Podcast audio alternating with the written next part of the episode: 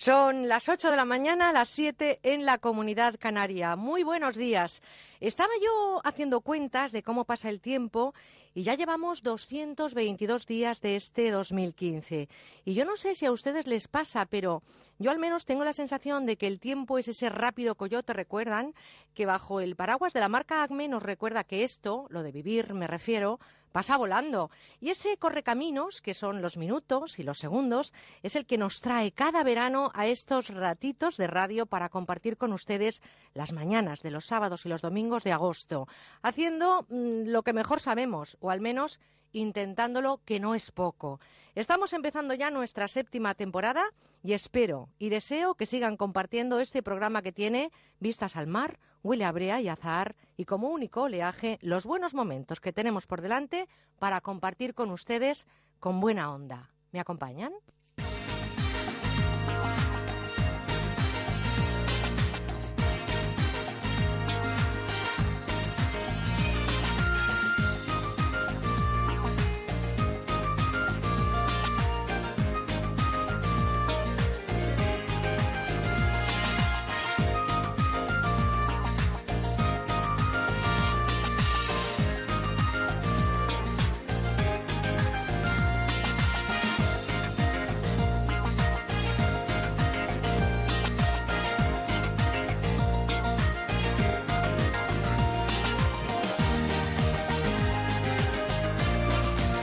Con buena onda, Merche Carneiro.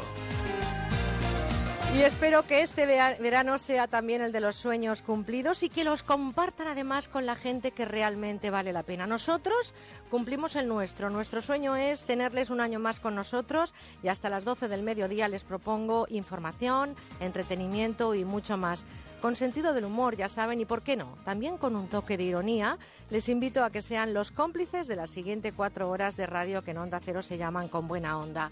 Muchos contenidos en la parrilla de salida de este primer fin de agosto. Les hablaremos hoy de terapias, los inventos más curiosos, repasaremos los crímenes resueltos y por resolver de la crónica negra española. Daremos pautas también para ejercer un consumo responsable. María Rech nos contará las últimas tendencias en moda y nos dará su toque beauty para sentirnos mejor. Este año no se pierdan lo que les vamos a contar en nuestro Made in Spain porque compartiremos los sonidos de España contándoles las raíces de nuestra banda sonora. A las 10, muy despiertos, porque llega la tertulia este año con nuevo colaborador y además, como siempre, poniendo el acento con su participación 91 426 25 99. Un teléfono que también tienen que marcar si quieren hacer su consulta a nuestro eh, querido colaborador Manuel Ramos en Celebra la Vida. Estaremos eh, de nuevo a las 9 y espero que ustedes nos llamen. Repito, 91 426 25 99. Y en este proyecto estamos rodeados de compañeros. Lo realizan técnicamente en Madrid Óscar Aguilera y en Valencia, una vez más, Juanjo Pavía. Quédense con sus nombres porque van a dar mucho que oír este verano. Son nuestros compañeros en práctica. Cristina Barba, Guzmán Pascual, María Vecino, Laura Sánchez y Ana González. Y Pip, hurra por ellos. Y madrugando también un año más en la producción, ahí está nuestra querida María Rech que lleva con nosotros nada más y nada menos que siete temporadas. Arrancamos un camino en Onda Cero en el que nuestros mejores compañeros de viaje son todos y todas ustedes. Y además les recuerdo que tenemos abierto un contestador automático para que nos dejen sus mensajes. Nos encanta saber que nos escuchan y que nos quieren contar cositas. 963 915347. Y espero que no hayan borrado del listado del ordenador en ese apartado que pone amigos nuestra dirección de correo electrónico con buena onda, con buena onda arroba onda cero es. Y les esperamos también en nuestro perfil de Twitter, es arroba con buena guion bajo onda. Así que en las redes sociales les iremos contando contenidos del programa y también permítanme que les diga que un año más me encanta sentir que están ahí compartiendo con nosotros este ratito de radio. Por cierto, un ratito de radio que empieza con la información, porque son muchas las voces que han protagonizado la información de esta semana que estamos cerrando. Una información que ha tenido voces políticas, desde Pedro Sánchez hasta Mariano Rajoy, pasando por Artur Mas. Así han sonado. Los sonidos de la semana. Granados como Bárcenas, La Púnica como la Gürtel, son el ejemplo de la depravación política, de cómo el Partido Popular ha utilizado todas las instituciones, las ha sometido, las instituciones de todos y de todas, los madrileños y los españoles y españolas, a los intereses más oscuros, más partidistas, a la financiación irregular y también al enriquecimiento ilícito de dirigentes singulares del Partido Popular. Cuando se tiene un discurso así, quizás puede que llame la atención y también quizás sea simplemente un esfuerzo por poner al señor Trump en todos los titulares. Pero este no es el tipo de liderazgo que necesita América ahora. En las dos últimas elecciones he ganado de manera clara en mi ciudad. El día 24 de mayo, en las elecciones municipales de Badalona, no tan solo gané, sino que arrasé al Partido Socialista y arrasé a los independentistas. Sin hacienda propia no hay autogobierno y sin autogobierno no hay proyecto propio. Esto funciona así. Para que haya un proyecto propio de país se necesita capacidad de decisión para tirar hacia adelante un modelo determinado. Y si no hay hacienda propia, como hemos vivido estas últimas décadas, no hay autogobierno de verdad. En estas darreres décadas no hi ha autogovern de debò. Tener a las mejores universidades de España eh, entre las mejores del mundo es un objetivo. No tener a ninguna entre las 200 primeras es un drama. Y por tanto, la calidad no está reñida con la igualdad de oportunidades. No queremos dejar a talento en su casa porque no tienen dinero. Así de simple. Porque eso es malo económicamente para un país. Creo que lo más importante es que las personas, es decir, los profesores, los niños y sus padres, estén tranquilos. El curso va a comenzar con normalidad y todos aspiramos a, que los problemas que tiene el sistema educativo español, mmm, la falta de calidad, la, el abandono temprano de la enseñanza, paliarlos. Y yo creo que si en estos meses que yo estoy, además de aplicar las leyes de la mejor manera posible, conseguimos poner algunas piececitas de ese futuro pacto, estaría muy bien. Se cierra una etapa dificilísima, una etapa muy difícil para todos los españoles y se abre un nuevo periodo de crecimiento sostenido y de creación intensa de empleo. De forma resumida, evidentemente, esto lo han escuchado en Onda Cero, nuestros servicios informativos les cuentan cada hora, evidentemente, toda la actualidad. Nosotros, como siempre, comenzamos este programa los sábados recordando los sonidos más importantes. Son muchas las voces, muchas las noticias que les hemos contado y sé que ustedes las han escuchado. A las nueve volverá de nuevo la información con el boletín informativo, pero ahora vamos a adelantarles por si acaso están todavía tumbaditos, no han salido o si están conduciendo, por cierto, cuidadín con la carretera vamos a ponerles en situación de cómo viene la prensa española. Permítanme que salude a dos compañeras que están en los estudios de Onda Cero en Madrid y que nos van a traer los titulares de prensa. De prensa. Itziar Aristrain, buenos días. Hola, buenos días. Laura Sánchez, buenos días. Buenos días. ¿Cómo habéis amanecido, chicas? ¿Cómo está Madrid? Bien, pues bien, un fresquito. Poquito. Eso es. Oye, pues se agradece, ¿verdad? Hombre, Eso es importante. un. Vamos a contar a los oyentes eh, cómo vienen eh, las portadas de los periódicos más importantes. Y Cía, si te parece, empezamos contigo. ¿Qué nos trae la razón en portada? Pues mira, lleva una imagen del presidente del gobierno bajo el titular Rajoy destina el 53,5% del presupuesto a gasto social. Además, destaca el diario no habrá independencia en Cataluña y el presidente avisa de que los gobiernos de tres partidos pueden romper el círculo virtuoso en el que ha entrado España.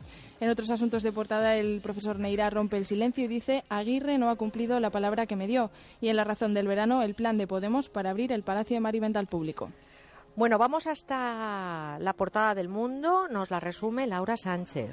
Rajoy premia a su ministro peor valorado con un cargo en París. Con este titular abre hoy, el, hoy sábado El Mundo y es que José Ignacio Bert, nuevo embajador español de la OCDE, cobrará 10.000 euros mensuales más gastos de representación. Además dedica una fotografía a una víctima de tan solo 18 meses de edad tras ser arrojados los cócteles Molotov por colonos judíos en Cisjordania.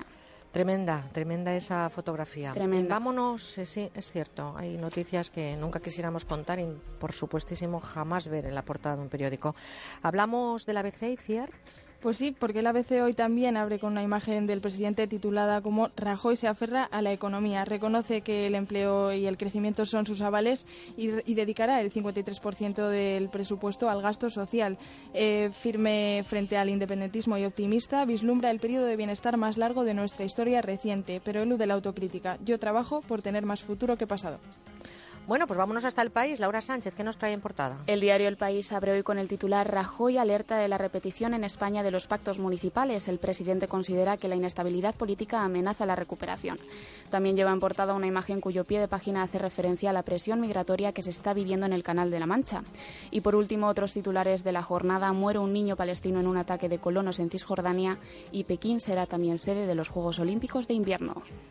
Qué duras son las guerras injustas y especialmente con los más débiles, como con los niños, por ejemplo. Iciar Aristrain, Laura Sánchez, excelente trabajo. Gracias, compañeras, por traernos esta información que os aseguro a mucha gente que ahora mismo va en la carretera o que todavía no ha salido a la calle, le viene muy bien conocer estas portadas de la información. Iciar, Laura, vamos a seguir trabajando. Muy bien. Claro que sí. Muchísimas gracias. Gracias a vosotras, compañeras.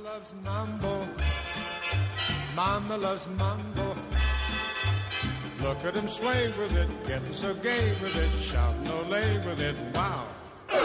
Papa loves mambo. Papa loves mambo. Mama loves mambo. Mama loves mambo. Y 11 minutos sobre las 8, las 7 en Canarias. Yo no sé si ustedes se han tomado ya ese primer cafetito del día. Espero que algunos como nosotros ya lleven varios. En cualquier caso, nosotros nos vamos a desayunar con mocedades. Estás con Merche Carneiro. Estás con buena onda.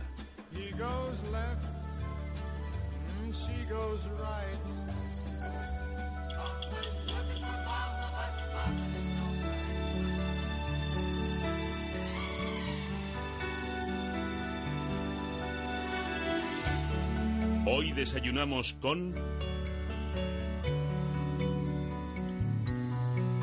Hoy vamos a desayunar con música, una música española que eh, sin duda ha marcado un antes y un después en lo que es la historia de la música de España. Sin ellos jamás habría sido lo mismo. Sin una familia tocada por esa varita mágica en eh, sus voces y con el don de la interpretación magistral de sus letras, esto desde luego no sería igual. Seguro que en las primeras notas musicales ustedes van a reconocer eh, de quién hablamos hoy y con quién nos tomamos este primer café del día.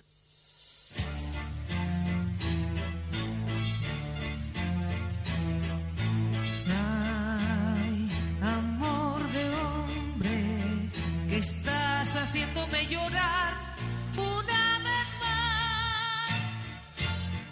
Sombra lunar que me hiela la piel al pasar, que se enreda en mis dedos, me abraza en su brisa, me llena de miedo.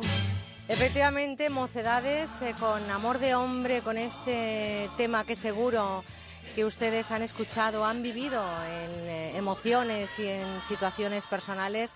Con él arrancamos este primer desayuno del 2015. Lo hacemos además con eh, Izaskun Uranga. Mocedades sigue más vigente que nunca y ahora además estáis inmersos en una gira mundial celebrando lo que es nada más y nada menos que el 45 aniversario, aunque eh, Izaskun, tú llevas algunos más, no llevas solamente esos 45. Uy, qué bien informada estás.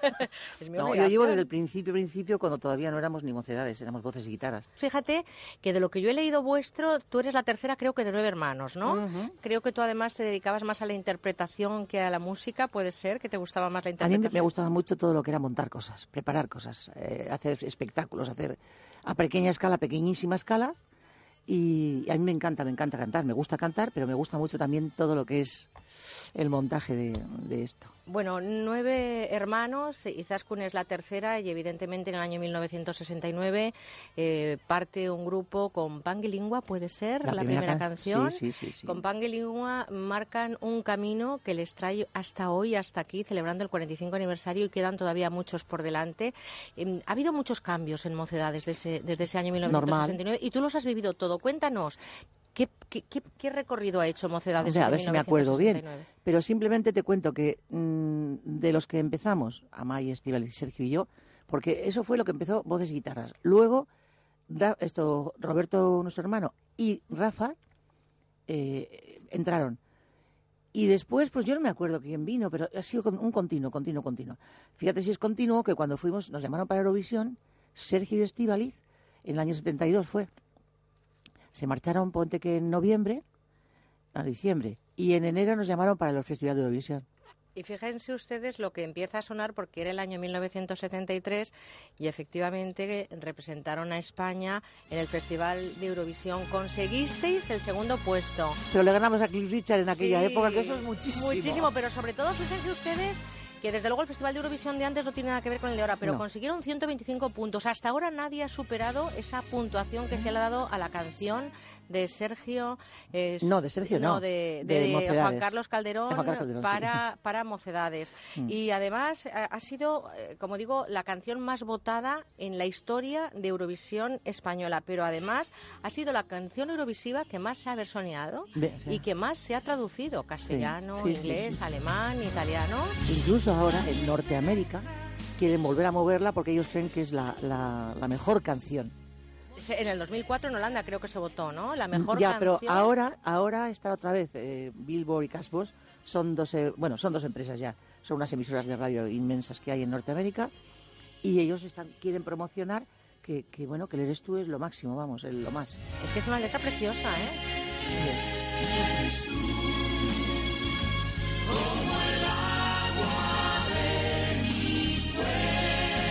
Una composición de Juan Carlos Calderón, tengo que preguntarte por él, que ha supuesto en vuestras vidas, porque os ha acompañado durante bastantes años también. Muchos, muchos años, muchísimos años. Y, bueno, pues ha sido una, buena, como decíamos en aquella época, una buena simbiosis. Luego ya mm, pasan los años y en el año 70 y muchísimos, 80 más o menos, creo que pasamos a CBS y en CBS ya nos cambian de productor. Entonces, bueno, pues ahí seguíamos los de Eurovisión pero te cuento, para ir a Eurovisión se habían marchado Sergio, Rafa y Estivaliz, con lo cual el grupo nos habíamos quedado cuatro. Entonces, eh, llamamos a dos personas que justo debutaron en Eurovisión. Debutamos en un, mes anterior en el Festival de San Remo, que todo esto, la gente, no, mocedades los de siempre, no, no, los de siempre no. Aquí ha habido siempre movimiento.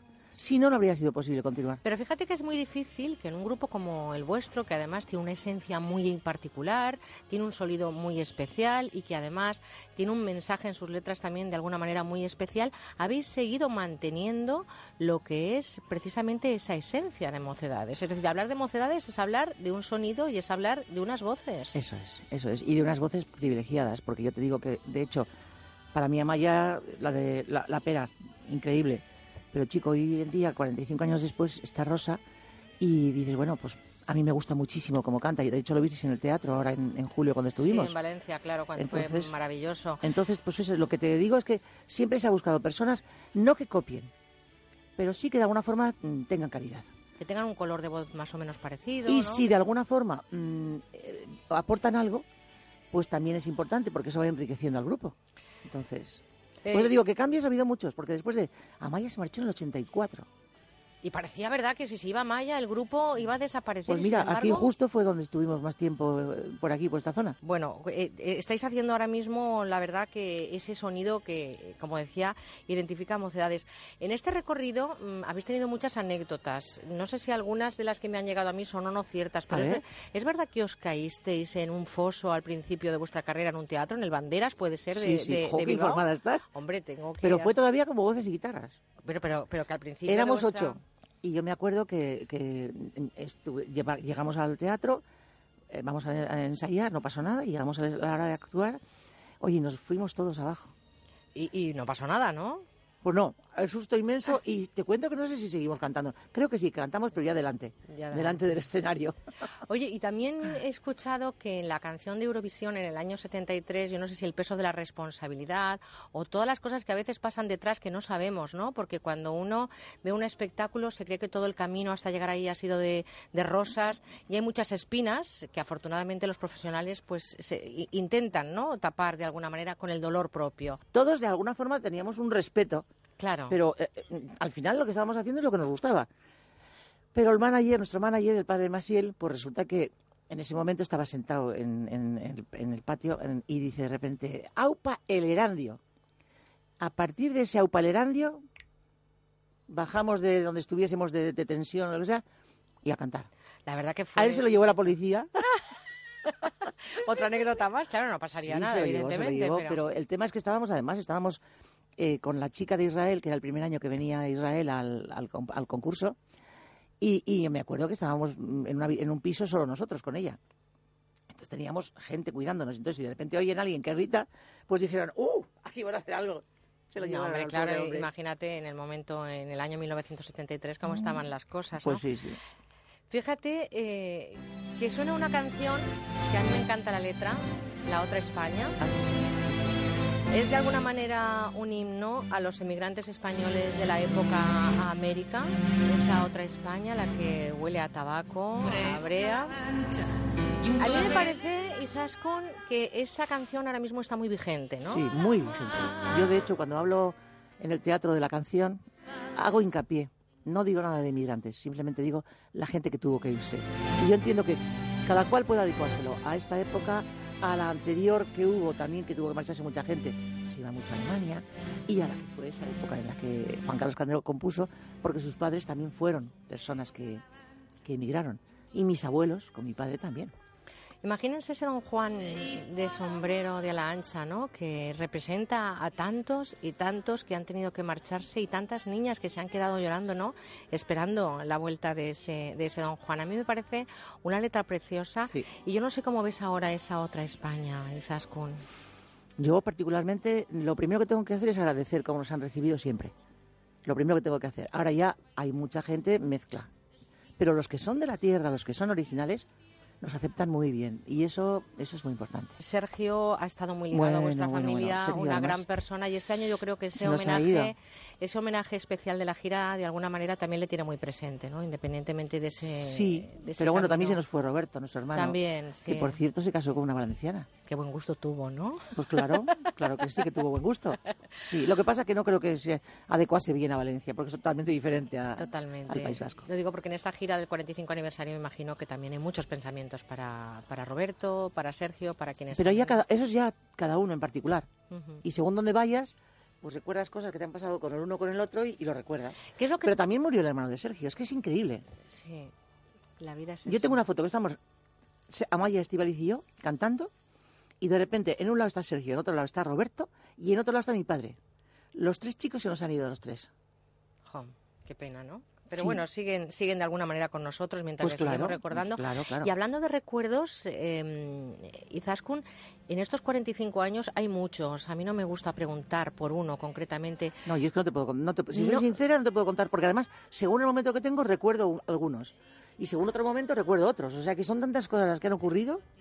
¿Pero qué te gustaría todavía que te pasara en Mocedades? Pues continuar como estamos eh, y dar con las canciones que creemos que puede gustarle al personal y, seguir funcionando y tener energía y fuerza para poder demostrar y cantar muy bien. Claro que sí. En esta canción con la que nos vamos, Dibujando Amor, que es una canción preciosa y queremos dibujarte todo el amor del mundo para ti, para tu equipo, para tu familia, para tus peques, para todo ese futuro que venga cargado de muchos dibujos cargados de amor. Luego la energía ya vendrá, Izaskun. No, yo es que soy una mujer de mucha energía.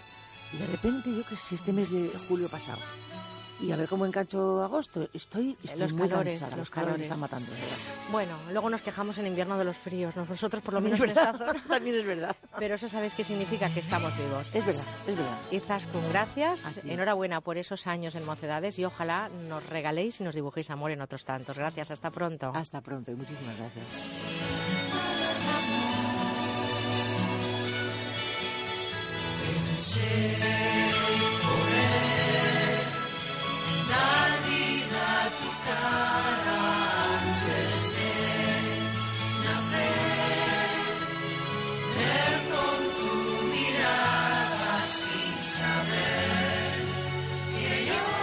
Este verano queremos escucharte. Déjanos tu mensaje en el 963 91 53 47. Gracias a la ultracrioterapia, mi tripa ya no me agobia. Es lo último para adelgazar, fruto de la investigación de Adelgar. La ultracrioterapia de Adelgar tiene un 50% de descuento como oferta de lanzamiento. Infórmese 91 577 44 77. Además, puede salirle gratis. Don Manuel, le llamo de agencia negociadora para confirmarle la cuota que va a pagar agrupando todos sus préstamos. Ajá. Usted ahora paga 2.200 euros al mes, ¿verdad? Así es. Pues después de nuestra negociación con los bancos pagará 523 euros al mes. ¿523? 1.677 euros menos cada mes. Este ahorro de cuota corresponde a una operación real gestionada por agencia negociadora. Si tienes casa en propiedad, puedes hacer como Manuel y vivir mejor ganando lo mismo. Llama al 900-900-880, 900-900-880 o entra en agencianegociadora.com. Grupo Reacciona. Ya está a la venta la tercera edición de Alimenta tus oídos, el libro del Discoforum de Onda Cero, la más completa guía interactiva que te da las claves para usar cientos de canciones en cualquier momento de tu vida. Alimenta tus oídos, el libro del Discoforum de Onda Cero, escrito por José Luis Salas, diseñado por másfotogénica.com y publicado por Lid Editorial. Alimenta tus oídos, el libro guía que le pone música a los capítulos de la película de tu vida, con la colaboración de Onda Cero. Alquiler. Acción de alquilar. Negocio por el que se cede una cosa a una persona durante un tiempo a cambio de una rentabilidad. Seguro. Adjetivo. Que es cierto. Libre y exento de todo peligro o riesgo. Si piensa en alquilar, ya sabe. Alquiler seguro. 902 37 57 77. Alquiler seguro. 902 37 57 77. Onda Cero, Madrid. Aprovecha las ventajas que te dan. Confía tu proyecto a Decorman. Presupuesto gratuito, sin pasta que adelantar, llave en mano y qué precios siempre a tiempo acabarán. Sin sorpresas, todo en regla y en 3D. Antes lo ves, ven a vernos, llama ahora Decorman.es. Con cada multa de tráfico, la administración se lleva tu compra de la semana, la calefacción del mes, las entradas para el cine, el depósito de gasolina. No estás solo. Ante la voracidad recaudatoria de la Administración, de vuelta. Entra en recursosganados.com y comprueba nuestra eficacia. De vuelta conductor. 900-200-240. 900-200-240. Tú conduce. Grupo Reacciona. Electrocasión. Liquidación permanente de electrodomésticos nuevos de las mejores marcas hasta con un 50% de descuento y garantía del fabricante. Electrocasión. Cuatro tiendas por todo Madrid. Si quieres escuchar los audios de nuestros programas, entra en ondacero.es. A mí me gustaría viajar más. A mí, ahorrar más. Pues a mí, disfrutar cada día más. En Repsol siempre te damos más. Por eso te presentamos el nuevo programa Repsol Más, con más descuentos en carburantes, más puntos Travel Club y mucho más. Regístrate en Repsol.com, solicita tus tarjetas y disfruta de todas sus ventajas. Y además ahora, al utilizar tu tarjeta Repsol Más en nuestras estaciones de servicio, llévate unas gafas exclusivas Sun Planet por solo 3,95 euros en compras iguales o superiores a 20 euros. En Autocontrol trabajamos para que los anuncios que te acompañan por la mañana Cuando te mueves por la ciudad. O cuando disfrutas de tu tiempo libre. sean publicidad leal, veraz, honesta y legal. Por eso, anunciantes, agencias y medios, llevamos 20 años comprometidos para que la publicidad sea responsable. Autocontrol. Seguimos con buena onda.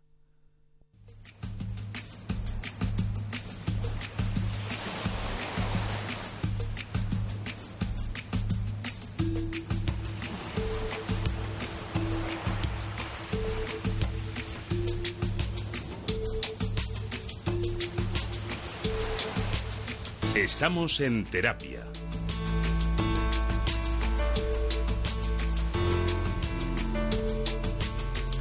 No les descubro nada nuevo si les digo que el estrés es un mal compañero de viaje. Seguro que todos están de acuerdo conmigo a la hora de valorar el entorno en el que nos movemos, porque en ese entorno en el que vivimos estamos en constante cambio, nos obligamos a adaptarnos.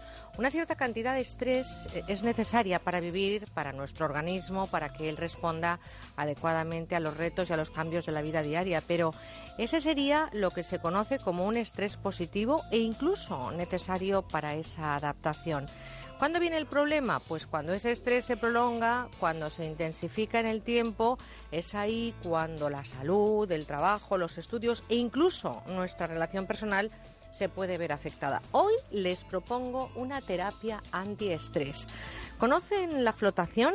Pues no se pierdan detalle de lo que les vamos a contar. Lo hablamos con David Murcia. David, buenos días.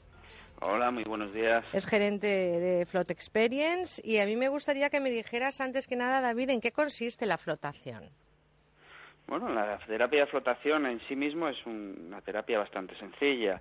Se basa en los mismos principios que, que el mar muerto, que consiste en flotar por, por el índice de salinidad que contiene el agua en este principio, que parece una cosa muy, muy sencilla y fácil, tiene cantidad de beneficios, tanto a nivel fisiológico, que son los beneficios que siempre van a estar ahí, siempre te vas a conseguir relajar, siempre vas a conseguir perder esa tensión muscular, acelerar los procesos de recuperación física, tiene muy buenos, eh, porque las sales que utilizan son las llamadas sales de magnesio, sales de Epson, a nivel dermatológico, van muy bien para la piel, para la musculatura, para todo esto y luego a nivel del sistema nervioso central, a nivel de estrés, de del que hablabas, pues consigues relajar, aislar el, el cuerpo y la mente de toda la estimulación sensorial externa, por lo consiguiente consigues descansar. Hablamos que, cuando a nuestro organismo le privamos de esos estímulos sensoriales, como tú decías, la vista, el tacto, el oído, el gusto, el olfato, nuestro cerebro comienza con una fase de ralentización en esas ondas cerebrales y es ahí cuando empezamos a relajarnos. En un lenguaje, no sé si más eh, directo o más comprensible, es como si nuestro cerebro estuviese en fase de sueño, pero nuestra conciencia estuviese activa y despierta, David.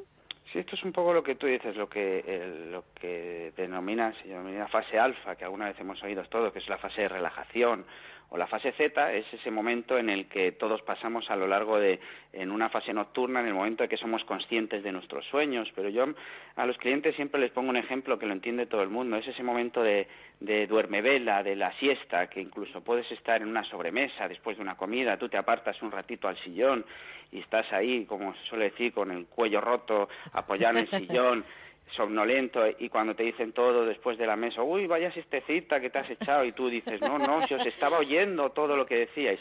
Pues es ese punto en el que realmente eh, hay una parte de ti que está en tu mundo onírico, tu mundo subconsciente, pero hay otra parte de la conciencia que, que se da cuenta de todo lo que te mandan, todos esos estímulos, todos esos, lo que se llaman los duermevelas, los sueños, la parte que, que estás en, en, ese trance. Oye, he leído que un doctor, el doctor John C. Lilly, un médico neurofisiólogo, neurofisiólogo, dijo que una hora flotando equivale a cuatro horas de sueño. ¿Esto es verdad? ¿Y en qué consiste? Es decir, ¿cómo es un tratamiento? Yo mañana quiero ir a hacerme un tratamiento de flotación, una terapia de flotación, ¿y qué tengo que hacer?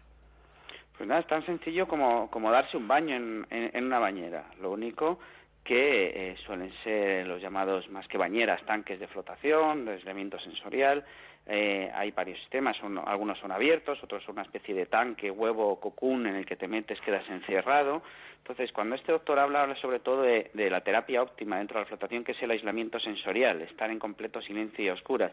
Digamos que tu cerebro, tu mente entra en relentí, descansa, se relaja, eh, al no tener en cuenta que, que, hay mecanismos que hace nuestro cerebro que, que, son muy complejos, pero como los hacemos de forma mecánica no nos parece que lo sea, pues simplemente el estar eh, conscientes, el movernos en el espacio, luchar contra la gravedad, que todos esos estímulos que recibimos a través de, de, la piel, de la vista, del tacto, del oído, en nuestro cerebro los asimile y consiga pues movernos en el espacio y demás. Al eliminar todo este trabajo, pues nuestra mente descansa y está muy mucho más perceptiva también a, tener pues a relajarse, a, potenciar la concentración, a mejorar la creatividad, la imaginación o a simplemente descansar. Oye, ¿llegamos a tener esa sensación que tienen los astronautas en el espacio, esa sensación de ingravidez, esa sensación de perder incluso el propio contorno corporal?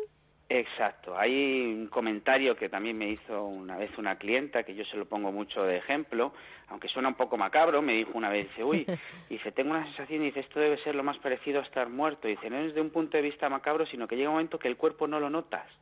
No lo notas y queda como solo tu conciencia allá donde tú lo quieras llevar o trabajar, porque puedes trabajar muchas cosas dentro del tanque, ya te digo que es pues, desde meditar, descansar, relajarse, rezar o, no hacer nada. Entonces poco a poco vas a notar cómo el cuerpo se va relajando, cómo ese índice, ese nivel de flotación eh, eh, a nivel corporal deja de sentirlo porque el agua está a la misma temperatura del cuerpo y cómo poco a poco esa sensación del cuerpo física va desapareciendo, cómo vas quedando tú, tu mente y tu tu conciencia allá donde te quiera. Pues eh, ya lo saben, en una bañera semicircular con una solución altamente concentrada de agua a grados eh, más o menos acordes a la temperatura corporal, con sales Epsom de magnesio y con unos beneficios que da la flotación, ya saben, si quieren encontrar la tranquilidad en el silencio, en la oscuridad y sobre todo caminar hacia ese, ese sendero de la seguridad en uno mismo, pueden practicar esta terapia que a esta hora, desde luego, y casi casi recién comenzado el programa, nos ha, nos ha relajado, eso sí, eh, David, virtualmente, para seguir con todo lo que nos queda por delante en este tiempo de radio. David, te quiero dar las gracias por estar con nosotros en este primer día de agosto y, por supuesto, por hacer posible que estas terapias sean una realidad en el siglo XXI, donde el estrés está muy presente. David Murcia, gerente propietario de Float Experience, muchas gracias por haber estado con nosotros a esta hora. No, muchas gracias a vosotros. Un saludo. Un fuerte abrazo.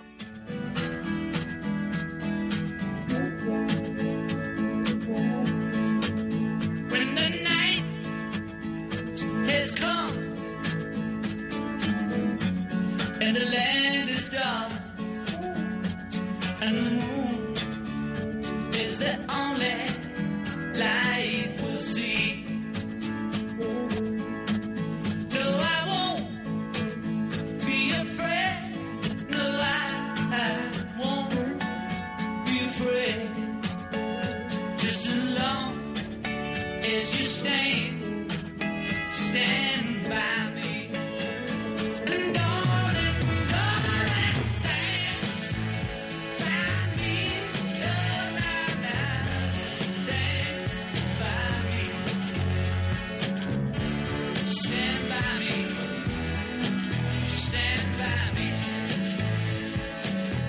esta versión de John Lennon, Stand By Me? Quédate con nosotros porque tenemos muchas cosas que contarte. Ya sabes que hemos arrancado con buena onda nuestra séptima temporada y hasta las 12 del mediodía este equipo tiene muchas ganas de compartir contigo esto que se llama radio.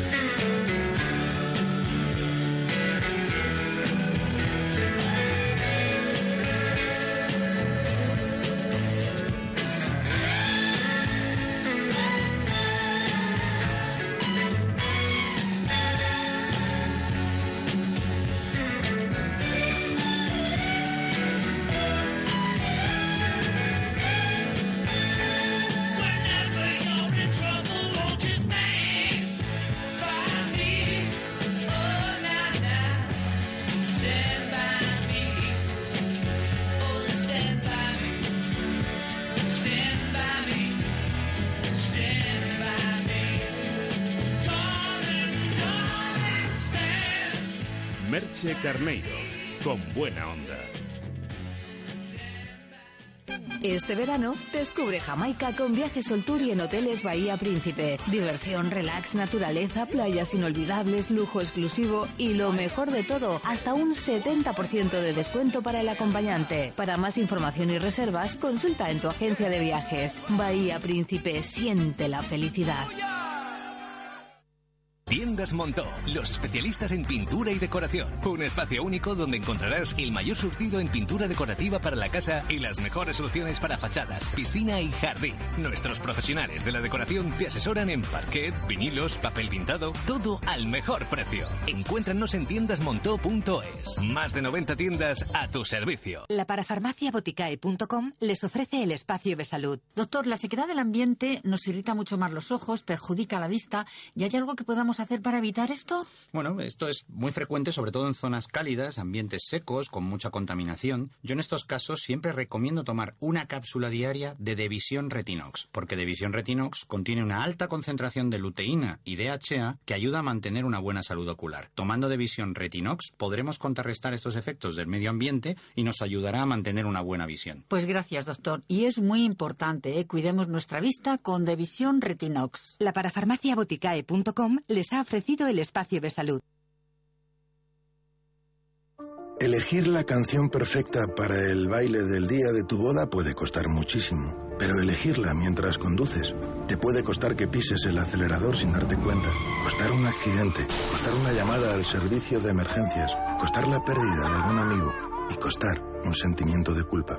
Esta canción puede acabar costando mucho y ser la más cara del mundo. Una pequeña decisión puede desencadenar consecuencias para todos. Dirección General de Tráfico, Ministerio del Interior, Gobierno de España. Ahora en Hipercor tienes un 3x2 en más de 1500 artículos. Por ejemplo, si compras 3 pack ahorro de gazpacho al valle original o suave, el litro te sale a solo 2 euros. Y así en más de 1500 artículos. En Hipercor e hipercor.es. Oferta válida en Península.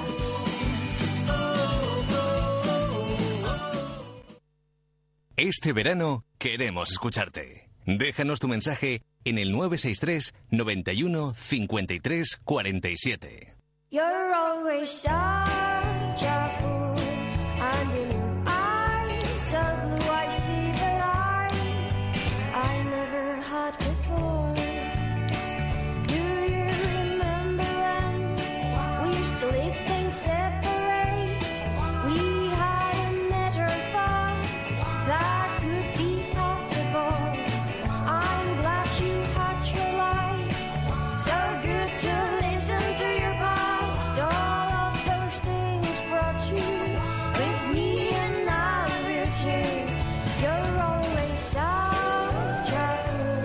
sintonía que permítanme que diga que la pusimos nosotros de moda hace ya algunas temporadas, ¿eh, María Reds? Buenas, eh, buenos días, iba a decir de buenas tardes, a las 8.41, 7.41 en Canarias. Buenos días, nos levantamos tan pronto que ya creemos No, que es por la que tarde. y Yo no sé si es que nos levantamos tan pronto o nos vamos tan tarde también.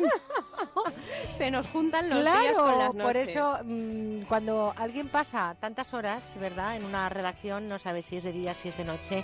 Aunque nosotros debo decirles que en Valencia tenemos la suerte que tenemos un estudio maravilloso con cristalera, vemos los árboles, la calle, no somos nucleares que estamos metidos ahí en un búnker, o sea que sabemos que es de día, ¿verdad María? Sí, aunque está un poquito Está nublado. un poquito nublado, no nos pero- vamos a dedicar No, a dar el tiempo. hoy Para no es eso ya tiempo. tenemos otros compis. Sí, efectivamente, pero quiero decirles con esto que, que hay veces que no sabemos si es de día o es de noche y tenemos que asomarnos por el, por el ventanal. María, eh, tendencias. eh, quiero contarles que no sé si se lo he dicho alguna vez a ustedes, que María Rech, además de hacer la producción de este, de este programa desde hace siete años, tiene un máster en moda, ella también es periodista y, por supuesto, es esa persona a la que llamamos de vez en cuando, María, que tenemos un compromiso, ¿qué nos ponemos? Y de repente, pues en esta sección de tendencias nos cuenta cosas muy interesantes. ¿De qué nos vas a hablar hoy, María?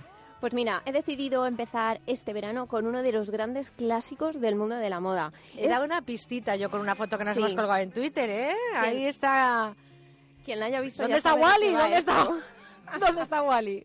Y ahora van a entender por qué decimos lo de dónde está Wally.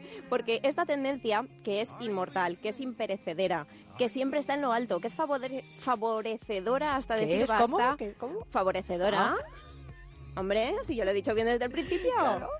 Y que además es un claro ejemplo de cómo una sola prenda puede abarcar infinitos estilos. Los que lo han visto en Twitter ya se han dado cuenta, pero para los que nos estén escuchando desde la camita y no hayan cogido todavía el móvil, les voy a decir que hablamos de la camiseta de rayas. Ya sabes que es símbolo del chic francés, pero que está ligada a la estética náutica. Me atrevo a certificar que no hay firma que no haya vendido una ni persona que no la haya llevado en su vida. Es verdad, si tiramos la ¿Verdad? pregunta, por ejemplo, llámenos si usted no ha llevado nunca una prenda... de- Bueno, nos lo pueden contar a través del correo electrónico con buena onda arroba onda cero punto es. Si nunca han llevado algo de rayas, díganoslo. Ya verás, como no recibimos ningún mensajito de ese tipo, pero podemos recibir de los otros, de los que ustedes quieran. Efe- efectivamente, es una tendencia marinera muy interesante. Y que además eh, un año mm, más llena las pasarelas, escaparates y calles, que va más allá de la clásica camiseta de rayas y que se extiende a los pantalones de estilo capri, estampados con anclas, mocasines, blazers y un infinito de posibilidades más. Mira, si te parece hacemos un pequeño repaso en la historia de esta tendencia, porque me ha Venga. resultado curiosa.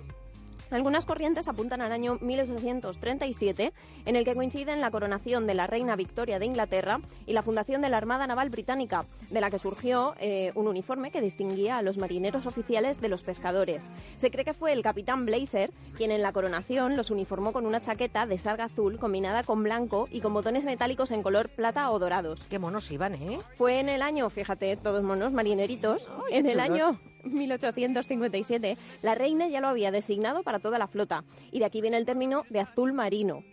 Por su parte, el significado de la camiseta de rayas también tiene una pequeña explicación. Se dice que los colores sólidos estaban reservados para los oficiales de marina, mientras que los marineros sin rangos elevados llevaban rayas, que eran azules y blancas por si se caían al mar, poder verlos. Fíjate qué interesante. O sea, que cuando veamos una camiseta de rayas o un eh, conjunto de rayas azul y blanco, acordémonos de la reina y acordémonos de los marineritos y acordémonos que no tenemos rango, vamos, que nosotros si nos caemos al mar nos pueden salvar. ¿no? qué interesante. Oye, una prenda sin duda preta porter, ¿no? Pues sí, la incorporación de esta prenda a lo que es la moda de la calle se le atribuye, como tantas otras cosas, a Coco Chanel. Qué a- grande, Coco. ¿Qué habría grande. sido Oh. de nuestras vidas sin ella? ¿Tú Efectivamente. te das cuenta? Fue a partir de ese momento, pues ya que qué te voy a contar, que fue Audrey Hepburn, Pablo Picasso, Brigitte Bardot, Andy Warhol y un sinfín más de nombres quienes catapultaron esta camiseta a icono, a una de las tendencias más seguidas en, en la historia de la moda. Desde entonces su evolución no ha parado y hoy en día podemos combinarla y crear miles de looks, desde el más desenfadado y chic al más elegante y formal. La verdad que es que eh, sí que es cierto que como como se suele decir, ¿no? Con cualquier cosita mm, vas muy elegante si te pones un look, aunque sea de calle, que tenga esta base, que tenga esta esencia, que sin duda la trajo al mundo de la moda la grande Coco Chanel, ¿no? Sí, sí, sí. Antes muerta que sencilla, ¿no? Ella siempre. Ella iba sencilla pero elegante. Pero ¿cómo podemos combinar, por ejemplo, María? Eh, no es fácil, ¿eh? Porque eh, evidentemente las rayas, primero, a todo el mundo no le sientan bien. ¿Y cómo combinarlas para darle ese toque de distinción? Pues imagínate una camiseta a rayas con un o una camisa, como voy yo hoy. Exacto. Todo se ha dicho de paso. Con un vaquero pitillo y unas sandalias planas o unas zapatillitas blancas, de estas que en los 90 mm, ya llevábamos todos y que ahora vuelven a ser tendencia, ¿sabes? De las que te hablo, sí, ¿verdad? las zapatillitas blancas de toda la vida. Pues mira, yo me quedo con este look sin duda, pero también podemos apostar por un look un poco más sofisticado para las noches de verano, que podría ser un vestidito así bien entallado a rayitas y con algún accesorio joya y unas buenas sandalias de tacón que también nos gustan a nosotras, ¿eh? Pues a disfrutar de las noches de verano. Y fíjate que se llevan mucho a, a nivel de accesorio lo que son estrellas de mar, lo que son todos esos toques eh, eh, Marineros, marineros. Es verdad, estamos eh, con los marineros de moda, ¿eh? Estamos de moda. ¿Qué te parece? Oye, no podemos terminar esta sección sin un toque beauty. Yo sé que tú, además de la moda, estás muy presente también en lo que son las tendencias del color de la cara, de lo que se lleva, de ese rojo rosa o pálido en los labios, la raya del ojo. Cuéntanos ese toque beauty para terminar de rematar una noche de verano. Pues mira, yo cuando pensé en este toque beauty que quería dar hoy, dije, voy a dar mm, un toque que, que esté muy en la cresta de la ola, ¿no? Para estos momentos. Pero luego dije, no, si voy a hablar del estilo marinero, voy a dar yo una puntillita con lo que una servidora cree que es más adecuado para llevar con esta tendencia marinera. Y entonces mm, pensé, mira, para este look considero que es súper ideal llevar un delineado negro finito en el párpado superior, una buena dosis de máscara de pestañas que nos gusta a ti y a mí, y un buen labio rojo. El labio rojo también hay que tener cuidado, ¿eh? Que no todo el mundo De no sienta. salirse. Y no Por- salirse. Y de no mancharse los dientes. Y hay veces, efectivamente, cuidado con esa sonrisa de un labio rojo, porque de repente dices, glup, Gloop, tierra, trágame. Gloop, tierra, trágame, es verdad. Por lo tanto, este, este toque rojo con el azul marino, y, o sea, con la raya azul marino y blanca, puede quedar muy elegante. ¿De qué color nos ponemos eh, eh, los zapatos, sandalias, como Pues mira, depende un poco de los accesorios y demás, pero yo apuesto por el blanco. El blanco siempre combina bien con todo. Entonces, ya que le damos arriba una parte mm, un poquito más alegre con la rayita, vamos a ser más discretas y nos vamos a poner un zapatito una sandalia blanca. ¿Qué te parece? Qué bien vamos. Bueno, pues eh, María, hemos iniciado el verano con ese toque marinero, con algo que evidentemente está muy de moda, con una prenda que trajo Coco Chanel y nos eh, tenemos que marchar ya, ¿no? Nos despedimos con una frase que te haga reflexionar y que además la dijo la gran Coco Chanel. A ver. Fíjate, la moda se pasa de moda, pero el estilo jamás. Ahí lo dejo. Ahí lo dejamos. Ustedes mismos. Yo no puedo decirles esa frase de antes muerta que sencilla después de una frase de Coco Chanel. Gracias, María Red. Un besote.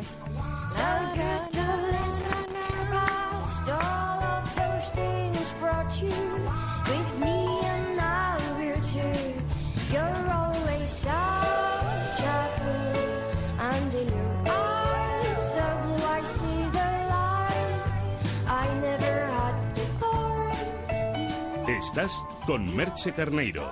Estás con buena onda.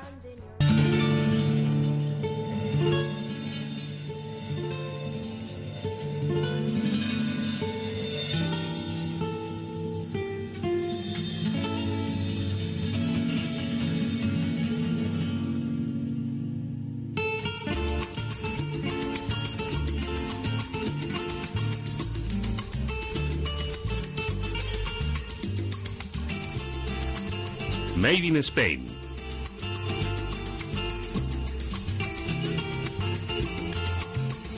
Y es que no hay nada que nos guste más en este programa que adentrarnos en lo nuestro, conocer la esencia de una España que es mucho más que lo que nos cuentan y sobre todo que lo que a veces los medios de comunicación contamos.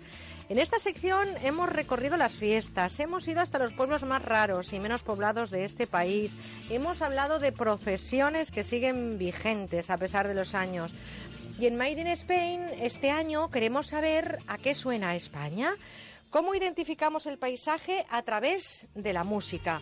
Y para eso nos va a ayudar Cristina Barba. Cristina, buenos días. Hola, buenos días, Merche. Vamos a intentar conocer mucho mejor España a través de los sonidos, ¿no? Sí, así es. Y así que vamos a empezar con una música y a ver si adivinas de dónde viene.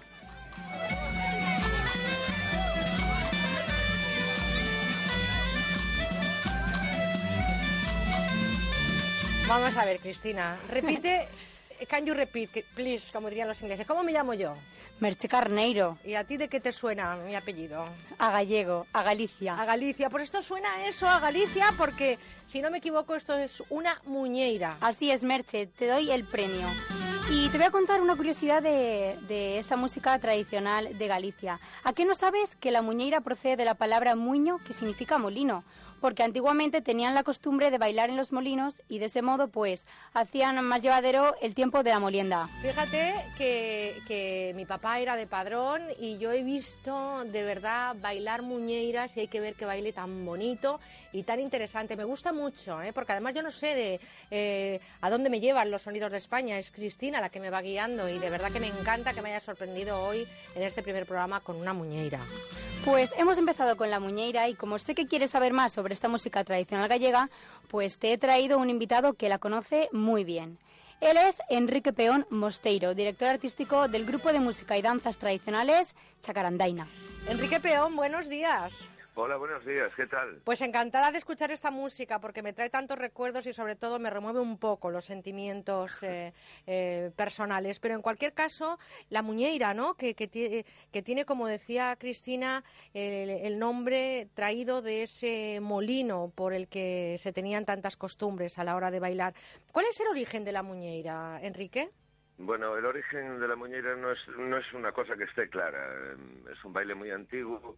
Las eh, referencias más antiguas hablan del siglo XIII y mm, no está claro. Esa teoría de que mm, el nombre, es efectivamente el nombre viene del, molino, eh, porque muiño es molino en, en gallego. Lo que sí que es interesante es que los molinos en Galicia, que son casi todos de agua, hacen un ritmo al moler la- las piedras, que es un 6 por 8 que es el ritmo que, que tiene la muiñeira.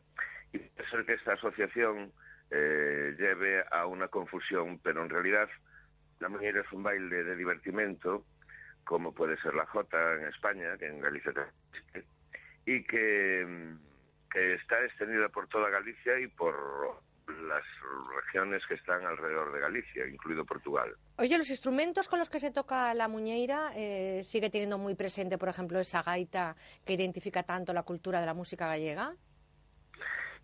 Sí, bueno, nosotros estamos en, en lo que podemos llamarle la cultura el arco atlántico y mm, estamos como en un, ecu- en un ecuador, ¿no? Entonces tenemos toda la parte melódica y instrumental del, del norte, digamos, Escocia, País de Gales, Irlanda, eh, Bretaña francesa, Galicia, pero el arco atlántico sigue hasta África y nosotros tenemos una parte muy importante de percusión que mm, no se conoce mucho en el resto de España. Y pues son estas dos formaciones, una musical que es gaita y, mm, instrumentos de viento como puede ser clarinete más tarde y, otros instrumentos que se fueron agregando a las formaciones tradicionales. Y después otro tipo de formación, digamos, más popular incluso, que son todo con percusión, con panderetas, pandeiros y elementos de percusión de uso cotidiano, digamos, ¿no? El registro más antiguo que se tiene de la muñeira lo conocemos. El registro más antiguo escrito está del siglo XIII y habla de una muñeira antigua que existe aquí en Galicia. Hay como dos tipos de muñeira. Una muñeira antigua que se llama muñeira bella y otra que es muñeira nova o nueva, que es la que más o menos ha llegado a nuestros días, que es del siglo, la que más está, la que más extendida está, que es del siglo XVIII, XIX. Enrique, yo no sé, Cristina, con qué muñeira nos va a, a despedir esta sección, pero eh, me gustaría saber un poquito qué música ha elegido Cristina para decir adiós. Pues bueno, de eh, la música que he escogido para salir es, eh, como indica su, su título, Enrique, corrígeme si lo digo mal, Muñeira da despedida. Ay, qué bien, es, es casi casi medio gallega, como lleva conmigo ya mucho tiempo, se ha hecho medio galleguiña nuestra niña. Enrique, mm, ¿desde dónde estás ahora mismo? ¿En qué parte de Galicia? Yo estoy en A Coruña, al lado de Betanzos. Ay, qué bueno, qué buen mercado, el mercado de Betanzos, ¿eh? Bueno, pues eh, desde aquí te mando un abrazo muy fuerte y un saludo especial a esa parte de España a la que quiero tanto y de la que tantos recuerdos guardo y tengo en mi, en mi retina. Así que, Enrique, un abrazo muy fuerte a ritmo de Muñeira. Hoy nos despedimos en este Made in Spain. Un abrazo a todo Galicia. Un abrazo enorme. Ay, Cristina, qué musiquita me has traído hoy. Gracias. Nos vamos con esta Muñeira a despedida. Chao.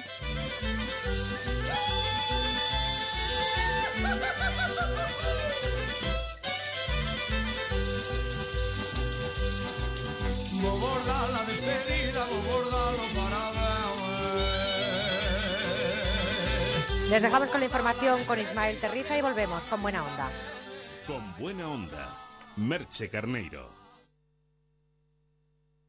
Cuando usted consulta con un médico especialista, quiere que le dedique todo el tiempo necesario para llegar al diagnóstico más preciso y ofrecerle la mejor solución. En Clínica DKF, en su unidad de cirugía avanzada de columna, los doctores Sánchez y Casal lo hacen ofreciendo técnicas mínimamente invasivas de forma exclusiva y pionera en España, como la endoscopia. Consúltenos en www.dkfcolumna.com o en el teléfono 666-266-604. Ven a la Plaza de las Ventas, ven a los toros en agosto, domingo 2 a las 7 de la tarde, novillos de Martín Lorca y Escribano Martín para Manolo Venegas, Gerardo Rivera y Alejandro Marcos. Venta de entradas en las taquillas de la plaza, en internet las-ventas.com o llamando a Tauro Delta 91 356 2200. Las Ventas, experiencias por vivir. Gracias a la ultracrioterapia he bajado dos tallas. Es lo último para adelgazar, fruto de la investigación de Adelgar. La ultracrioterapia de Adelgar tiene un 50% de descuento como oferta de lanzamiento. Infórmese 91 577 44 77. Además, puede salirle gratis.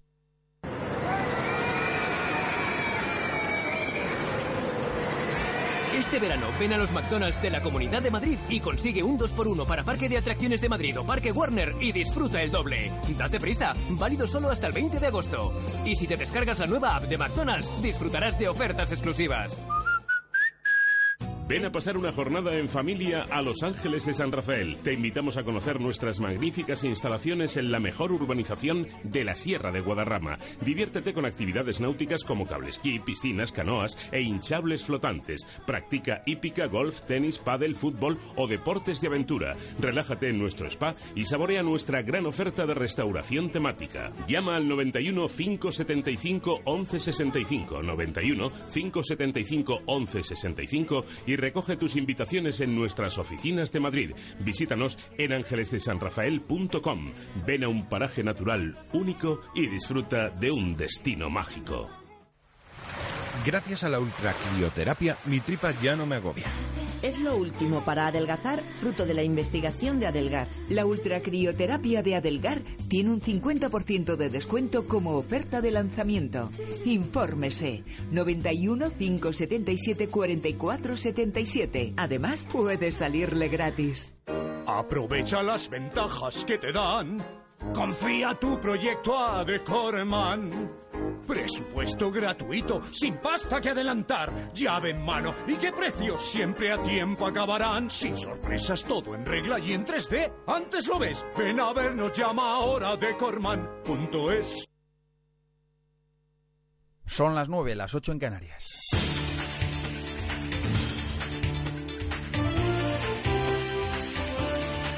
Noticias en Onda Cero.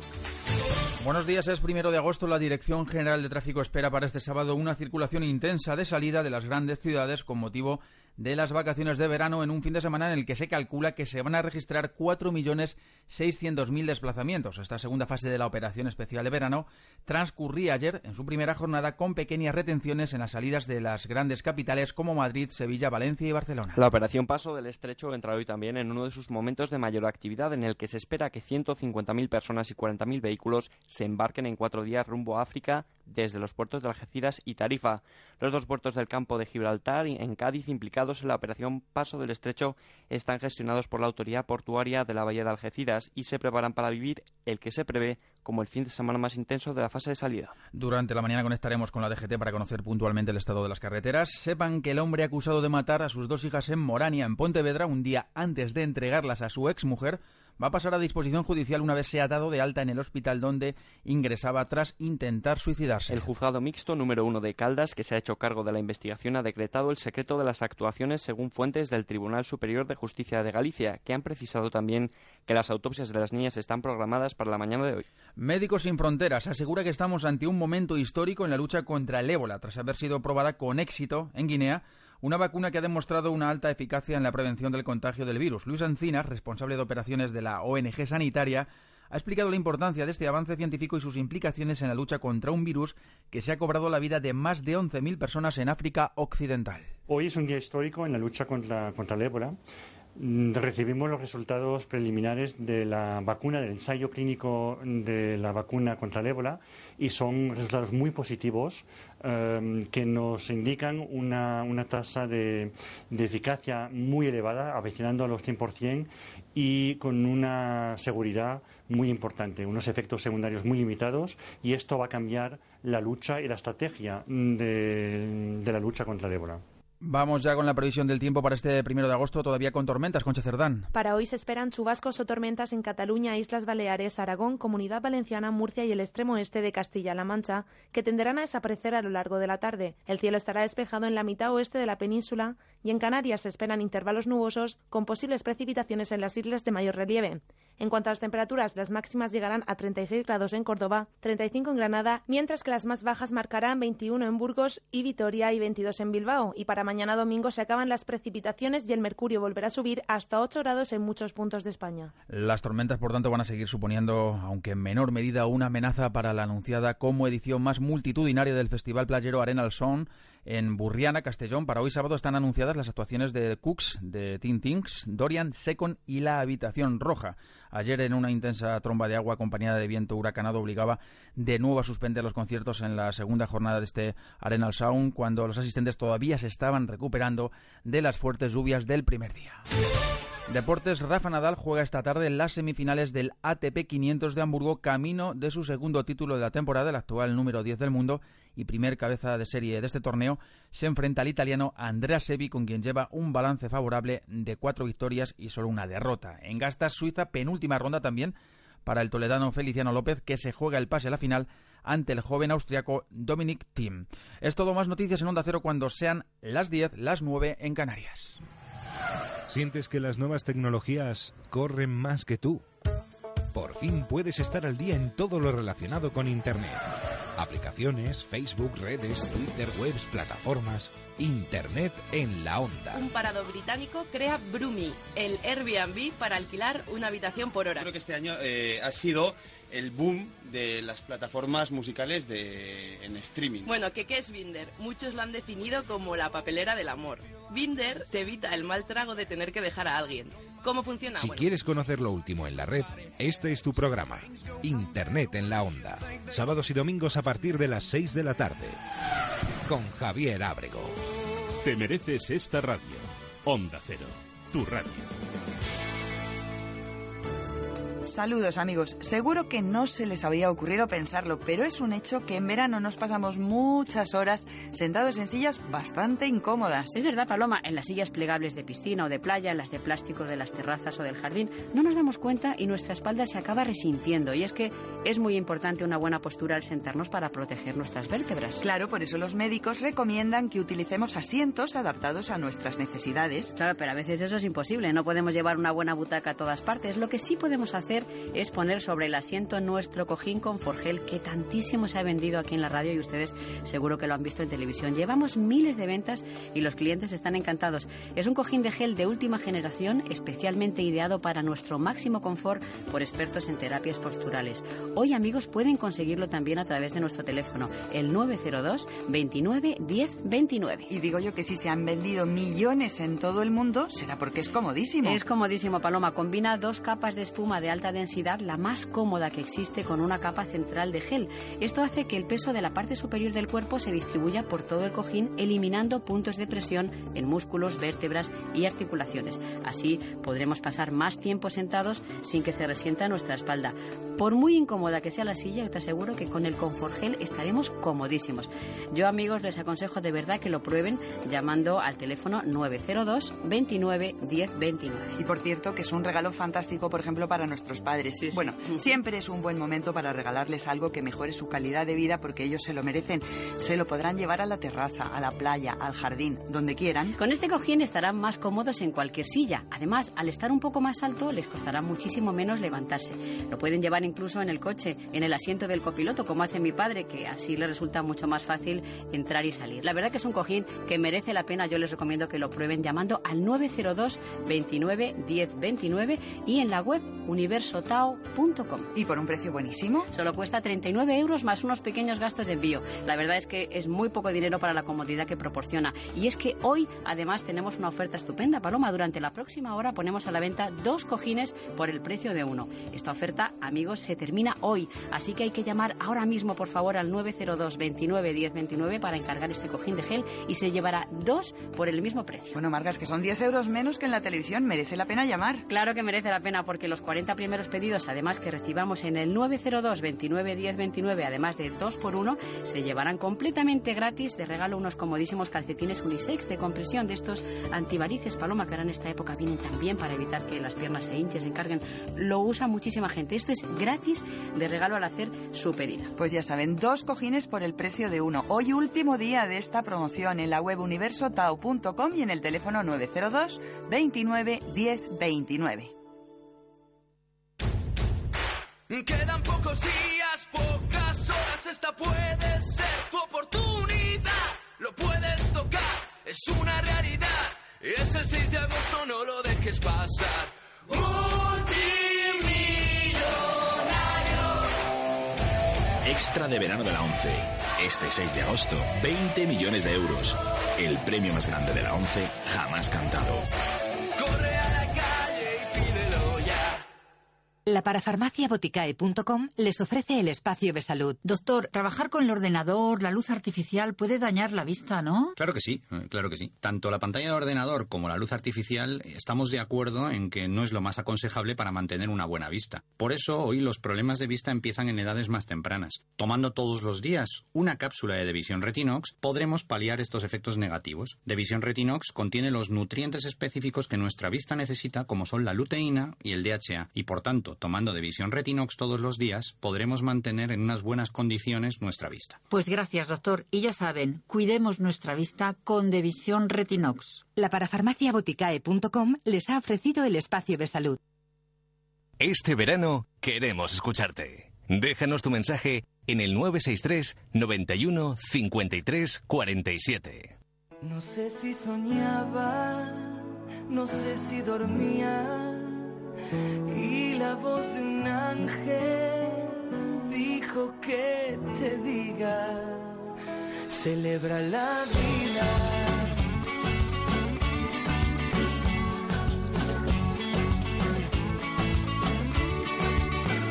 Piensa libremente, ayuda a la gente y por lo que quieras lucha y sé paciente.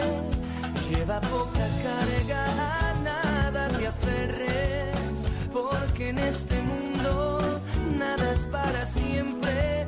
Búscate una estrella que sea tu guía, no hieras a nadie, reparte alegría, celebra la vida. Celebramos la vida un año más, lo hacemos con ustedes. Llámenos 91 426 25 99 si quieren hacer alguna consulta a nuestro psicólogo de cabecera, Manuel Ramos, doctor en psicología, director del Instituto de Terapia Gestal, amigo por encima de todo de todos ustedes y un lujo tenerle también en mi listado de la amistad. Querido Manuel, buenos días. Hola, ¿qué tal? Buenos días. Son las 8 y 10 en Canarias, las 9 y 10 aquí en la península y vamos, como siempre, a atender sus llamadas, a conocer lo que les inquieta. Intentaremos, eh, bueno, pues que las preguntas sean breves y las respuestas también concisas, ¿verdad? Haremos lo Para atender lo máximo posible lo que ustedes quieran consultarle a nuestro psicólogo. Ya les vuelvo a repetir el teléfono 91 426 25 99. También eh, nos pueden mandar un mensaje a nuestra dirección de correo electrónico con buena onda arroba onda es.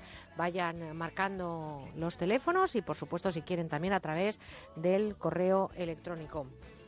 Manuel, un año más celebrando la vida. Vaya que sí. Y hablando de esos temas eh, de la vida, ¿no? Porque fíjate que dicen que a río revuelto ganancia de pescadores, pero no siempre se gana cuando existe lo que conocemos como totus revolutus.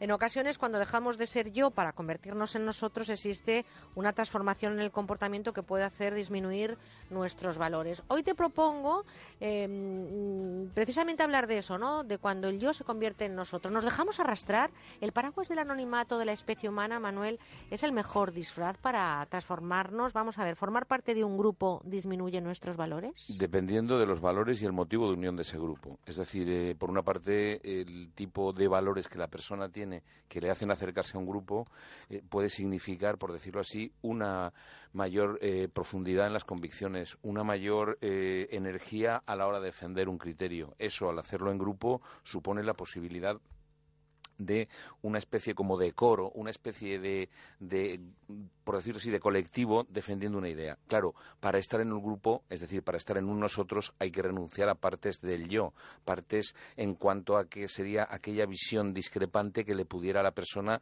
eh, evitar ese sentimiento de pertenencia. Podemos decir que para poder sentir que uno pertenece a un grupo, en algún plano o en algún sentido, tiene que abandonar la individualidad para poder estar ese nosotros, porque hay una frase que dice que el todo es más que la suma de las partes. Y en ese sentido, el estar en un grupo supone una riqueza y una complejidad mayor a costa también de una pérdida de cierta parte de la identidad. Fíjate que se me ocurre, por ejemplo, por hablar del hombre y la mujer, el hombre si va solo a un partido de fútbol, yo creo que sería incapaz de increparle en solitario esas cosas Ah, no, que se sí. dice a, a un árbitro o de esas grescas que se montan. Creo que en solitario es incapaz.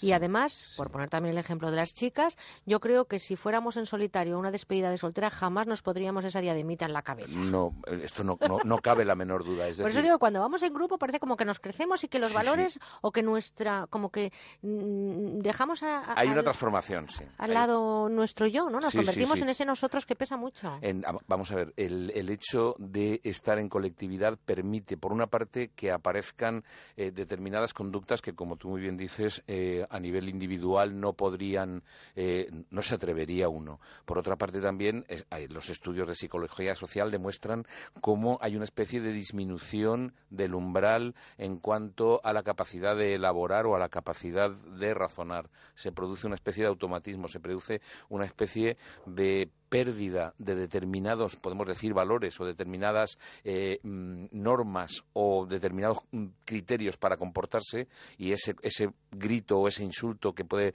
que se produce tantas veces en, en los estadios y que tanto está costando erradicar porque precisamente eh, digamos hay una especie como de inercia. Pero lo mismo lo de la diademita o lo de como tú decías o cualquier otro tipo de aspecto colectivo. Muchas veces cuando uno es separado de ese colectivo de ese grupo por sí mismo él solo no podría Estamos recibiendo ya correos electrónicos en conbuenaonda arroba onda cero punto es. Estamos esperando sus llamadas. No nos llamen eh, por centralita. Marquen el eh, teléfono que yo les he dicho, 91 426 25 99, si quieren formular alguna consulta a nuestro psicólogo. Nos dice Luisa que eh, con relación al tema que estamos hablando, ¿qué pasa cuando en las familias dice eh, se juntan todos eh, los hermanos y los suegros? Eh, cambia. Yo con mi suegra me llevo bien en solitario, pero cuando está el hijo, el marido y mi cuñada Carmen es insoportable la convivencia. Me esperan 15 días por delante en un apartamento de 60 metros cuadrados.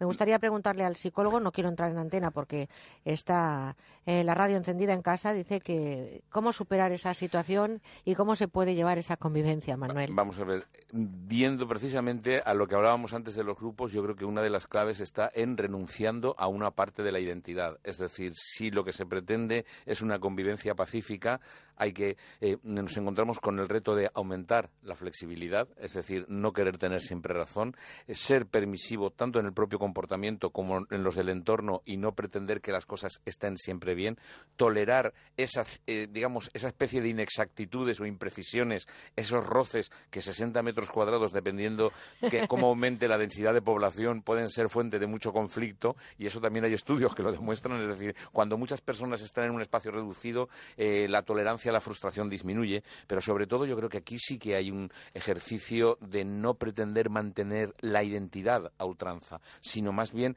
eh, tratar de buscar lo que serían los factores en común, esa concordancia que nos va a permitir más o menos estar de acuerdo. Cuanto más pretenda alguien que esté eh, o que quiera estar en un grupo tener la razón, más va a aumentar la división, la confrontación y la fricción dentro del grupo, claro. Fíjate que tenemos otro correo electrónico, nos preguntan, dice, os agradezco muchísimo este espacio abierto para que os hagamos consultas. Me imagino que podemos consultar eh, de algo distinto a lo que estáis hablando como en años anteriores. Si es así, por favor, responderme. Tengo ahora mismo una sensación de vacío tremendo. Eh, me acaba de abandonar mi pareja por una persona mucho más joven que yo. Eh, sé que es un clásico, sé que es algo que le pasa a mucha gente, pero en estos momentos me siento fatal. ¿Cómo superarlo? No quiere decir su nombre en antena y lo respeto.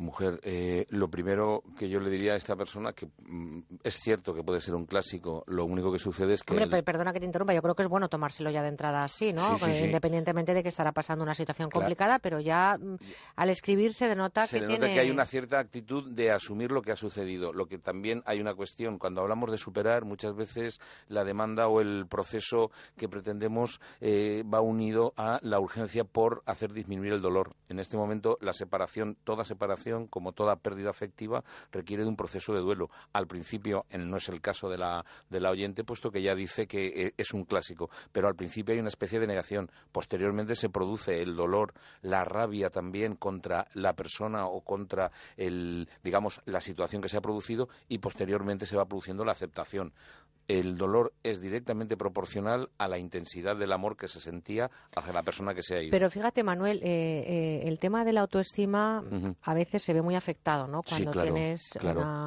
una, situación como la que está viviendo esta oyente y seguramente muchísimas personas que nos escuchan, ¿no? El hecho de que te dejen te por alguien más joven con la idea de ya no eres ya no eres una persona a la que se pueda querer, es decir, a mí esto, Por muy alta que tengas la, autoestima, esa es la pregunta, siempre se ve afectada. ¿no? O sea, no hay nadie que esto lo pase como un sarampión, ¿o sí? Vamos a ver, si alguien lo puede pasar sin que le importe o sin que tenga ningún impacto es porque de alguna manera no le interesaba demasiado la relación. Es decir, si es una relación en la cual mm, esta separación no produce ningún impacto, es que la relación no importaba. Ahora, hay dos planos aquí que me gustaría señalar, ¿no? Por una parte está el plano de la comparación, es decir, esta persona me deja por otra persona que esa Mm, que la, persona que me deja considera mejor, pero automáticamente yo pienso que soy peor y ahí la autoestima se puede ver afectada. Y por otra parte, la, sensación también de que eh, aquello por lo que esta persona ha estado apostando, pues ya ha sido un error. Muchas veces las personas abandonadas empiezan a, auto a criticarse o incluso a autodescalificarse diciendo que no ha valido la pena. A mí eh, me gustaría señalar algo. Yo creo que las personas funcionamos por planos o por partes y durante el tiempo que funcionamos esa pareja funcionó y ahora están en otro plano. Esa ruptura precisamente lo que pone es la oportunidad para la persona que está abandonada de, ver un cambio radical por un golpe, que es el abandono, pero ver la oportunidad de, ver la vida de otra manera. Es decir, esa pareja se terminó, pero ella sigue siendo una persona válida. Evidentemente, nada en el mundo nos tiene que hacer pensar que no valemos la pena, ni nada en el mundo nos tiene que hacer pensar que eh, el camino eh, no se va a recorrer. Seguro, la vida es de única dirección, hacia adelante siempre. Y hacia adelante seguimos con nuestros teléfonos 91 426 25 99. Javier, buenos días. Hola, buenos días. Nos llama desde Valencia, además, ¿no? Desde esta tierra tan estupenda, desde donde hacemos este programa, Javier. Sí, buenos días. Hola, buenos días. Buenos días, díganos. Bueno, pues mire, le cuento, voy a intentar contarle mi caso rápido. Eh, soy sí, divorciado, por favor. Soy divorciado mm, al estar fuera de casa, tengo tres hijos. Al estar fuera de casa no tengo control ni puedo educarlos, por decirlo de alguna manera. Y tengo el caso de pues que tengo un hijo de 27 años que eh, pues es nini. Ni estudia ni trabaja, no tiene relaciones sociales, no sale de casa. Yo creo que ha sufrido alienación parental y estoy preocupado por él. Entonces no sé qué puedo hacer, porque su madre lo protege en, en todo y yo no tengo control ni puedo ayudarlo de ninguna manera. Javier, pues vamos a ver lo que nos dice Manuel. Se escuche al teléfono. Vamos a aclarar, si te parece, primero, Manuel, lo que es alienación parental, porque está claro que es un, acosar la madre al padre a través del hijo, de alguna manera, ¿no? Es de alguna manera atacar al padre a través del hijo o intentar. Eh, en primer lugar, eh, cuando se produce una separación, una de las vías por las que puede evolucionar ese proceso de separación es que se conviertan los hijos en, en en el campo de batalla. Y ahí es la moneda de cambio, ¿no? Cuando se intenta a través del hijo hacer daño al padre, darle mala información del padre. En, definitiva, se convierte eh, la relación con los hijos en una especie de eh, disputa donde muchos de los asuntos pendientes entre el padre y la madre suelen aparecer ahí. Yo, en primer lugar, lo que sí que, por lo que cuenta Javier, parece como difícil, pero lo que habría que buscar sería la posibilidad de un mínimo acuerdo respecto de lo que habría que hacer con el, con el futuro o con el comportamiento del hijo, es decir, esa cierta sintonía, esa cierta posibilidad de dar unas instrucciones compartidas. Es evidente que no estando en casa, como no está Javier, puesto que me imagino que los hijos viven con su eh, expareja, lo que sucede también es que hay una ausencia de posibilidad de control. Yo mm, no quisiera eh, parecer eh, iluso, pero creo que la vía que aquí apunta Javier sería una vía de fomentar la relación de confianza con el hijo y evidentemente también tratar de, de ser un soporte para el hijo sin convertirse en una especie como de salvavidas o de eh, persona que evita que vaya desarrollando el hijo la responsabilidad de hacerse cargo de su vida. Personalmente, creo que por la edad que tiene el hijo, 27 años. ¿eh? La idea, la idea estaría en que precisamente ya son dos adultos, es decir, tanto Javier como su hijo son dos adultos, buscar una relación adulto-adulto. Tomar un café, ¿no? Tomar un café y desde el apoyo de, mm, creo que además de, padre a hijo, eh, en el sentido de referencia como soporte, pero también de, de elemento que le va mm, recomendando o que le va orientando al hijo para que vaya haciéndose cargo de su vida. Entiendo que vivir para muchas personas resulta todo un reto. Entiendo que alguien que ha desarrollado una conducta o una posición como decía Javier Nini, hace que la vida le parezca un excesivo desafío. Creo que en ese punto es donde está el apoyo. La otra parte es contribuir a que el hijo vaya haciéndose cargo de sus responsabilidades en el sentido de buscarse la vida, es decir, eh, no tanto convertirse solamente en una, en una fuente de hiperprotección, sino precisamente de acompañamiento para que pueda hacer frente a ese desafío que es la vida. Pues fíjate que esta respuesta que nos has dado le puede servir a muchas personas que estén en esa misma situación. Evidentemente, es una situación muy difícil separaciones son complicadas, hay veces que se manipula ¿no? a, los hijos, desgraciadamente, que son las grandes víctimas, ¿no? cuando se rompe una pareja con, hijos, son los grandes perjudicados. Y lo que sí que está claro es que con 27 años, como decimos, un café. Yo creo que hace falta esa comunicación y, evidentemente, a lo mejor abrir los ojos o, como mínimo, una conversación para lo, hijo, lo máximo, el máximo nivel posible de comunicación y de una relación de adulto a adulto. 91 426 25 99. Ese es el teléfono que ha marcado María, que nos llama desde Vigo. María, buenos días. Hola, buenos días. Un saludo. Cuéntenos. Bueno, pues nada, que soy. ¿Puede bajar, perdón, perdón, eh, puede bajar la radio? Me dicen mis compañeros de realización. Sí. Muchas gracias. De nada. Eh, ya le bueno, quiero explicar que soy una mujer viuda desde hace 13 años y por circunstancias de la vida mis hijos trabajan fuera, están fuera y yo no soporto la soledad. Eh, esto me está atacando muchísimo, me da mucho insomnio, mm, no tengo ganas de, salir, de moverme, no conozco a nadie en esta ciudad y quisiera saber cómo tengo que hacer para combatir esta soledad, doctor. Mm, María, em, le voy a decir algo que puede parecerle eh, muy, yo diría, como muy sencillo. Perdón, em, vamos a decirle a María que escuche por, eh, por la radio porque tenemos eh, el retorno precisamente de su aparato de radio. Escuche a, Manuel por la radio. Gracias, María. Un abrazo muy fuerte. Y para la soledad yo le recomiendo que esté con nosotros 24 horas también. ¿eh? Vamos a ver, María. en primer lugar, hay una cosa que es cierta. En determinadas situaciones las personas no nos podemos quedar pensando. Necesitamos pasar a la acción. yo lo que sí que le diría es la búsqueda de cualquier ámbito. Es evidente que, como usted comenta, puede no tener amigos. Puede en este momento sentir 13 años de viudedad y no tener el soporte de los hijos, me parece que también es una de esas experiencias donde la vida nos pone a prueba. ¿no? Y en ese sentido yo lo que le diría sería la búsqueda de cualquier tipo de organización en la que usted se vea, entre comillas, obligada a tener interacción social. Mm, muchas veces caemos en la idea de que solo cuando me apetezca lo haré. Eh, aunque parezca mentira, el hacerlo contribuye a que apetezca. los filósofos orientales dicen que la vía del ser es el hacer. Y yo creo que en ese sentido el, pasar a la acción, aún sin ganas, que sé que es eh, muchas veces difícil, pero sobre todo lo que es es costoso.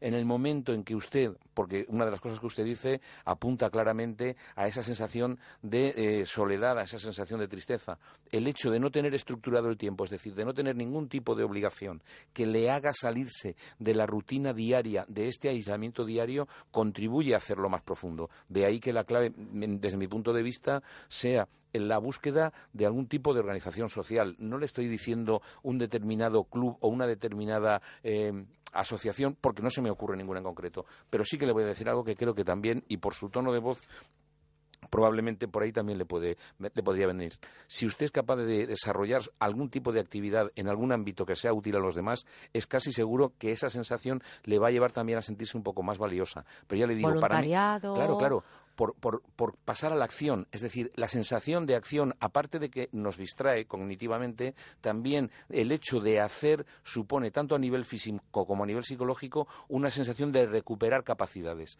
La quietud, el aislamiento, lo que hace es, digamos, ir sumiéndonos en un pozo. Pues eh, María, además de desearle que salga muy pronto de esa soledad, porque la soledad cuando es voluntaria es deliciosa, pero cuando es impuesta a veces se convierte en ese fantasma, en esa espada de Damocles que no nos deja vivir.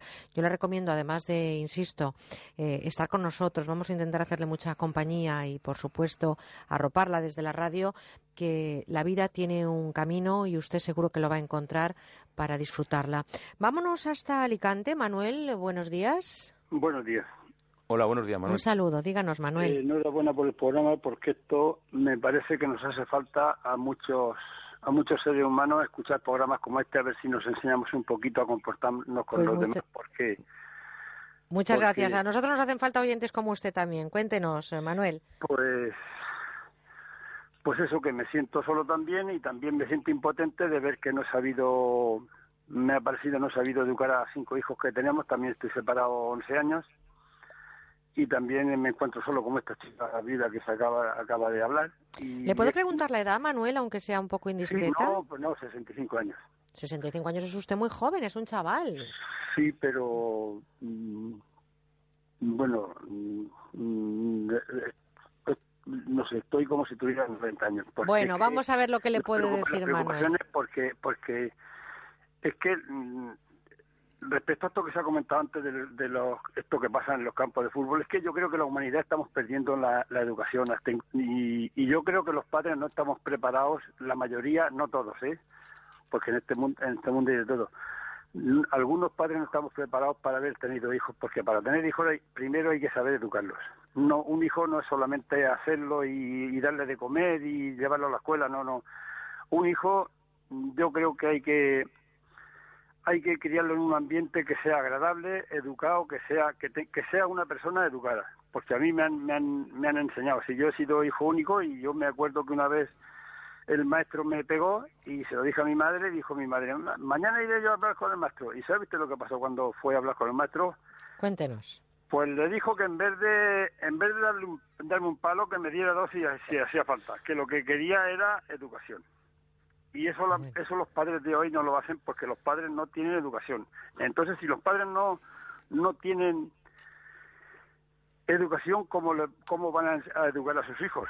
Si ya, ya, ya digo, yo tengo cinco hijos y mi separación creo que vino más que nada porque empecé a meterme un poquito más de la cuenta con mis hijos porque en el trabajo me hacían la vida imposible a mí, llegaba a casa y, y, la- y lo que me hacían en el trabajo lo pagaba en casa, que eso eso lo reconozco Pues ahora, si le antes no lo parece, reconocía. Manuel, que como lo primero para dar un paso es reconocerlo, vamos a dejar a Manuel eh, con lo que nos ha contado para que analice su situación y le dé, de alguna manera, dentro de lo que se puede, evidentemente, en una consulta radiofónica, su punto de vista profesional. Un abrazo muy fuerte también a Alicante, esa tierra eh, de buena gente, por supuesto que sí. Manuel, ¿qué le decimos a, a tu tocayo? Bueno, pues en primer lugar eh, agradecerle el realismo de, su, de sus palabras, ¿no? Yo creo que hay una cosa que a cualquier ser humano adulto, a cualquier eh, persona que tiene hijos, eh, siempre le es necesario un plus no solo de reflexión, de educación, sino también un plus de cierta predisposición para poder eh, hacer mm, una labor de educación y acompañamiento de los hijos. Creo que sí que es un elemento a tener en cuenta la conveniencia de recuperar los valores y de cómo se transmiten. Es verdad que sería ideal, en el sentido más, eh, digamos, más bonito de la palabra, sería ideal que todos los padres nos hubiéramos hecho una serie de cursillos o una serie de mm, asignaturas, hubiéramos elaborado una serie de programas para poder educar a los hijos. Creo también que educar a los hijos es, insisto, una de las tareas más difíciles, que ponen a prueba también los valores de la sociedad. Como decía Manuel, no muchas veces eh, pretendemos que solo sea la escuela la que es, mm, aporte los valores. La escuela puede educar en el terreno de los conocimientos. Ahora hay un ámbito que es el ámbito familiar en el que hay otra serie de valores. Evidentemente, eh, fomentar la educación, fomentar el respeto, fomentar la responsabilidad es algo que se va viendo también día a día. Yo creo que una de las cosas que puede ayudar bastante a esto es el que el diálogo en el marco o en el seno de la familia esté presente, el que de alguna manera cuando la familia se reúne y cuando se encuentra, se puedan poner en práctica esos valores. Evidentemente, cuando ya no ha podido ser, no ha podido ser. Y como decía Manuel, muchas veces también es importante vigilar cómo el entorno exterior, cómo la realidad que los miembros de la familia tienen fuera puede afectar a la familia. Pues esto que él decía, que muchas veces los problemas del trabajo eh, repercutían en casa. Pues eh, seguimos eh, con Manuel Ramos, eh, celebrando la vida y sobre todo brindando con ustedes para resolver esas cuestiones que nos plantean 91 426 25 99 y también a través de nuestra dirección de correo electrónico con buena onda arroba onda cero punto es. Encarna nos dice que tiene un hijo de 19 años que le ha faltado cumplir la mayoría de edad para marcharse. Hace tres días que no sé nada de él, aunque que no sé nada de él físicamente, pero sí sé por otros amigos que está bien. Nunca ha querido vivir con nosotros. Ha sido un niño adoptado y desde que se enteró no nos ha aceptado. ¿Cómo puedo acercarme a mi hijo siendo que le he dado cariño desde el primer día que lo cogí en brazos? Una situación muy delicada que no sé si el doctor nos puede ayudar a mi marido y a mí. Estamos hundidos. Eh, esta situación es una de las situaciones terribles, ¿no? Es decir, cuando una parte, en este caso los padres, eh, con todo su amor han tratado de volcarse hacia lo que sería el proceso de educación y de crianza de un hijo, las circunstancias también, en este caso de la adopción, hacen que la relación tenga unas características muy especiales.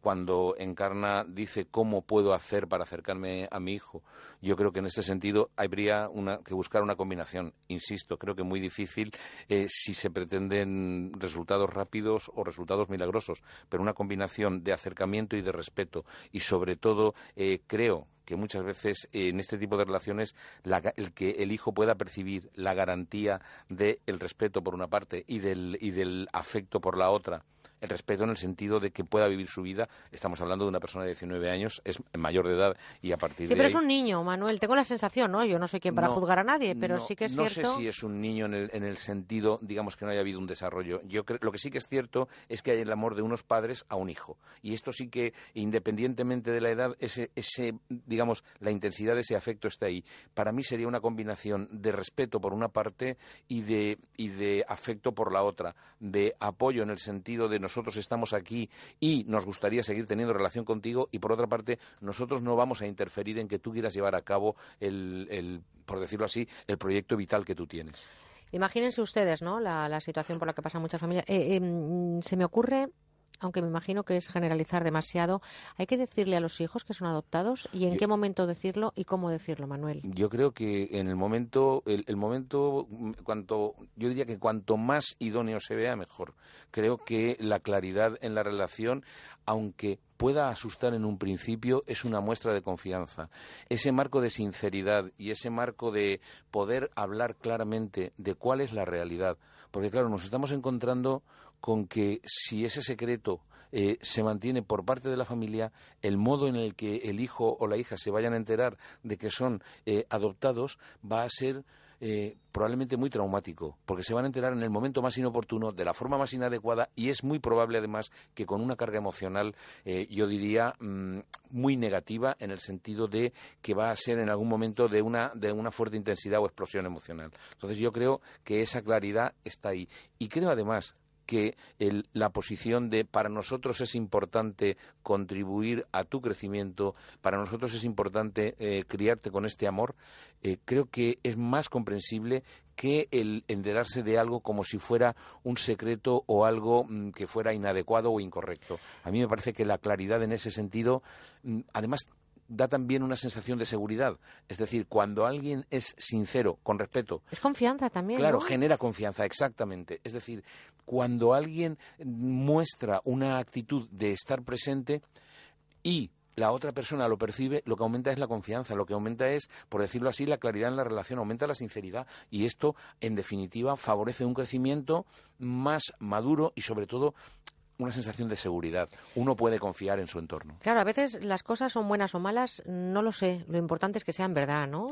que sean claras. Yo creo que la, claridad y la sinceridad es la base de la confianza. Además ha cambiado mucho el cuento, ¿no? De la adopción de hace algunos años, de aquella España de los años 70 eh, o 60 a la España actual. Ha cambiado mucho, ¿no? Lo que es la forma de... Incluso las motivaciones, ¿no? Eh, yo creo que hoy en día la motivación de la adopción es una motivación esencialmente afectiva. Eh, no no hay eh, toda esa carga de oscurantismo que muchas veces se ha, se ha Yo creo que se acerca más a la solidaridad, a la generosidad de las personas. A compartir la vida con otra persona, a proponer un proyecto vital. Fíjate que hemos eh, recibido en este primer día de nuestra séptima temporada llamadas de personas que se sienten solas. Desde aquí queremos decirles que la vida hay que disfrutarla, hay que celebrarla. Y me voy a quedar con una frase que has dicho, Manuel, en una de tus respuestas, que la vía del ser es el hacer. Una frase que me parece perfecta para empezar a tomar las riendas de esas situaciones que a veces son complicadas. Todos, absolutamente todos, tenemos piedras en nuestro camino. Lo importante es que sepamos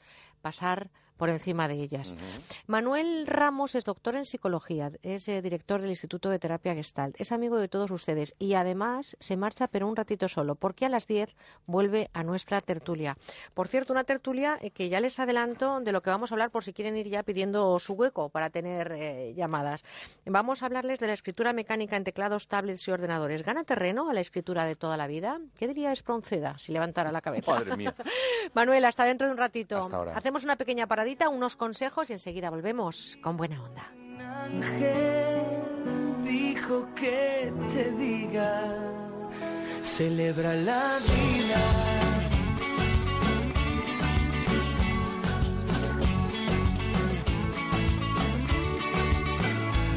Piensa libremente, ayuda a la gente y por lo que quieras lucha y sé paciente. Con buena onda en Onda Cero.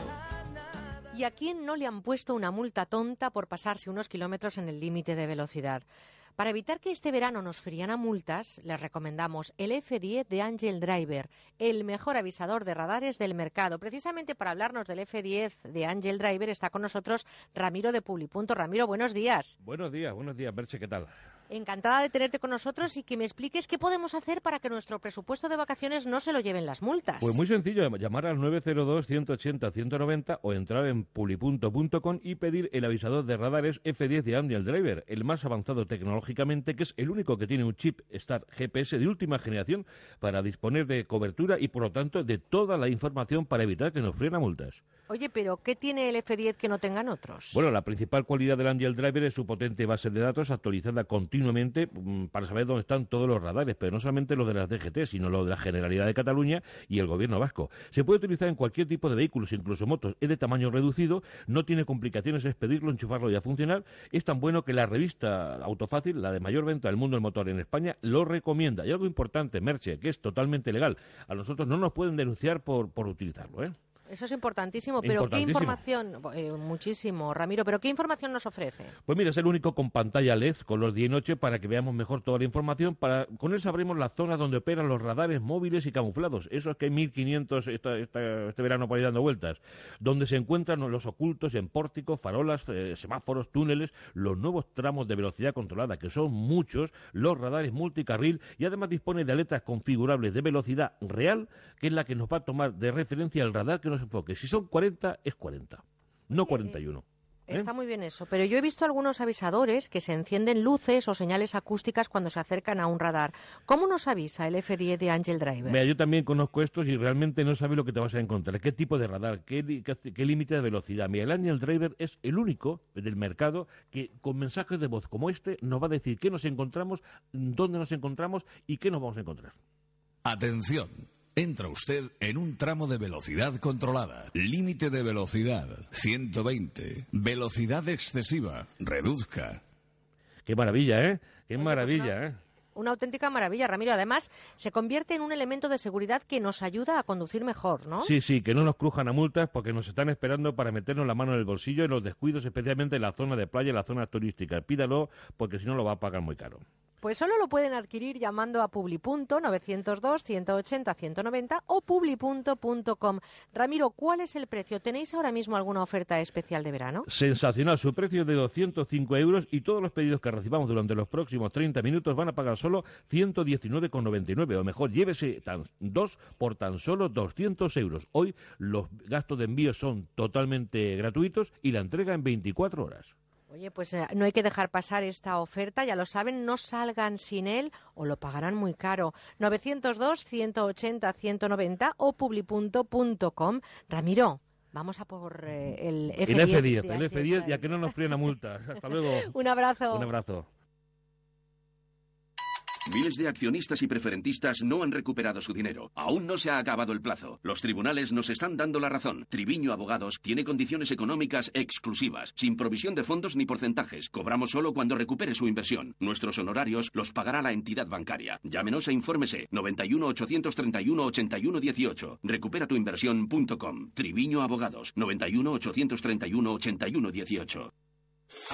¿Aún no conoces los efectos de la mesoterapia? Prepárate para el verano y ponte guapa. Reserva tu sesión en Centro Médico Caduceo Salud. Teléfono 917-013-972. Octava planta del corte inglés de Callao. Y si lo prefieres, combínala con acupuntura y presoterapia para mejorar los resultados. Centro Médico Caduceo Salud, en el corte inglés de Callao. Primera consulta gratuita.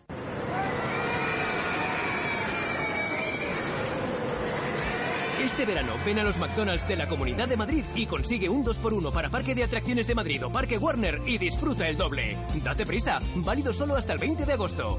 Y si te descargas la nueva app de McDonald's, disfrutarás de ofertas exclusivas. Ocasión.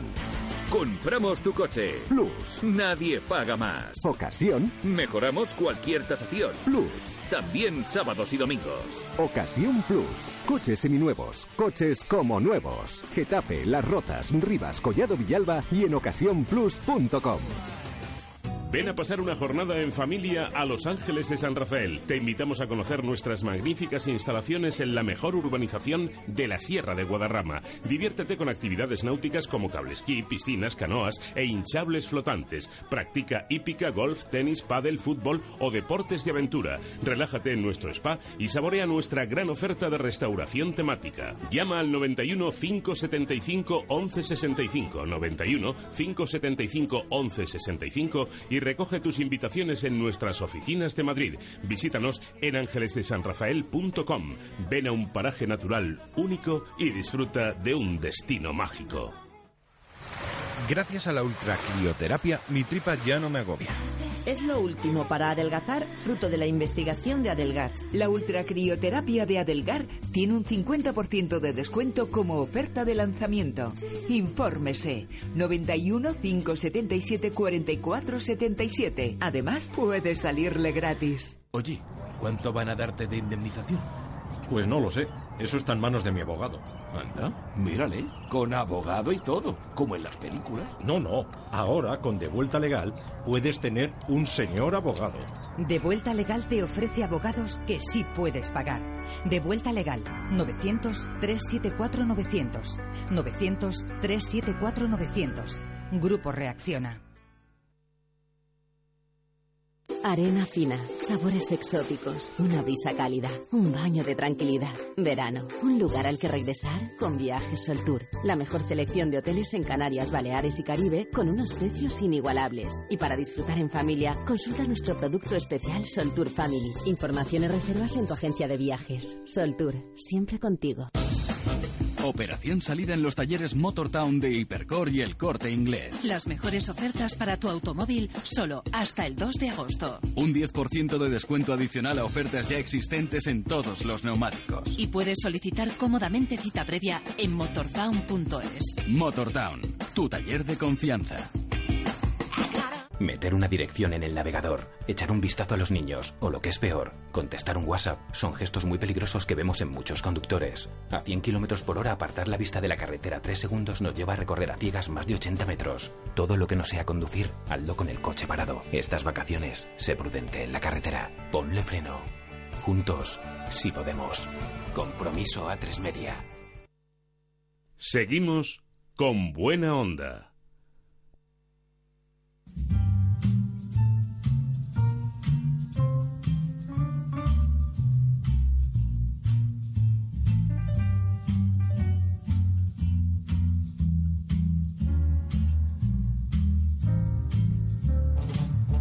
Nuestros crímenes.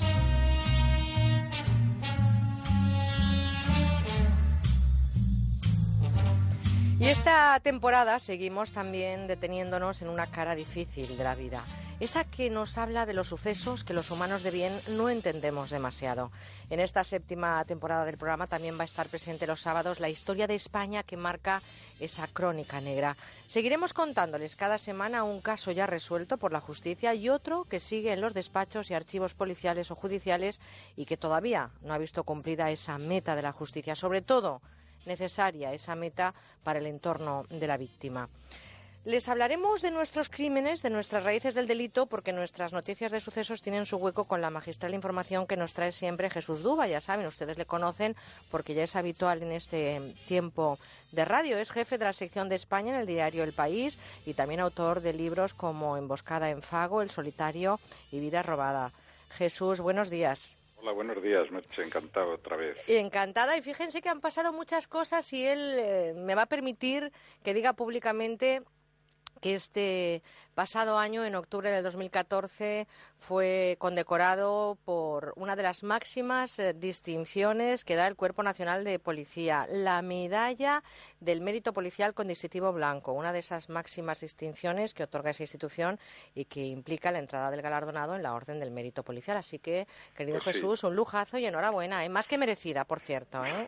Muchas gracias. Sí, fue emocionante para mí después de tantos años dedicado a este tipo de información y me hizo mucha ilusión, la verdad. Bueno, pues es que fíjense, esta información, que como digo es la que nos muestra esa cara menos amable de la vida, hay que abordarla siempre con respeto y con delicadeza. Y él lo hace y nosotros además estamos encantados de que así sea. Así que, por supuesto, con todos esos datos certeros que nos eh, pondrán en cada una de las situaciones, si te parece Jesús, empezamos hoy con un crimen resuelto. Nos, nos vamos hasta un delicioso rincón de Galicia, a cuatro kilómetros de Pontevedra, por donde pasa el camino portugués y en plena ruta turística de las Rías Baixas. El concello de Pollo, el 3 de febrero de 2014, se convertía en noticia por el asesinato de Secundino Prego, un octogenario que muere de forma violenta, además, parece ser que en, mano en manos de sus cuidadoras. ¿no? ¿Qué ocurre exactamente ese día, Jesús? Sí, sí, pues como tú dices, Merche, Secundino Prego eh, era un hombre ya de avanzada edad, tenía más de 80 años, pero pese a su avanzada edad, la verdad es que, según todas las informaciones del vecindario, este hombre le seguía gustando mucho divertirse ir por discotecas. Eh, el caso es que, bueno, como tenía más de 80 años, pues eh, vivía solo y había cogido a una mujer, eh, una tal Albertina, para que le cuidara. Eh, esta mujer, por lo visto, el- era la beneficiaria del testamento de Secundino, que luego posteriormente se supo que había hecho otros varios testamentos y que cambiaba de opinión cada poco tiempo, ¿no? Bien, pues esta, este día, el 3 de febrero del año pasado, eh, el cadáver de Secundino fue encontrado eh, realmente en muy mal estado porque había recibido un montón de golpes. Eh, la autopsia determinó después que muchos de ellos parecían causados por, por golpes de sartén, a sartenazos o bastonazos, incluso con un bastón que él utilizaba para ayudarse a caminar, ¿no? Eh, de modo que un crimen bastante brutal, ¿no? Se pensó en un asalto domiciliario porque Secundino ya había sido víctima de otro en el mes de noviembre anterior, pero se descartó y se tuvo muy clara la línea de investigación desde el principio, desde, desde esas primeras pesquisas policiales. Sí, pues como tú dices, inicialmente la Guardia Civil eh, pensó que podría haber sido víctima de, un asalto de- por delincuentes para robarle, pero eh, poco a poco la investigación descubrió eh, este detalle que antes comentábamos, ¿no? Que, que Albertina, su cuidadora, eh, figuraba como heredera universal. Eh, entonces ahí digamos que rápidamente apareció un móvil, ¿no? Lo que se llama un móvil para, para que alguien pueda eh, despertar su codicia y, y causar un mal de este tipo, ¿no? De modo que enseguida la Guardia Civil detuvo a esta tal Albertina. Oye, por cierto, he leído que independientemente de la cantidad de dinero que pudiera tener o guardar en efectivo Secundino, únicamente era propietario de la mitad de la vivienda de la que, en la que eh, eh, se cometió el crimen, porque el otro 50 parece que pertenecía desde la muerte de su esposa, que había sido atropellada, creo, eh, también las proximidades de la casa, a los dos hijos del matrimonio. O sea que tampoco era tan elevada la cuantía que se podría heredar, ¿no? Efectivamente, eh, como bien dices, él era viudo y por lo tanto la casa en la que vivía pues eh, pertenecía a la mitad, o había pertenecido la mitad de esta casa a su esposa. Al fallecer sus legítimos herederos eran sus hijos y por lo tanto él era solo propietario de la mitad de la vivienda. Pero sin embargo este hombre parece que por el vecindario y, por las zonas que él frecuentaba eh, solía decir que era más rico o, más, o tenía más bienes de los que en realidad tenía, ¿no? Por la boca murió el pez en este caso, ¿no? Claro. Oye, por cierto, um, lo hemos comentado muchas veces y posiblemente a lo largo de todos estos programas del mes de agosto vuelva a surgir lo importante que es el análisis de ADN, lo que está aportando eh, la, analítica de esos restos biológicos que se obtienen en las escenas del crimen, porque parece que hay en torno a unas 200 muestras que ya están en manos del juzgado de instrucción número 2 de Pontevedra y parece que, que bueno, se podría poner fin ya a esa fase de instrucción y que el juicio eh, sería este mismo año, ¿no? Sí, sí. De hecho, aparte de la detención de esta mujer de Albertina, también fue detenida otra chica más joven, una chica llamada Rocío, que presuntamente pudo colaborar con, con ella en, dar muerte al, al octogenario, eh, que le habría convencido, según las investigaciones policiales, para repartirse juntas la, la herencia, ¿no? Entonces, la investigación está realmente avanzada de forma que eh, la Fiscalía incluso ya ha formulado sus peticiones y ya considera que estas dos mujeres son merecedoras de una pena de 20 años de prisión para cada una de ellas. Lo dirá también un jurado popular y las sospechosas de momento están en prisión las dos, ¿no? Las dos en prisión a la espera de juicio, efectivamente. Pues un crimen resuelto y todavía no está aclarado lo que ocurrió un 7 de septiembre de 2014 a Agnès Clavina. Es eh, una chica letona de 30 años que llevaba algunos meses viviendo en Marbella y ese día, el 7 de septiembre, se pierde su rastro por la noche en la zona de Puerto Banús. Jesús, se sabe que salió de fiesta con unos amigos a una de las discotecas más exclusivas de Puerto Banús. Ahí parece que es la última vez que se le ve con vida. ¿Qué pistas sigue la investigación? Sí, pues como dices, esta joven letona, que, según las fotos además que hemos visto de ellas, era una chica guapísima, había venido a Marbella, pues como tantas jóvenes extranjeras, por una parte a disfrutar del buen tiempo y, de, en fin, de, de todo lo que ofrece la Costa del Sol y a la vez trabajar. Bueno, ella trabajaba y en sus ratos libres pues frecuentaba estas discotecas de moda. Ahí sale después de estar con unos amigos y alguien dice que ve cómo se acercan a ella dos individuos, eh, que hablan con ella y que a continuación lo único que se sabe es que entra en un coche y ahí se le pierde la pista por completo y por más eh, investigaciones que ha hecho la policía no ha logrado saber nada más porque se han visto eh, multitud de imágenes de cámaras de seguridad de la zona y tampoco se aclara muy bien qué es lo que ocurrió a continuación. Lo que sí que está claro es que hay una eh, versión muy distinta de los hechos, de lo que piensa la policía o los datos que tiene la policía con las declaraciones que han hecho estos expatriados británicos, que parece que podría ir por ahí la investigación policial.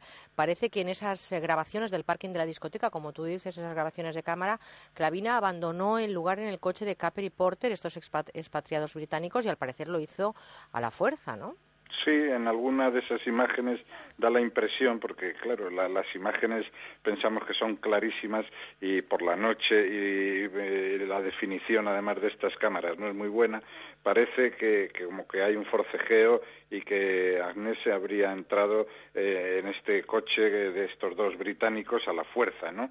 Eh, por eso todos los indicios llevan a pensar, y dado que no se ha encontrado el cadáver ni ningún rastro de, esta chica, todo hace pensar que estos dos eh, jóvenes, uno de ellos hijo de un multimillonario británico, que parece que tenían un yate atracado en la zona, podrían haber llevado a esta chica a ese yate y allí, bueno, esto es especular, ¿no? Pero eh, es una hipótesis, desde luego, policial, el móvil sería abusar de ella y posteriormente pues seguramente la víctima se resistió y forcejeó y estos individuos pudieron acabar dándole muerte y tirando su cadáver al mar, ¿no? Es la, hipótesis que maneja la policía. Y además es una historia que desgraciadamente se ha repetido en alguna ocasión, joven guapa que empieza a trabajar en los ambientes nocturnos de la gente pudiente, desaparece de la noche a la mañana y absoluto mutismo, nadie sabe nada. Una relación, Jesús, que también forma parte de esa crónica negra, ¿no? La relación que hay entre la Sí. riqueza, el crimen y la ética, que también Sí. ha sido explorada por los psicólogos, aunque también hay que decir que tener mucho dinero no tiene por qué llevar a nadie a comportarse de forma inmoral, pero hay a veces, ¿verdad?, Sí. una educación ahí que no Sí. está muy cerrada, no, no se ha cerrado ese círculo de la, de la, de la educación y, y hay personas muy narcisistas que podrían haber llevado a cabo este crimen de la forma que tú lo, lo, lo estás relatando, ¿no? Sí, además hay jóvenes eh, que frecuentan todas estas zonas eh, que digamos que no, no se dan cuenta de que en toda esta zona la verdad es que suele haber mucho depredador, ¿no? Hay auténticos tiburones que consideran que su estatus o su posición o, o, en fin, su nivel de vida les, les permite hacer todo tipo de barbaridades, ¿no? Lo que sí que está claro es que hay una característica, común, una característica común en muchos criminales, en la mayoría que tienen esa sensación de que están por encima del bien y del mal. Ojalá eh, en este caso eh, vuelva a prevalecer la justicia. Solo cabe esperar, abrir una puerta a la esperanza de este caso del que les acabamos de hablar, que todavía no está resuelto, pero para el que parece que se estaría acercando a esos presuntos culpables. Jesús Duba, jefe de sección eh, de España en el diario El País, gracias y hasta la próxima semana. Vamos a la información con Ismael Terriza. Seguimos con buena onda. Por el amor de una mujer llegué a llorar y enloquecer mientras que ella se reía. Bueno, yo creo que esta quizás sea una de las baladas más bonitas de nuestra música. Dejé mis venas de sangrar, pues no sabía lo que hacía. Es Por el amor de una mujer, compuesta e interpretada por Dani Daniel. También la cantó otro grande de nuestra música, Julio Iglesias. Un canto a Galicia, Bueno, bueno, este es otro de esos grandes éxitos que se acaban convirtiendo en himnos. Y está en la colección que traemos ahora. Son tres discos cuyo título lo dice todo. Décadas de oro del pop español. Sé que para nuestro amor llegó el final. Ya de nada valen las palabras. Con las mejores canciones de los años 60 y los 70, porque ¿cuántas veces no habremos cantado esta canción? Como Pues miles, es que fue un bombazo como el resto de temas de esta colección que son todos buenísimos. Solo están disponibles a través del teléfono que damos aquí en la radio, el 902 29 10 29. Para que no me olvides, ni siquiera un momento. Con canciones maravillosas como esta de Lorenzo Santamaría o esta otra de Mocedades.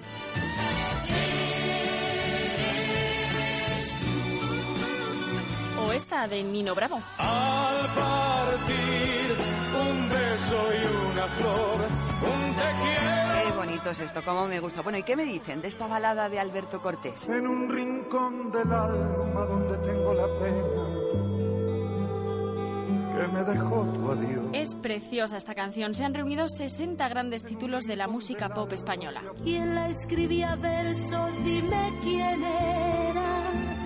¿Quién la mandaba flores por primavera? Décadas de oro del pop español es una colección maravillosa que, por cierto, se está regalando muchísimo. Claro, porque es la música ideal para nuestras madres. Por ejemplo, se han vendido tanto que se nos acaba ya. Hay que entrar en la web musicadesiempre.com o llamar ahora mismo al teléfono 902 29 10 29 para reservarla antes de que se termine. Amada mía, Porque además viene con un regalo solo por pedir prontito la colección. Pues sí, Paloma, hay que darse prisa porque se acaban enseguida. Durante la próxima hora, solamente la próxima hora, vamos a regalar un reloj muy bonito de cuarzo a todos los que hagan su pedido. Todas las promesas de mi amor se irán contigo.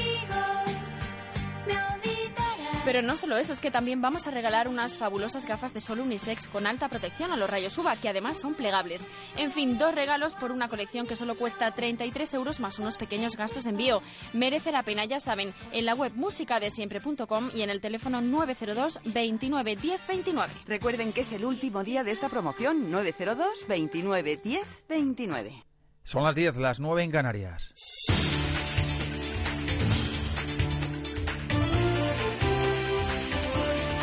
Noticias en Onda Cero.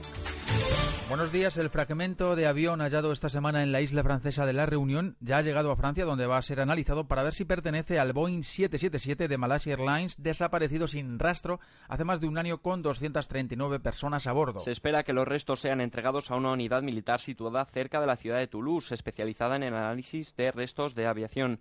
Las autoridades malasias se han mostrado casi seguras de que los restos encontrados pertenecen a un Boeing 777, en lo que aumenta las posibilidades de que pertenezcan al MH370.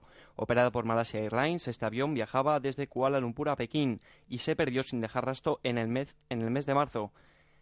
En uno de los mayores misterios de la historia de la aviación, desde entonces la búsqueda de la aeronave en el mar, en la superficie y en el fondo no ha dado frutos hasta el hallazgo del fragmento de la que se cree que podría ser de ese avión en un extremo aún no confirmado.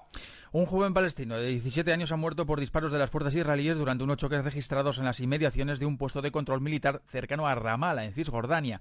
Con esta muerte ya son 20 los palestinos que han perdido en similares circunstancias la vida en lo que va de año. Horas antes, un ciudadano de la franja de Gaza también había muerto por disparos de militares del Estado hebreo en una jornada especialmente trágica marcada sobre todo por el fallecimiento de un bebé de 18 meses tras un ataque de extremistas judíos contra una vivienda en Cisjordania, un hecho calificado como crimen de guerra por parte del presidente palestino Mahmoud Abbas. Es un crimen de guerra y un crimen contra la humanidad. No permaneceremos en silencio mientras continúen los asentamientos y la ocupación exista, porque esos crímenes seguirán sucediendo. Estamos preparando un archivo con este crimen y con otros para llevarlo inmediatamente a la Corte Penal Internacional. Nadie impedirá que lo hagamos.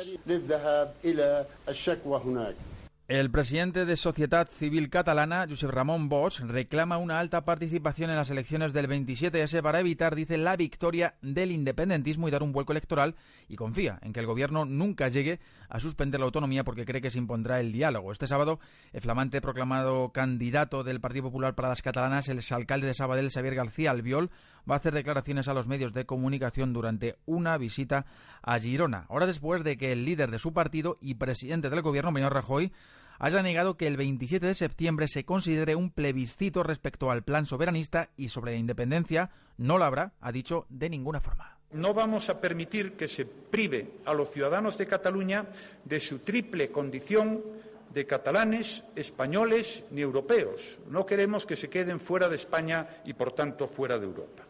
España es un país serio y en ningún país serio se puede pretender violentar la ley o sacar algún tipo de rendimiento político de ello.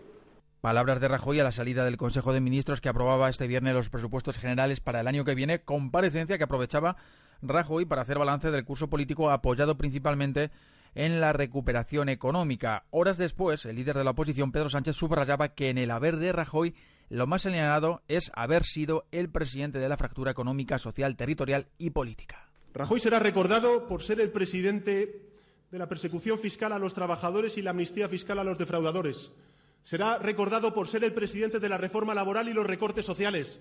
Será recordado por ser el presidente que, en lugar de ser fuerte contra la corrupción, mandaba SMS diciendo Luis, sé fuerte. Ese es el balance de Mariano Rajoy. Por eso tenemos que ganar el próximo mes de noviembre, compañeros y compañeras, para que recuperemos la decencia en la vida política. Desde hoy, 1 de agosto, paréntesis en la primera fila de la actividad política de este país, el presidente del gobierno y sus ministros esperan disfrutar durante unos días de descanso, aunque este año sus vacaciones van a estar condicionadas por una inusitada actividad parlamentaria debido a esta tramitación de los presupuestos y por la votación del acuerdo entre la Unión Europea y Grecia. Segunda fase de la operación especial de verano. Sepamos cómo se circula a esta hora por las carreteras de nuestro país. Dirección General de Tráfico, buenos días. Buenos días. Siguen hasta ahora las complicaciones, especialmente en la salida de Madrid por la carretera de Valencia. Hay importantes retenciones, primero desde Rivas hacia Madrid hasta Perales de Tajuña, luego en Villarejo de Salvanés y ya en la provincia de Cuenca entre Belinchón y Tarancón. También tenemos retenciones a esta hora en Sevilla, en la A49 en Sanlúcar la Mayor y en Huevar, sentido Ayamonte, y en la AP4 en las cabezas de San Juan, en sentido Cádiz. En Burgos destacamos también las retenciones que hay en la A1 en el peaje de Armiñón y en la AP1 en la zona de Castañares y en Badajoz, en la A5 en la zona de Mérida, se van a encontrar con retenciones en dirección a Badajoz y también en el acceso a la A66. Además hay que tener cuidado con la niebla, está ahora en Lugo, en la 8 en Mondoñedo y en Abadín y en Segovia en la 1 en Somosierra y en la Nacional 6 en el Alto del León. En deportes, a esta hora pendientes del Mundial de Natación de Kazán, donde se, desde las 8 de la mañana se está disputando las pruebas masculina y femenina de 25 kilómetros en aguas abiertas, con la única participación de Margarita Domínguez por parte española, en vísperas del comienzo de la competición en piscina, donde, recuerden, no va a estar por lesión la principal figura de nuestra natación, la doble subcampeona olímpica Mirella Belmonte. Es todo, más noticias en Onda Cero cuando sean las 11, las 10 en Canarias.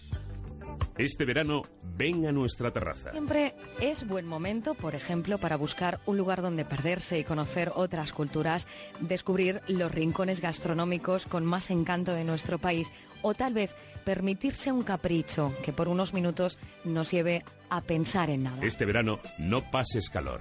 Ven a la terraza. Los sábados a las 10 de la noche con Alicia Llop. Te mereces esta radio. Onda Cero, tu radio. Disfrute de una nueva juventud en su piel con la nueva y auténtica crema de veneno de serpiente de LA California Cosmetics. Snake Cream solo la puede conseguir en exclusiva en American Shopping 902 206 216 o en americanshopping.es. Y hablamos precisamente con Esther de American Shopping. Esther, buenos días. Hola Merche, muy buenos días.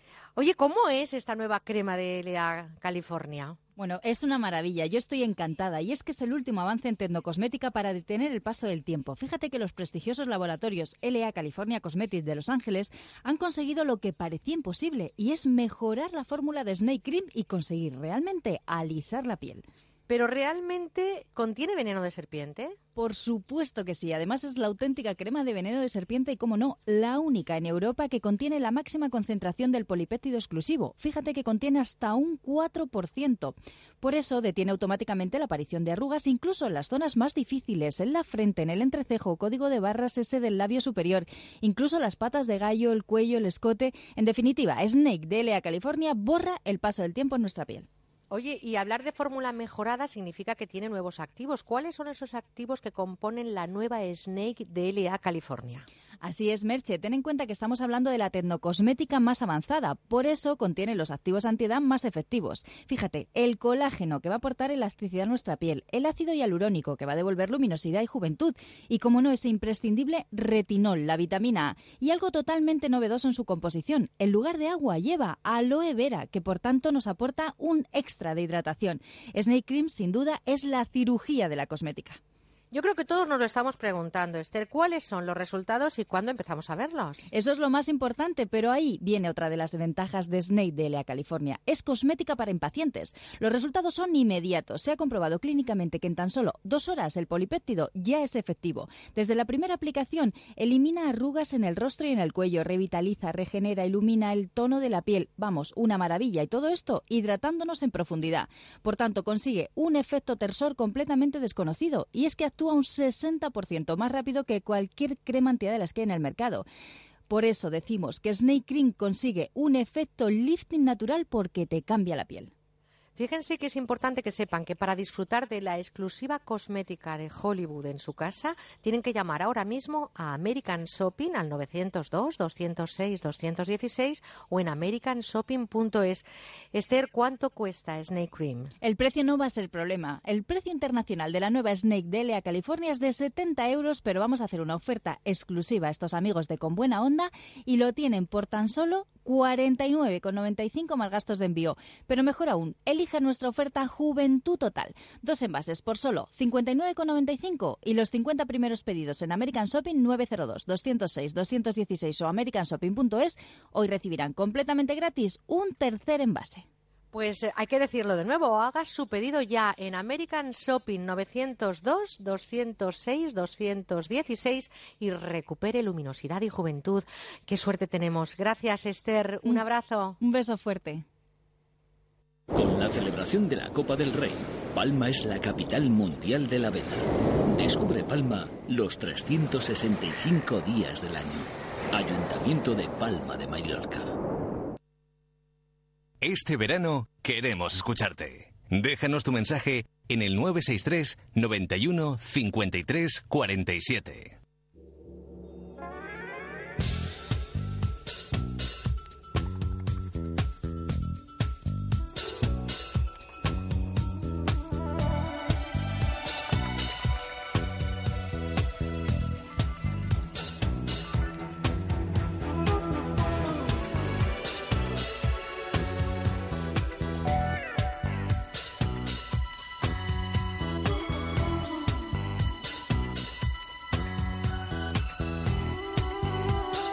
Las 9 y 10 de la mañana en las Islas Canarias, en la península, una horita más. Eh, Vamos a hablar en nuestra tertulia que algo está muy de moda. Una palabra, tecnología, que es de la que más se utiliza en los últimos tiempos.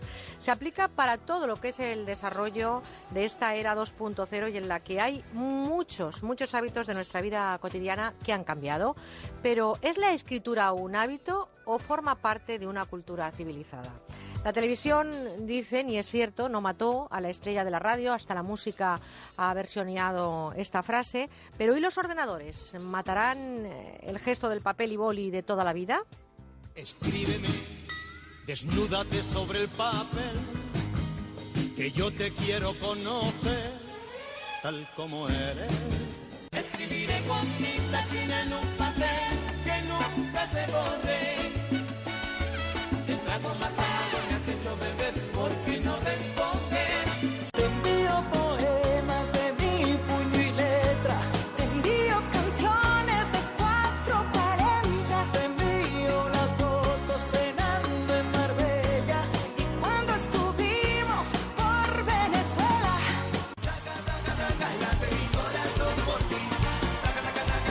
Tenemos por delante una hora para debatir con ustedes y con nuestros contertulios, contertu- contertulios, bueno, con colaboradores vamos a cambiar.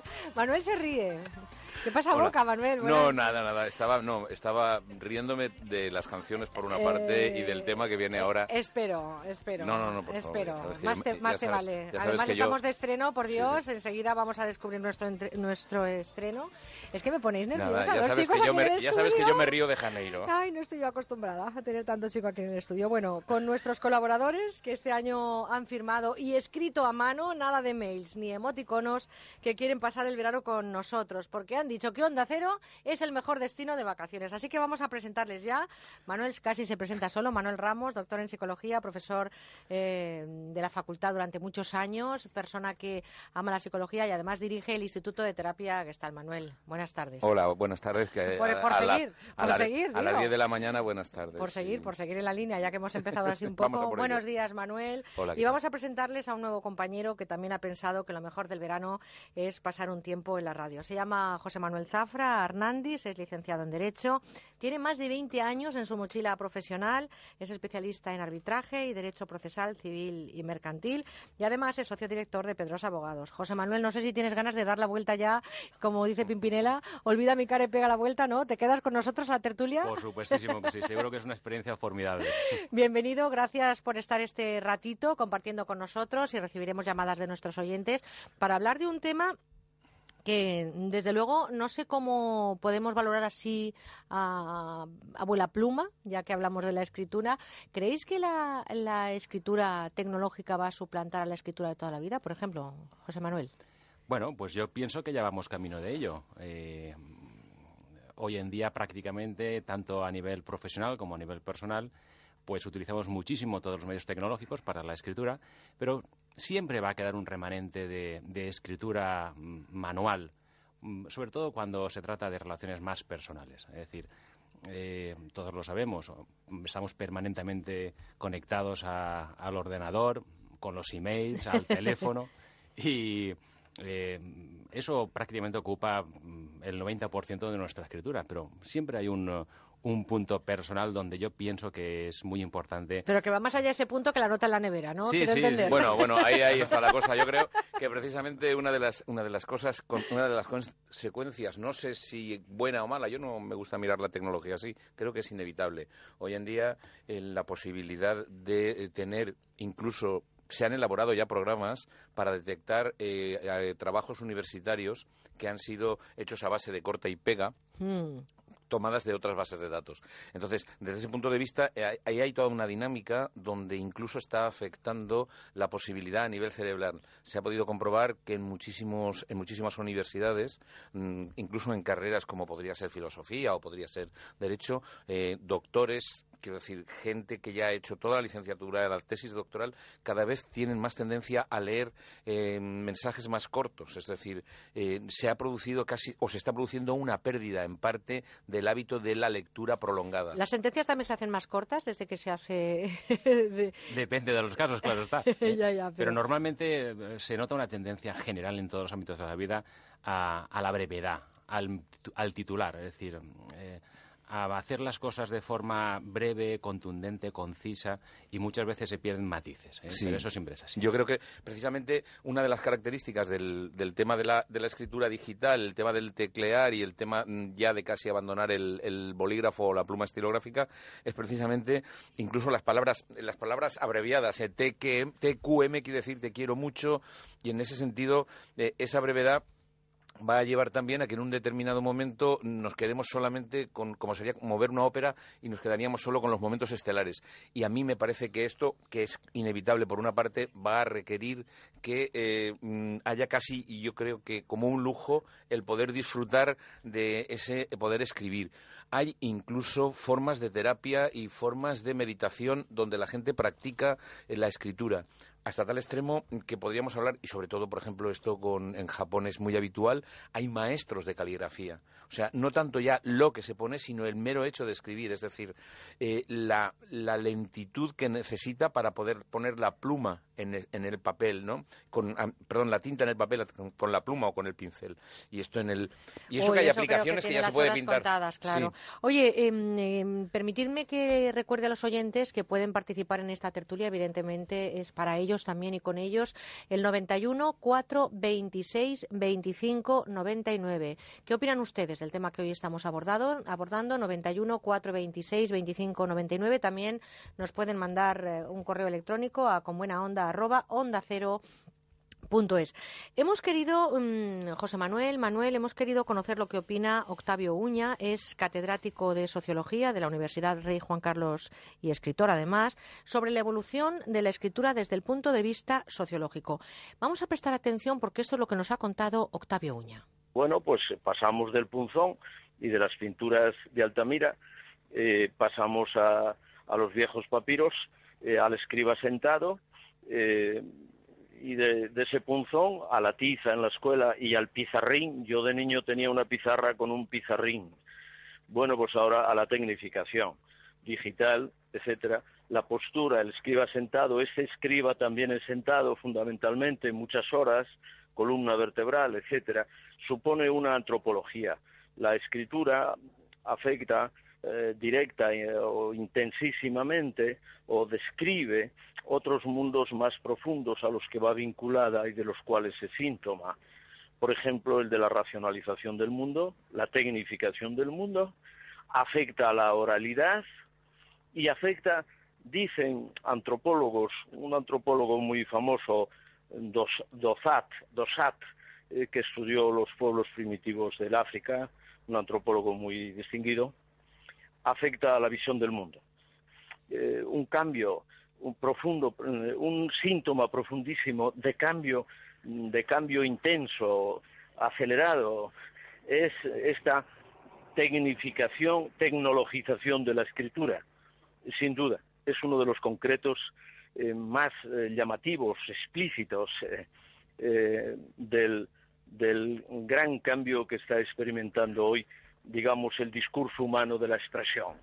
Pues esto es lo que nos ha contado Octavio Uña, como digo, catedrático de Sociología de la Universidad Rey Juan Carlos y además también eh, reconocido escritor. ¿Qué opináis de esta valoración de un sociólogo? ¿Creéis que eh, desde el punzón que él decía ¿no? hasta este momento en el que el discurso humano de la expresión pasa casi casi por una tablet o un ordenador ha habido una evolución? ¿Qué pensáis Hay, vosotros? hay un cambio radical. Para mí, desde mi punto de vista, el, el- el hecho de que hoy en día, eh, como decía José Manuel, haya mensajes como muy puntuales, como muy concisos, se pierde todo el proceso. Eh, a mí, yo me imagino, estaba recordando ahora a Cirano de Bergerac, ¿no? cuando con el, con el, el joven aquel apuesto le va diciendo todos los poemas a, a- a su amada, eso hoy en día, digamos, se ha perdido bastante. El- incluso yo diría que a nivel neurológico hay un elemento también importante, la elaboración del discurso eh, supone una forma de mirar el mundo y supone una forma de entender y percibir. Yo creo que en ese sentido muchas veces con lo que nos vamos a encontrar es que esta forma de teclear va a conllevar una, eh, yo diría, no sé si sim- simplificación, pero sí una velocidad y un ritmo que van a hacer imposibles determinados disfrutes. Coincido plenamente contigo. Uy, a mí no me gusta que coincidáis tanto, ¿eh? Me tendremos que que más guerras, pero bueno, no, bien, bien. Un poquito más adelante, si acaso. No, pero es verdad. La cuestión está en que, mm, para mí, el, el hecho de escribir a mano requiere tiempo. Y requiere ponerte delante de un papel con tu bolígrafo, con tu pluma, con lo que prefieras, y pensar. Y hoy en día, mm, lamentablemente, el hecho de pensar cada vez es más difícil de, de llevar a cabo, Sí. porque Pero creéis no entonces, tiempo, pero ¿eh? creéis entonces que es mucho más fácil ponerte delante de un teclado, te viene antes la inspiración que ponerte con un papel y Por ejemplo, Merche, en el autobús. Perfectamente. Vas pensando tus cosas, empiezas a escribir con el móvil, mandas emails, haces, eh, mandas WhatsApp, que están tan de moda Sí, sí, ahora sí, mismo. sí, sí. Y claro, eso normalmente con un papel y un bolígrafo no lo puedes hacer. Claro. Es decir, Eso es sencillamente así. La inmediatez, el, el, el, el- yo diría el ahorismo, por llamarlo de alguna manera, ¿no? Es decir, el que, fíjate, nosotros estamos ahora aquí hablando y dentro de, eh, dentro de un momento en las redes sociales o en otros puntos se pueden ver imágenes, se pueden ver mensajes. se están viendo ya, ¿eh? nuestros las oyentes, imágenes de lo que nuestros oyentes haciendo. mandan un mail, el que no llama por teléfono, si quieres, e incluso llamar por teléfono ya resulta antiguo, pero yo comparto plenamente esto, es decir, la persona que escribe se queda con el papel en la mano. Eh, con el, con el teclado y con la conexión es prácticamente una conversación telefónica, aunque sea escrita. Y la velocidad es, digamos, la velocidad hace que las palabras tengan que ser cortísimas, Pues tú hablabas, abreviadas. hablabas de una conversación telefónica, precisamente esta tertulia es para hablar con los oyentes. Tenemos muchos correos electrónicos, a ver si da tiempo a leer, eh, si no todos alguno, pero tenemos a Ángel que ha marcado el 91 426 25 99. Ángel desde Madrid, buenos días Ángel. Hola, buenos días. Un saludo, ¿qué tal por Madrid? Muy bien, estupendísimamente. Bueno, cuéntenos. El temita, caro, nos lo fiáis. Porque es algo- ah, claro, porque es que además es algo que, que está en que está en el punto neurálgico de las sociedades. Dejar de escribir a mano, pues eh, eso es impedir que se desarrollen otras muchas capacidades. Totalmente de acuerdo. Eso por un lado.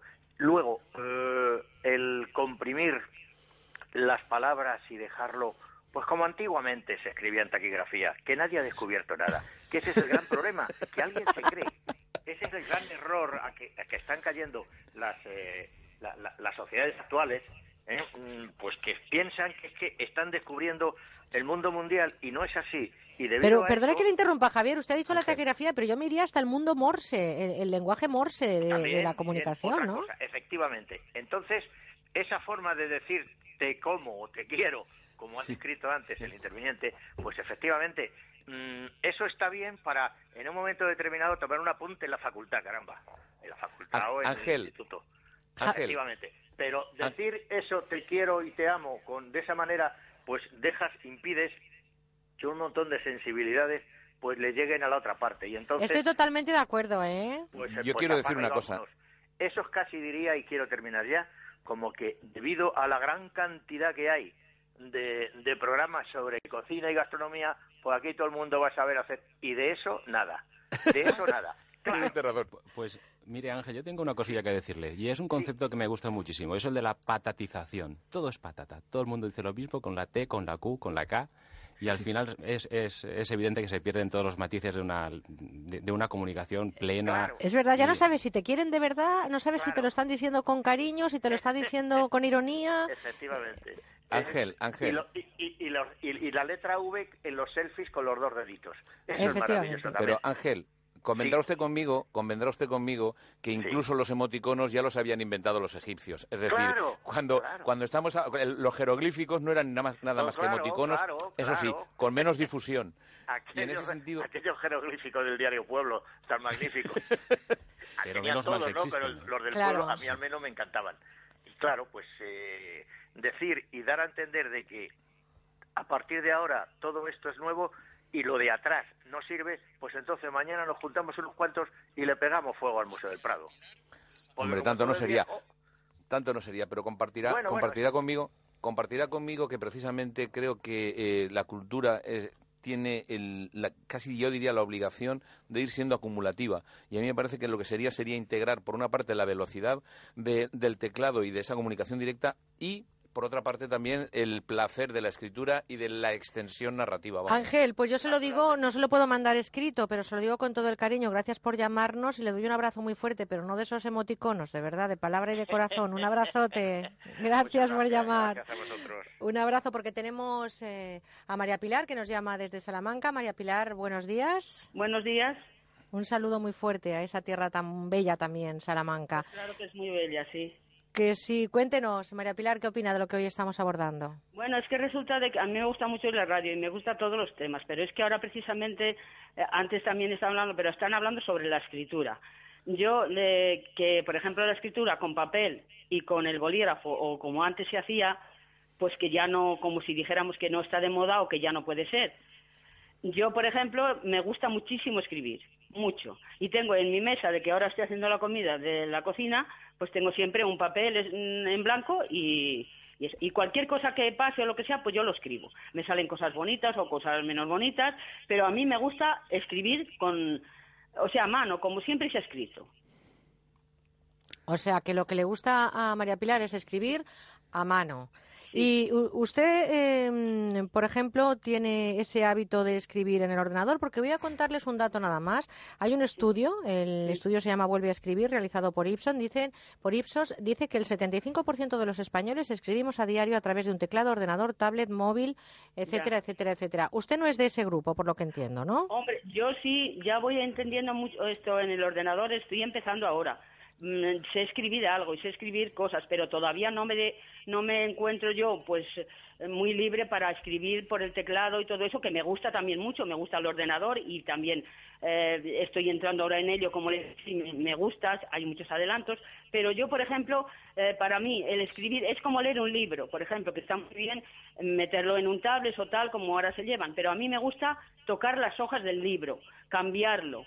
Y entonces escribir es que es una cosa que siempre me ha gustado desde muy chica y escribo relatos, escribo cosas que a mí me Uy, pasan. pues María Pilar, eh, eh, le tengo que decir, eh, porque quiero también que intervengan nuestros colaboradores, que mándenos esos relatos, mándenoslos aquí Pues a con buena onda. relatos. Y Hombre. cuando, ¿sabe usted cuando, cuando yo escribo más? Cuando estoy triste, cuando estoy disgustada, cuando me pasa algo, voy y lo escribo y lo plasmo en el papel.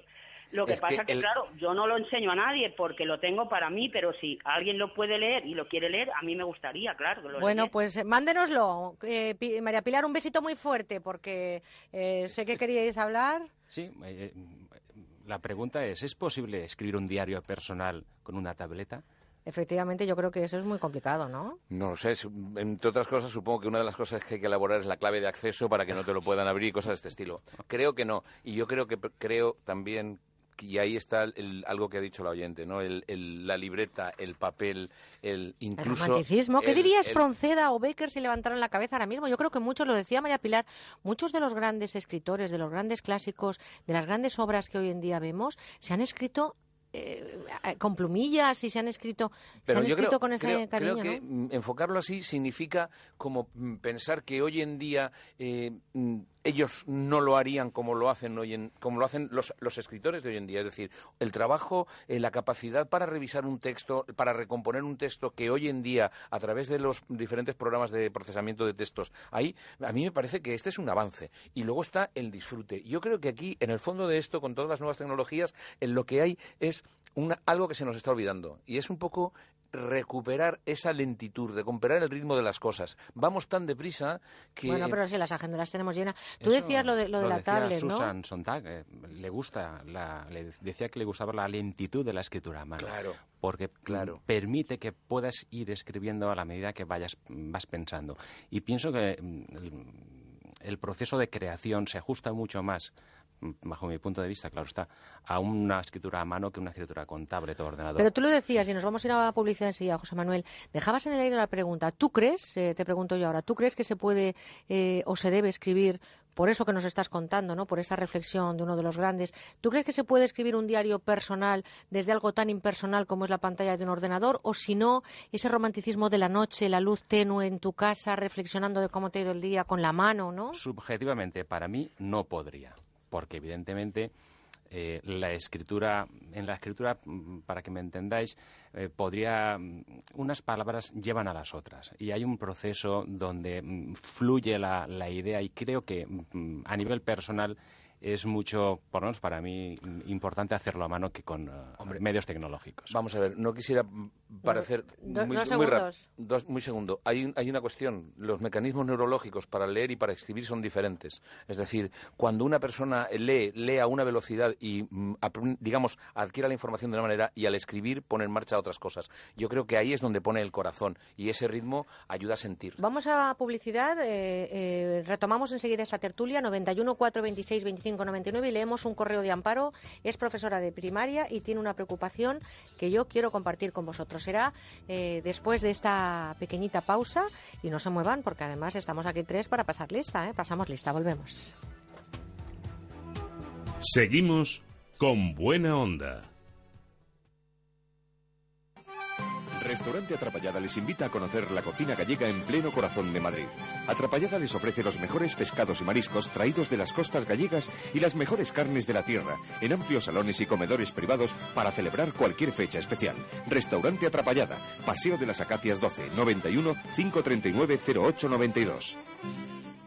Ven a la Plaza de las Ventas, ven a los toros en agosto. Domingo 2 a las 7 de la tarde, novillos de Martín Lorca y Escribano Martín para Manolo Venegas, Gerardo Rivera y Alejandro Marcos. Venta de entradas en las taquillas de la plaza, en internet las-ventas.com o llamando a Tauro Delta 91 356 2200. Las Ventas, experiencias por vivir.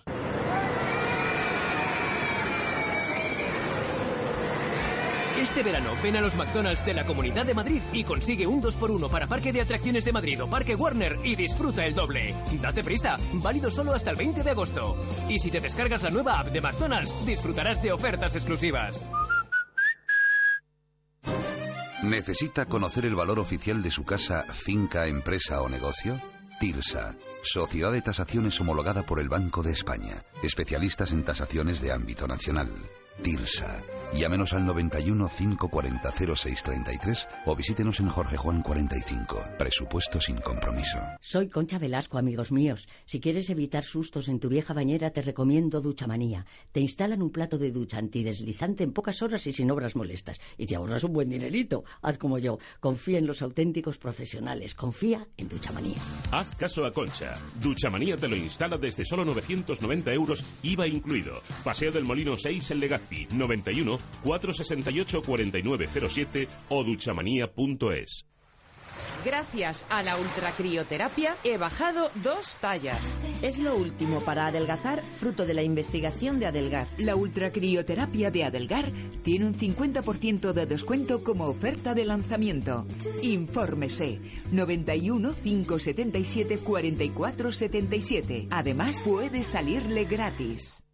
Alquiler. Acción de alquilar. Negocio por el que se cede una cosa a una persona durante un tiempo a cambio de una rentabilidad. Seguro. Adjetivo. Que es cierto. Libre y exento de todo peligro o riesgo. Si piensa en alquilar, ya sabe. Alquiler seguro. 902 37 57 77. Alquiler seguro. 902 37 57 77. Aprovecha las ventajas que te dan. Confía tu proyecto a Decorman. Presupuesto gratuito, sin pasta que adelantar, llave en mano y qué precios siempre a tiempo acabarán. Sin sorpresas, todo en regla y en 3D. Antes lo ves, ven a vernos, llama ahora decorman.es. Bueno, seguro que muchas y muchos de nuestros oyentes están en plena operación bikini. Y es que en veranito a todos nos interesa quitarnos algún Michelin, perder algo de peso y sobre todo llevar una alimentación más saludable. Y si de paso ahorramos un poquito, pues mejor que mejor. Bueno, todo esto va a resultar muy fácil con la freidora sin aceite Freimatic. Nos va a venir estupendamente tanto para ahorrar como para perder esos kilitos de más. Esta freidora por aire caliente la verdad es que es un invento estupendo. La verdad es que sí, podemos introducir los alimentos, los que queramos, las patatas, el pollo, y lo que hace es sacar crujiente y delicioso pero sin empaparlos en grasa. Eso sí, si queremos darle un toquecillo de sabor, podemos añadir una cucharadita de aceite, pero con una es suficiente. Tú sabes, Paloma, lo que se ahorra y lo bien que se digiere así la comida. Bueno, bueno, yo es que la estoy usando a diario, Silvia, y ahorro no solo en aceite de freír, sino en colesterol en mis arterias y comiendo lo que me gusta.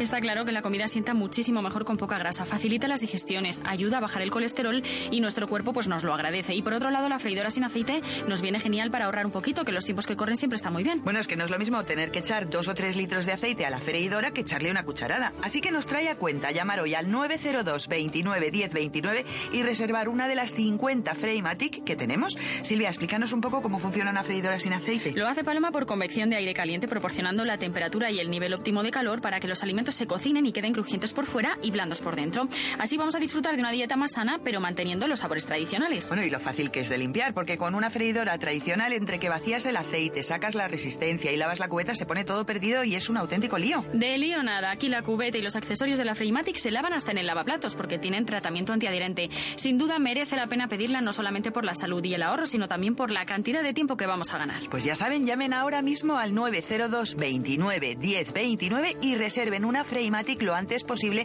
porque su salud y su bolsillo se lo van a agradecer. Y viene con un montón de recetas y con accesorios necesarios para sacarle el máximo partido. Y se lo vamos a sacar sin duda, pero lo primero que tenemos que hacer es recordar que solo se vende aquí en la radio a través del teléfono 902 29 10 29 y de la página web universotao.com y a un precio buenísimo. Sí, porque esta freidora tiene el precio más competitivo del mercado. Su precio habitual ronda los 85 euros, pero hoy vamos a rebajarla aquí en la radio a solo 59. Además, se la mandamos a casa en 48 horas por unos pequeños gastos de envío. Todo facilísimo. Bueno, y es una buena inversión tanto en calidad de vida como en salud, así que encargue hoy mismo su Freymatic llamándonos al 902 29 10 29 o en la página web universotao.com. Y hoy les traemos un regalo estupendo para los amigos que pidan la Freymatic durante la próxima hora. Atención, solamente la próxima hora. Un juego de cuchillo y pelador de cerámica buenísimos, de los que utilizan los chefs profesionales. Este es un regalo fabuloso porque los cuchillos cerámicos son lo último en alta cocina y se mantienen afilados toda la vida. Bueno, pues este juego sale gratis al pedir la Freymatic durante la próxima hora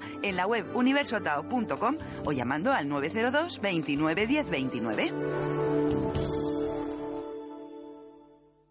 Renfe es la mejor opción para viajar en familia, porque ahora dispones de planes especiales con tarifas exclusivas, servicio para menores que viajen solos y sobre todo, los destinos más divertidos para los pequeños de la casa.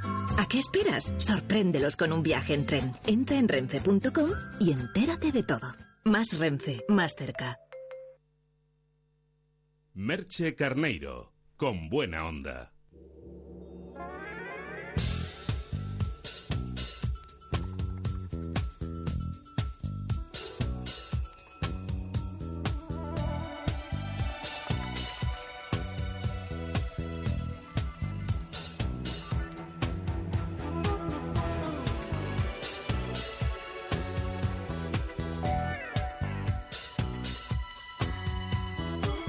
91 426 25 99. Quiero agradecerles esa respuesta que tienen cada año con nosotros en eh, la participación de cualquiera de nuestras secciones. Eh, hay muchas llamadas esperando, también muchos correos electrónicos a con buena onda arroba onda cero punto es. Hoy estamos abordando en nuestra tertulia el tema de la escritura. Realmente las tablets, eh, los ordenadores, los smartphones, todo esto se va a cargar, permítanme la expresión, la escritura manual. Hoy te escribo esta carta porque siempre te quejabas de que nunca te enviaba cartas de amor. Escribo la que vivo, lo que veo, lo que creo de este falso mundo.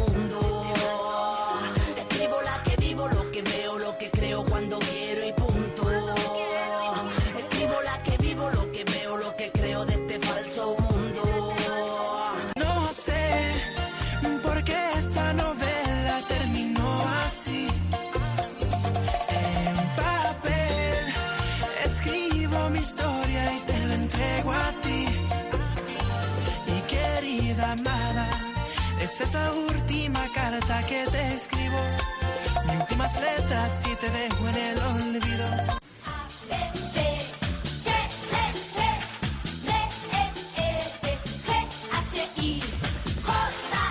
Estamos en nuestra tertulia con Manuel Ramos, doctor en psicología y profesor eh, de la facultad durante muchos años y director del Instituto de Terapia Gestalt. Eh, Manuel, tenemos muchas cosas que contar todavía, ¿eh? Y también se ha incorporado este año con nosotros José Manuel Zafra, que es, como les he dicho a la presentación, licenciado en Derecho. Tiene una mochila cargada de experiencia, más de 20 años con la especialidad en arbitraje, en eh, Derecho Procesal, Civil y Mercantil y además es socio director de Pedrosa Abogado. Yo no sé, eh, continúa todavía aquí, por lo tanto, ¿estás disfrutando esta tertulia, José Por Manuel?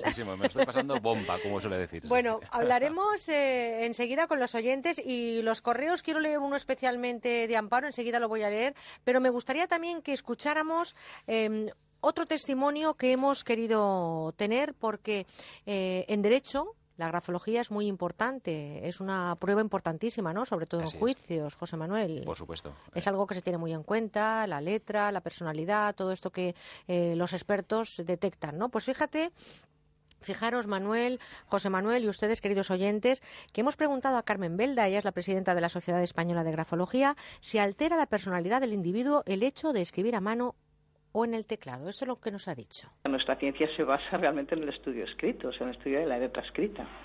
Entonces, claro, si, si está escrito a mano, lógicamente seguiremos trabajando igual. De hecho, pienso que la escritura tampoco se, se terminará de, de eliminar del todo, porque también estaríamos eliminando una serie de, de desarrollo cerebral, de áreas cerebrales que están desarrolladas ya y que es necesario continuar manteniendo de alguna forma. Sería un retraso a nivel, a nivel cerebral, de alguna manera. Esto es eh, lo que nos ha dicho la experta en cuanto a grafología. Mm, ¿Qué significaría, por ejemplo, eh, para un gran juicio en el que a veces esa prueba caligráfica puede inclinar la balanza hacia poder imputar o poder eh, declarar inocente a una persona si no em, escribimos a mano, si no dejamos esa huella, ¿no? De alguna manera también en algún delito.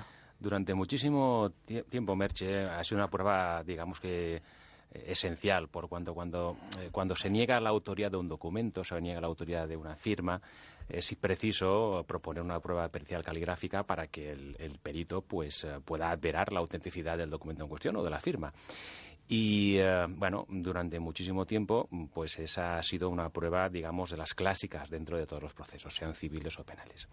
Ahora bien, mm, sí que, so- sí que observamos que mm, con el transcurso del tiempo y con la entrada de estas nuevas tecnologías, este ámbito de prueba va desplazándose más bien hacia las periciales informáticas. Es, ya no se trata tanto de, de adverar la autenticidad O sea, que os habéis reinventado también en Sí, el sí, mundo. bueno. Al, al final nosotros seguimos la, la realidad de la calle, no hay otra. Es decir, Pero se ha eh, incorporado, por ejemplo, tú hablabas de las firmas, la firma electrónica. Ya eh, decir si un documento ha sido o no firmado por esa persona es más complicado, ¿no?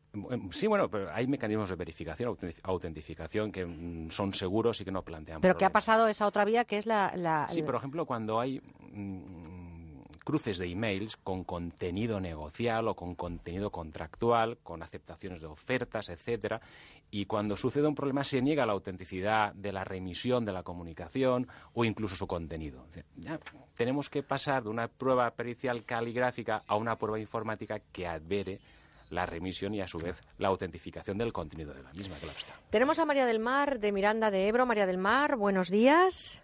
Hola, buenos días. Un saludo muy fuerte también a esa Igualmente. parte de España. Cuéntenos, María del Mar. Bueno, pues eh, yo pienso que la escritura, por mucho que adelante la técnica, eh, la ciencia, los ordenadores, todo lo que se quiera decir, eh, pienso que es imposible, no que no se pueda, sino que es imposible eh, que desaparezca. ¿Por qué lo creo así? Pues porque mientras haya personas eh, que tengan, eh, voy a decir, la capacidad y la sensibilidad y el querer poder expresarse, eso va a seguir siempre y siempre va a haber ese tipo de personas, en mayor o menor medida. Me parece que es una de las expresiones más gratificantes, bonitas y satisfactorias que uno puede tener. Yo escribo a nivel personal mm, vivencias, eh, experiencias, sentimientos, eh, dedicaciones, todo a nivel, ya digo, muy personal. Eh, pasan los años y a lo mejor cuando, bueno, un día me da por coger eh, un libro o un- uno de los cuadernos en los que escribo y vuelvo a leer después de 10, 15 años, 20 eh, cosas, eh, pues mm, sigo viendo y sintiendo que es algo que, que me ha ido haciendo crecer como persona, sobre todo como mm, saber cómo o intentar cómo demostrar a los demás y saber querer a los demás y dejar reflejado una parte y un momento de mi vida donde la escritura me ayudó a seguir adelante. Pues María del Mar, muchas gracias por esa reflexión y un abrazo también a Miranda de Ebro. Qué bonito lo que nos ha dicho María del Mar, ¿verdad, Sí. Manuel? Sobre todo desde esa parte psicológica hablaba, que nos ayuda a crecer, que además eh, yo creo que incluso cuando has escrito algo y vuelves atrás en el tiempo, es como los aromas también, ¿no? Te lleva a ese Te vuelve a recuerdo de la infancia, ¿no? De te alguna vuelve a manera. reconectar con la situación. Yo hay dos cuestiones. Una, por una parte, la sensibilidad, ¿no? El hecho de todo lo que va unido a la sensibilidad de escribir a mano. Y hay otra que me gustaría también reivindicar y es, me gustaría pensar que no va a pasar con la escritura como ha pasado con algunas otras actividades humanas, como por ejemplo caminar, que ahora se re- ha descubierto que es como muy saludable y nos porque es ahora, mm, digamos, la gente va incluso al gimnasio a correr sobre cintas, ¿no? Cuando, o a caminar sobre cintas, cuando antes en la vida diaria lo que había era mucha presencia de andar. Oye, ahora la gente hace turismo rural y antes nos íbamos al pueblo. Exactamente. Que las cosas han cambiado. No, no, claro, precisamente Claro. por eso espero que con la escritura no se haga lo mismo, porque ¿Es si verdad o no, José Manuel? Así es, nos vamos, es que si no Antes nos nos íbamos vamos- al pueblo y ahora somos más chicos, vamos Claro, a hacer claro. turismo rural. Pero, ¿No es pero lo lo, que quiero, lo que quiero decir es, ahora en el gimnasio se, se hace una actividad que antes era de la vida diaria. Y íbamos en coche a gimnasios donde luego nos montamos en bicicletas estáticas. Yo espero que con la escritura no sea así, porque a nivel neurológico, a nivel incluso de percepción del mundo, a nivel de búsqueda de palabras, el ritmo al escribir hace que se piense de otra manera. Que Pero fíjate, cuando tú caminas por el campo, escuchas a los pajaritos y Claro. hueles a manzanilla o a tomillo, y cuando estás en el gimnasio corriendo la cinta, Hueles a compañero, eso es hueles, verdad también. Eh, hueles a otro tipo de manada. Eh, Sí, exactamente, sí, sí, sí. Hueles a, a un... Sí. Lo que quiero pero yo lo que quiero decir es, es reivindicar la parte fisiológica y la parte neurológica de la escritura. Eh, tenemos llamada, Juan nos eh, llama desde Madrid, 91 426 25 99. Juan, buenos días. Hola, buenos días. ¿Qué tal Un abrazo. estamos? Encantada de escucharle, Juan. ¿Cómo está Vaya. usted? Pues me alegro aquí escribiendo, como se suele decir. Pues hace usted muy bien, no deje de hacer nunca esa Sí, actividad tan bueno, ¿eh? personal. Es una cosa quizás un poco personal, pero que creo que puede aportar alguna alguna luz. Verá, es que eh, yo antes siempre he leído mucho y he escrito mucho, pero mm, tuve la, mm, la tontería de quedarme ciego y entonces eh, tuve que prescindir de la lectura y de la escritura y tal, pero allí en la ONCE mi amigo Alberto Gil pues me estimuló para que aprendiese a hacerlo en braille y es lo que estoy haciendo. Aprendí a escribir en braille, a leer en braille y bueno, eh, la gracia del asunto es que ya llevo escritas varias novelas. Pero mm, aparte de mi aventura personal, lo que quiero decir es que mientras escribo me olvido de la percepción que tengo de ser ciego y disfruto enormemente escribiendo porque estoy reviviendo y volviendo a, a tener unas sensaciones vitales que mm, mientras eh, no escribo no las tengo, claro. Fíjese, eh, Juan, que recuerdo hace un ratito estábamos hablando con Manuel, celebrando la vida, y decíamos que la vida es hacer, ¿no? La vida no es ser, sino hacer. Y es usted un ejemplo, ¿no? De ese comentario, de esa reflexión con la que nos hemos No, eh, no, detenido esta mañana. Eh, hemos perdido a, Simplemente a para mí la escritura ha supuesto mi salvación. O sea que no es ningún ejemplo, es agarrarme a una tabla de salvación en medio de la, de la, de la vida.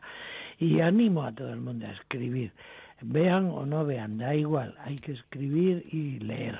Desde Leer luego que sí. Juan. Gracias por llamarnos. Un abracito muy fuerte y enhorabuena por ese reinventarse de nuevo cuando la vida te pone en el camino una situación. Hay que ver, ¿no, compis? Que esto es complicado. Sí, además enlazando con el contenido de la llamada anterior, eh, donde agradezco expresamente el hecho de que se aludiera al término sensibilidad, me venía a mí a la cabeza precisamente también el término tacto, es decir, Y, y justo llama a este oyente a- aludiendo Claro, al braille, al ¿no? braille, claro. Al tacto de escribir. Al tacto de escribir y, y al papel. Y, al, y al aroma del papel. Es decir, a una serie de, de, de, de sensibilidades, de, de sentimientos que evidentemente con una tableta o un ordenador que siempre es el mismo y que solo has manejado tú sin ningún contacto, por ejemplo, de la persona que te puede mandar la comunicación, pues evidentemente no tienes. Esas, Oye, ¿me esas permites? cartas de amor perfumadas. Ay, es que no soy tan antigua. Bueno, yo sí. Bueno, yo, perdón. yo de- no, no, no, no, por No te he querido llamar no, mayor. no, no, no, no, no, no, en absoluto, en absoluto. Es Yo- que me has llevado una época Nada, de espronceda y todo eso, ¿no? Y yo he llegado, yo, en fin, por aquello de hablar del Pleistoceno, no, no, con, con espronceda estuve a punto, Casi. pero sí, yo he llegado a escribir con plumilla y, y era toda ¿Ah, una sí? experiencia. Sí, sí, sí. ¿De verdad? Mojando en un tintero, de, además de cerámica, de aquellos que habían en las mesas de los colegios. Y era una auténtica ¿Tú ibas al aventura. colegio y habían tinteros de Sí, sí, cerámica sí, en el sí, colegio? sí, yo tengo una edad, sí. no, bueno, yo tengo una Oye. historia, bueno, tengo historia. Pues de verdad que estás estupendo. Nada, tú que me Eh, miras con buenos ojos. eh, permitidme, Yo no. José Manuel. ¿Tú, no, tú no me miras con buenos tú no ojos o estás tú no escribías con Yo no- plumilla. yo no escribía con plumilla. Es verdad, es que nos ha dejado un poco, ¿verdad, José Manuel? Como diciendo, ostras, yo no pensé eso. sí, bueno, nunca- nunca eh, dejadme que lea alguno de los correos electrónicos que tenemos mucho. Mira, Amparo nos dice que está claro que para la mayor parte de nuestro trabajo y en numerosos ámbitos de nuestra vida estamos utilizando la escritura en distintos tipos de teclado. Sin embargo, no debemos olvidar que todos nosotros hemos tenido una base excelente de escritura manual de puño y letra. Esa base es fundamental, dice, en edades tempranas para poder trasladar más tarde el mecanismo de escritura en el teclado. Normalmente la capacidad de síntesis de la que están hablando creo que pasa previamente por un correcto desarrollo de la escritura espontánea. Por cierto, díganme que en algo de, de razón tengo. Soy maestra de primaria y me preocupa mucho una letra legible y una buena presentación en papel para poder trasladar después los mismos hábitos en teclado. Es eh, Amparo quien nos hace esta reflexión y yo creo Tiene toda la Que razón. tiene no, toda no es la que le digo que razón, tiene un ¿no? poco, Hay que tiene decirle que tiene un poco o Totalmente, mucha. mucha, mucha. Yo comparto muchas de esas opiniones porque además creo que es básico para establecer, tener una estructura cerebral y una estructura de expresión también, ¿no? Que muchas veces eh, creo que hay ámbitos donde es bastante pobre y supongo que tú en el mundo del derecho te encontrarás también desde la gente que es maravillosa escribiendo a alguna gente Oye, ¿y que los médicos cómo escriben? No, Y no. no todos, porque desde aquí no quiero tampoco que los médicos, el colectivo se sienta afectado. Ah, pero tú te refieres a la caligrafía. No, Claro. nos- nosotros siempre escribimos en ordenador, En ordenador. evidentemente. O sea que eh, en el ejercicio del derecho lo que prima es el, el ordenador. Por supuesto, al final tienes que hacer escritos dirigidos al, al juzgado, que son incorporados a autos y em, han, han de tener unos requisitos de legibilidad evidentes. Imaginaros lo que yo me, cuando está ahora, por ejemplo, hablando, yo me imagino un despacho de abogados como Pedros, por ejemplo, ¿no? Esos eh, expedientes que vemos que tienen 8.000 hojas, 8.000 folios, 12.000 folios, claro, todo esto escrito a mano serían años y años. Tendríamos que irnos a la plumilla de Manuel, al despacho, a- estudio, E incluso, con, estudio con e plumilla. incluso con papel, es decir, nosotros ya tenemos digitalizados todos los archivos porque evidentemente de otra forma Era pues, imposible, ¿no? Es imposible. Por lo tanto, yo creo que hay una vertiente papel. que también hay que reconocer, ¿no? O sea, el progreso nos tiene que servir para mejorar la calidad de vida, pero no para perder esas emociones, ¿no? Porque yo creo que el titular de esta tertulia podía ser que eh, no va a pasar mejor vida el Big Naranja y el Big eh. Azul de toda la vida, ¿no? El Big Cristal, ¿no? Creo que ese sería un buen titular, ¿no? Para, para ponerle Yo- a esa tertulia. Yo creo que sí, y creo que de- se trataría de, para mí, la cuestión es integrar ambos dos eh, mundos, el, el de la tablet y el de la escritura. Sería aquello de, a ver si es posible que hagamos que los progresos, en este caso, se conviertan en avances, porque en algunos de los casos estos progresos suelen ser retrocesos. Oye, fíjate que tengo aquí otro correo electrónico de Luis. Dice que él es disléxico, que cuando escribe a mano se va hacia otro lado totalmente distinto y que, sin embargo, con las nuevas tecnologías le ha ayudado mucho. ¿Puede que las nuevas tecnologías también estén corrigiendo esas cuestiones que nos están pasando a veces, eh, pues, eh, pues, pues como, como ser zurdo o como eh, tener dislexia, no sé, ese tipo de cosas que en la escritura manual parece que se notan más? Totalmente. Yo creo, creo que es que, el, digamos, estas nuevas tecnologías eh, mm, promueven o hacen que tengamos nuevas actividades, nuevas capacidades y que dejemos de lado otras. Es decir, el cálculo mental, por ejemplo, con la aparición de las calculadoras, deja de ser una habilidad imprescindible porque con una calculadora el cálculo deja atrás a la, a la mente más privilegiada. Y también es verdad que eh, el hecho de escribir a mano ayuda a fijar las ideas. Y Totalmente. entiendo que es un- también un magnífico sistema de aprendizaje. Sí, sí, sí. Yo recuerdo tomar notas o apuntes en la facultad y solo por el mero hecho de escribirlos a mano permite retener mucho, muchísimo mejor toda la información. Sí, sí. Sacabas mejor nota en el examen. Seguro. Oye, y, y- y copiar es más complicado cuando escribes en tablet y todo eso, porque a veces te cortan el tema de Internet, por Eso lo sí, tanto, eso sí. eh, las chuletas hay que hacerlas de otra manera. Nos tenemos que marchar y me gustaría una reflexión de los dos de 30 segundos. Empezamos por José Manuel, ya que se acaba de incorporar a este proyecto. Primero, ¿cómo te has sentido con nosotros? Estupendamente, Bueno, pues muchísimas te- gracias. Te esperamos el sábado que viene. Eh, una reflexión de lo que el tema que hemos abordado hoy. Tabletas, ordenadores, medios tecnológicos, todos siempre para facilitar la, bueno, pues la labor del día a día, sin olvidar nunca la escritura a mano porque supone dejar el, el- el campo para el sentimiento. Que está muy bien los avances tecnológicos siempre que conservemos la humanidad de una letra. A mí me preocupa mucho que se llevan muy bien José Manuel y Manuel. Gracias es por estar con nosotros. José Manuel Zafra Hernández, abogado, eh, socio director de Pedros Abogado, y Manuel Ramos, doctor en psicología y director del Instituto de Terapia Gestal. Mira con qué musiquita nos vamos, ¿os acordáis? Ah, sí. Pues con esta musiquita, fíjense, los servicios informativos utilizan mucho el ordenador, pero también llegaron a utilizar hace años, en la época de la plumilla de Manuel, eh, la máquina de escribir. Con esta máquina de escribir les damos las gracias y les decimos que enseguida llega a las 11, las 10 en Canarias, la información nacional e internacional con nuestro compañero Ismael Terriza. Nosotros continuamos con buena onda, arroba onda cero punto es. Twitter, arroba con buena guion bajo onda y nuestros teléfonos. Bueno, les recuerdo el contestador 963-915347. Permiso. Con buena onda. Merche Carneiro.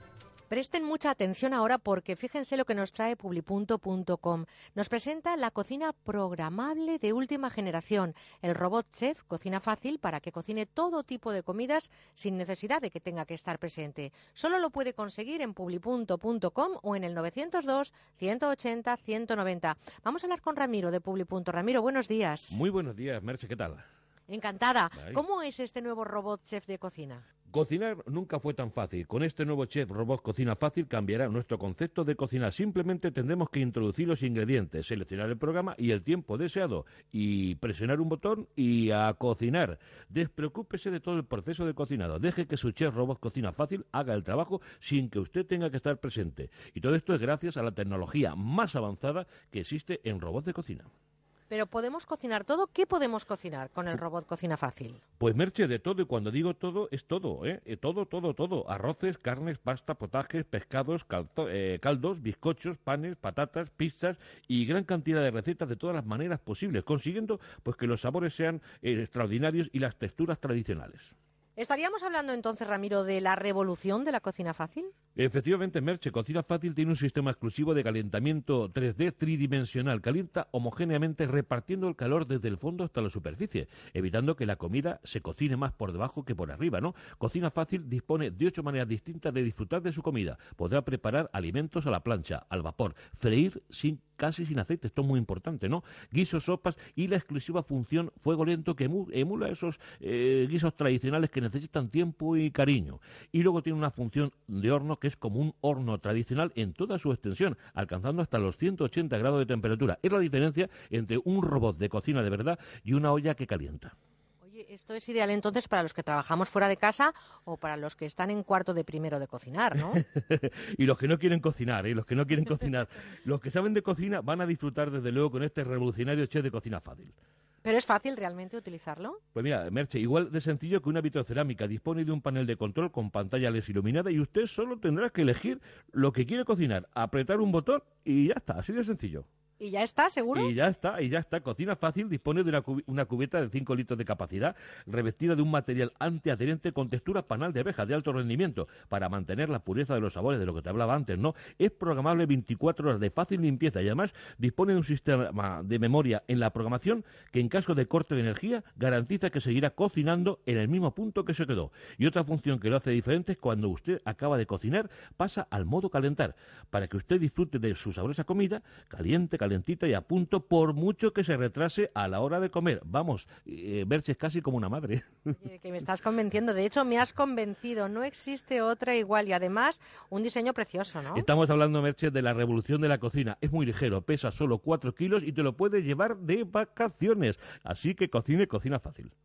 Solo lo puede adquirir en publipunto.com o llamando al 902-180-190. Ramiro, ¿cuál es su precio? ¿Tenemos ahora mismo alguna oferta? Merche, desde luego su precio es de 99 euros, pero si usted lo pide ahora mismo y es de los 50 primeros pedidos, pagará solo 69,99 y recibirá el Chef Robot Cocina Fácil, varios accesorios de regalo y un magnífico libro con más de 200 exclusivas recetas de cocina y una práctica shopping bag para sus compras, para la playa o para transportarlo. Todo por tan solo 69,99 y lo tendrá en casa en 24 horas. Pídalo ahora mismo en publipunto.com o en el 902 180 190. 902 180 190 dan ganas ya de echar el arroz. Olvídese de cocinar.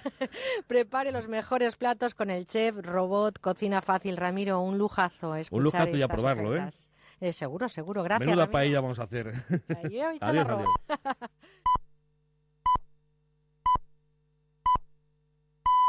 Son las 11, las 10 en Canarias.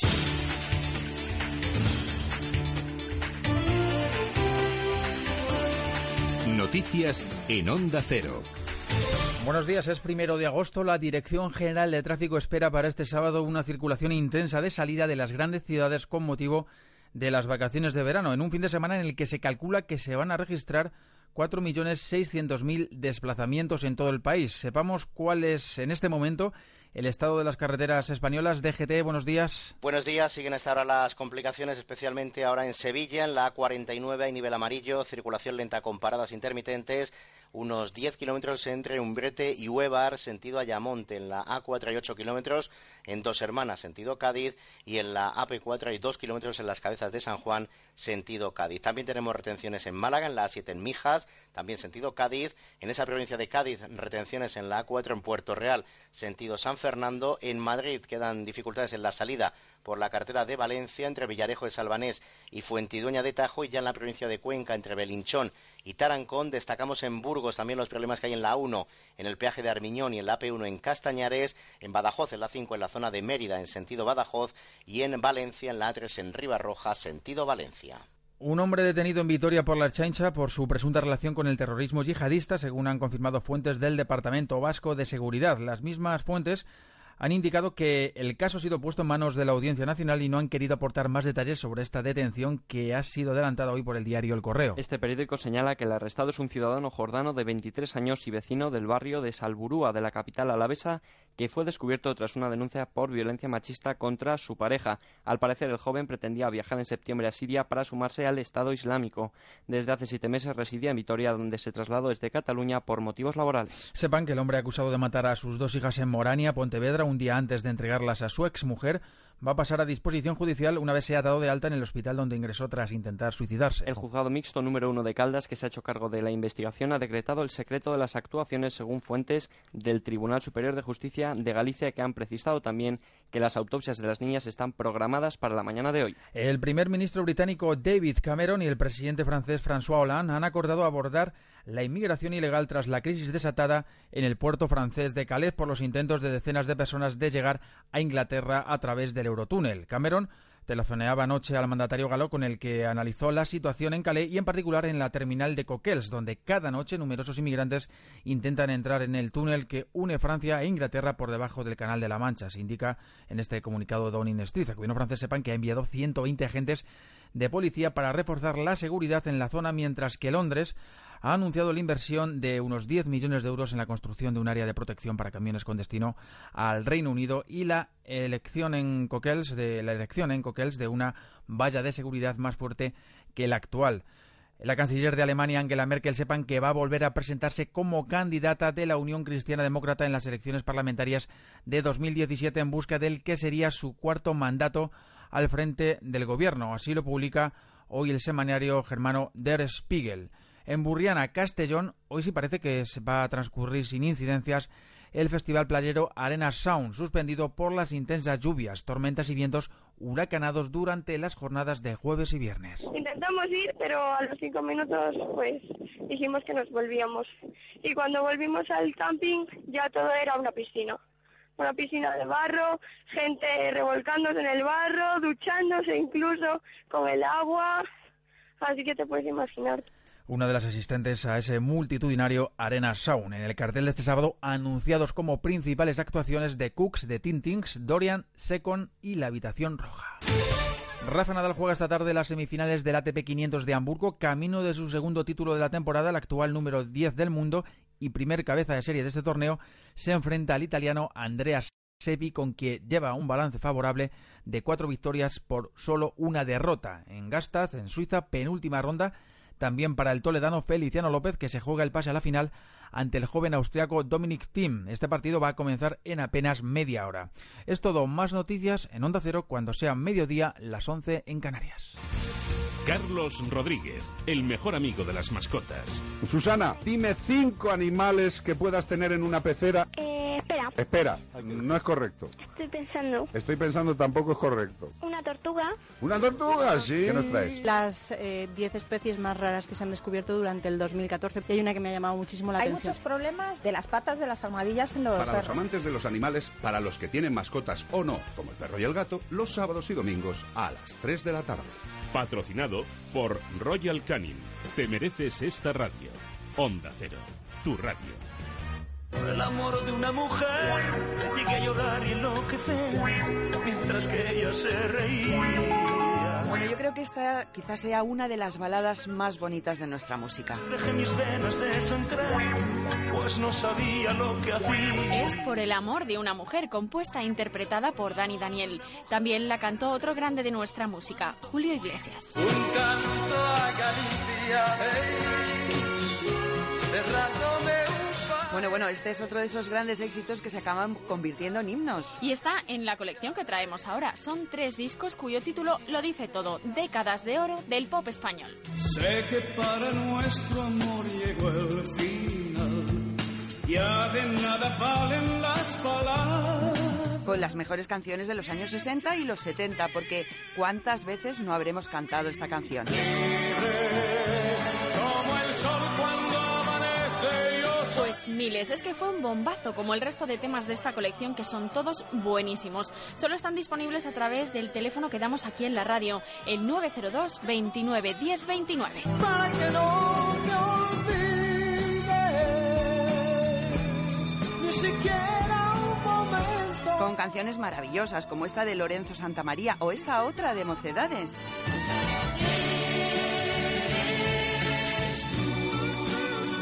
O esta de Nino Bravo. Al partir un beso y una flor, un te quiero. Qué bonito es esto, cómo me gusta. Bueno, ¿y qué me dicen de esta balada de Alberto Cortés? En un rincón del alma donde tengo la pena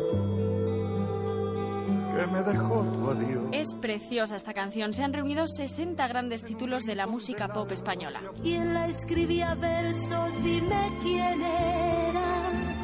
¿Quién la mandaba flores por primavera? Décadas de oro del pop español es una colección maravillosa que, por cierto, se está regalando muchísimo. Claro, porque es la música ideal para nuestras madres. Por ejemplo, se han vendido tanto que se nos acaba ya. Hay que entrar en la web musicadesiempre.com o llamar ahora mismo al teléfono 902 29 10 29 para reservarla antes de que se termine. Amada mía, dulce Porque además viene con un regalo solo por pedir prontito la colección. Pues sí, Paloma, hay que darse prisa porque se acaban enseguida. Durante la próxima hora, solamente la próxima hora, vamos a regalar un reloj muy bonito de cuarzo a todos los que hagan su pedido. Todas las promesas de mi amor se irán contigo. Pero no solo eso, es que también vamos a regalar unas fabulosas gafas de sol unisex con alta protección a los rayos UVA, que además son plegables. En fin, dos regalos por una colección que solo cuesta 33 euros más unos pequeños gastos de envío. Merece la pena, ya saben, en la web musicadesiempre.com y en el teléfono 902 29 10 29. Recuerden que es el último día de esta promoción, 902 29 10 29. Este verano descubra un mundo de experiencias excepcionales en la nueva boutique temporal de Nespresso ubicada en el centro comercial La Gavia. Nespresso, what else?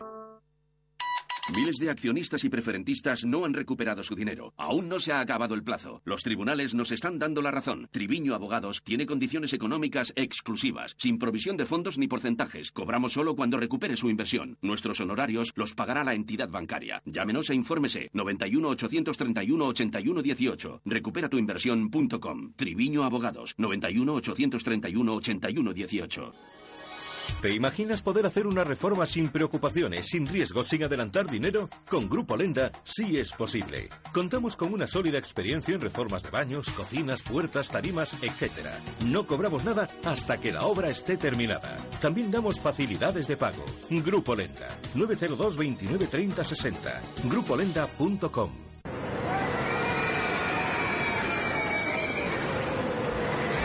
Este verano ven a los McDonald's de la Comunidad de Madrid y consigue un 2x1 para Parque de Atracciones de Madrid o Parque Warner y disfruta el doble. Date prisa, válido solo hasta el 20 de agosto. Y si te descargas la nueva app de McDonald's, disfrutarás de ofertas exclusivas. ¿Qué tal si vendemos la casa? Una buena idea. Gilmar, dígame. Una buena llamada. ¿Que ya la han vendido? Una buena noticia. Porque si piensa y llama a Gilmar, siempre tendrá una buena noticia. 902-121-900. Gilmar, garantía de líder. Onda Cero Madrid, 98.0.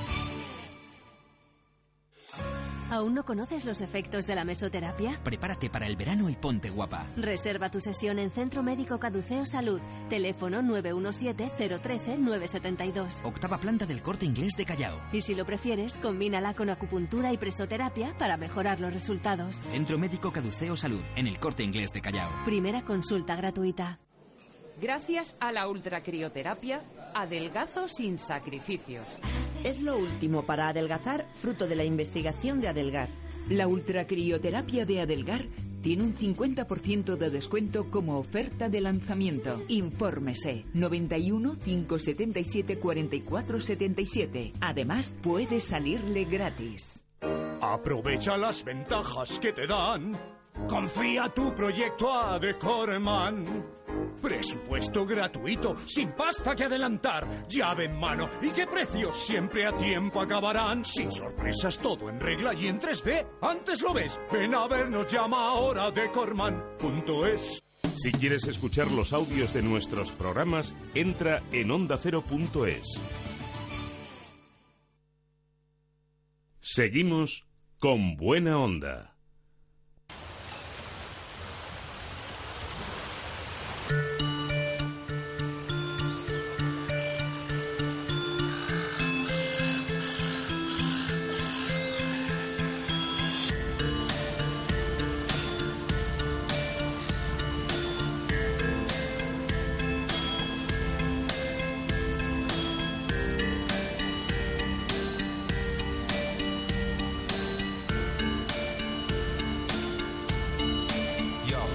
Tú a tú, con buena onda.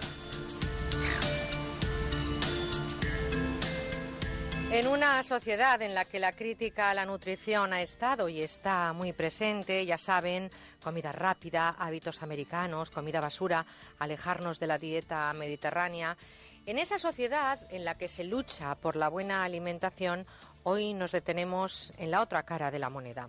Hablamos de tú a tú de un fenómeno que justo es una obsesión patológica por ingerir comida saludable. Eso es ortorexia. Doctor Rubén Bravo, buenos días. Hola, ¿qué tal? Muy buenos días. El doctor Bravo es el director del Departamento de Nutrición de IMEO, que es el Instituto Médico Europeo de la Obesidad. Doctor Bravo, la ortorexia, un término moderno creado a finales del siglo XX y que define esta obsesión por la comida saludable. ¿Tiene algo que ver con la anorexia o la bulimia? Patologías, desde luego, que ya hemos integrado en nuestro vocabulario. Bueno, al final son obsesiones y trastornos de la alimentación, eh, ya sea por una razón o por otra, ¿no? En este caso no es tanto cantidad de comida como sería, por ejemplo, eh, la bulimia, sino que más bien eh, buscaría a la persona con ortorexia la calidad de la comida. Según los datos de la Organización Mundial de la Salud, esta patología afecta al 28% de la población mundial. ¿En qué perfil tiene más incidencia? Bueno, principalmente en, en mujeres muy preocupadas por su aspecto físico, eh, adolescentes y luego hay un gran grupo que cada vez va creciendo más que, son los deportistas. Es la obsesión por, eh, bueno, por tener eh, tanto un nivel eh, de salud muy elevado, pero también una carga, un, un aspecto físico que, bueno, que en muchos casos pues lo marca pues Hollywood, el de eh, los anuncios de televisión y, y, muchas veces pues son son son eh, digamos irreales porque pues es muy difícil alcanzarlos y solo grupos muy pequeños de la población con una genética determinada pueden llegar ¿no? a esos cánones que últimamente se imponen. A mí me parece preocupante, ¿no? Un 28% de la población mundial me parece mucha gente, no sé cómo lo valoran ustedes, pero a mí me parece que un 28% que esté obsesionado precisamente por, por, por comer sano y, y además alejándose totalmente de lo que es una alimentación saludable, a mí me parece preocupante bueno, eh, igual que, está, que ocurre en Estados Unidos, al final pues cogemos muchos de sus malos hábitos, eh, nos estamos encontrando con población extrema. Por un lado, eh, pacientes con o personas con obesidad del treinta y tantos por ciento, si sumamos sobrepeso, pues ya llegamos al sesenta y pico por ciento, y luego este 28 por ciento de justo todo lo contrario, mido muy bien lo que como, miro las etiquetas, si tengo que hacer 10 kilómetros para comprar un pan específico, hago 10 kilómetros, pues me quiero, me quiero cuidar mucho y denoto que en ciertos alimentos pues hay grandes problemas, ¿no? Realmente personas sin trastornos de la alimentación eh, o hacia un lado hacia otro, pues al final ya no quedamos tantas, ¿no? Desde luego, algunos estudios aseguran que sus precedentes son eso, ¿no? El culto al cuerpo, la obsesión por las dietas, el temor a la comida tratada con productos artificiales. ¿Cómo detectar que se les ha ido de las manos tomar las riendas de la nutrición? Bueno, poquito a poco el ortorexio, la persona con ortorexia eh, va avanzando poco a poco en, su trastorno, ¿no? Eh, para que podamos entenderlo un poco, ellos dedican diariamente tres horas a organizar su comida, a pensar dónde van a ir a comer, a preparar sus comidas, a medir muy bien qué van a comer, eh, qué alimentos van a escoger y, también, por ejemplo, se, se, obsesionan mucho si van a comer fuera, eh, si en algún momento socialmente se ven obligados a elegir entre alimentos que no les encajan, cuando hay, cuando hay que viajar eh, o buscar sitios muy, muy concretos para comprar un alimento ¿no? Eh, determinado, cuando hay una obsesión leyendo etiquetas, cuando empiezo, digamos, a inculcar mi, doctrina de la ortorexia a las personas que tengo alrededor hasta el punto de agobiarlas, ¿no? A reprimirlas, a, advertirlas de que esos alimentos que están tomando pues le van a producir cáncer, le van a producir enfermedades coronarias o deterioro cognitivo, ¿no? Cuando digamos esto se empieza a volver eh, muy muy obsesivo y, y casi con una conducta eh, pues casi agresiva en algunos casos, es cuando detectamos que hay realmente ya inculcado en el paciente un, un problema de ortorexia. Estamos hablando de, recorrerse kilómetros para comprar un producto determinado, llevarse su propia comida en, alguna celebración. Yo me imagino que no aguantan 14 horas de avión comiendo, desde luego, el catering, por ejemplo, de cualquier compañía. Pero em, al evitar todos estos alimentos y erigirse en sus propios eh, coaches de, de su alimentación, ¿estarían desequilibrando y descompensando, por ejemplo, proteínas y minerales, carencia o exceso de vitaminas? pues es, algo muy habitual. Al final eh, no hay una decisión profesional, sino que ellos se asientan como profesionales, son personas que te discuten mucho en la consulta, ellos han leído muchos libros, han leído mucho en Internet, mucha la información que tienen pues eh, no es una información digamos veraz o es una información contrastada y entonces pues empiezan a tomar decisiones en su alimentación, a, eliminar ciertos alimentos, a tomar otros en exceso, eh, incluso a, tomar pues eh, multivitamínicos o suplementos en exceso y al final pues tenemos desequilibrios totales tanto en minerales como en vitaminas como en macronutrientes como las grasas, como las proteínas, ¿no?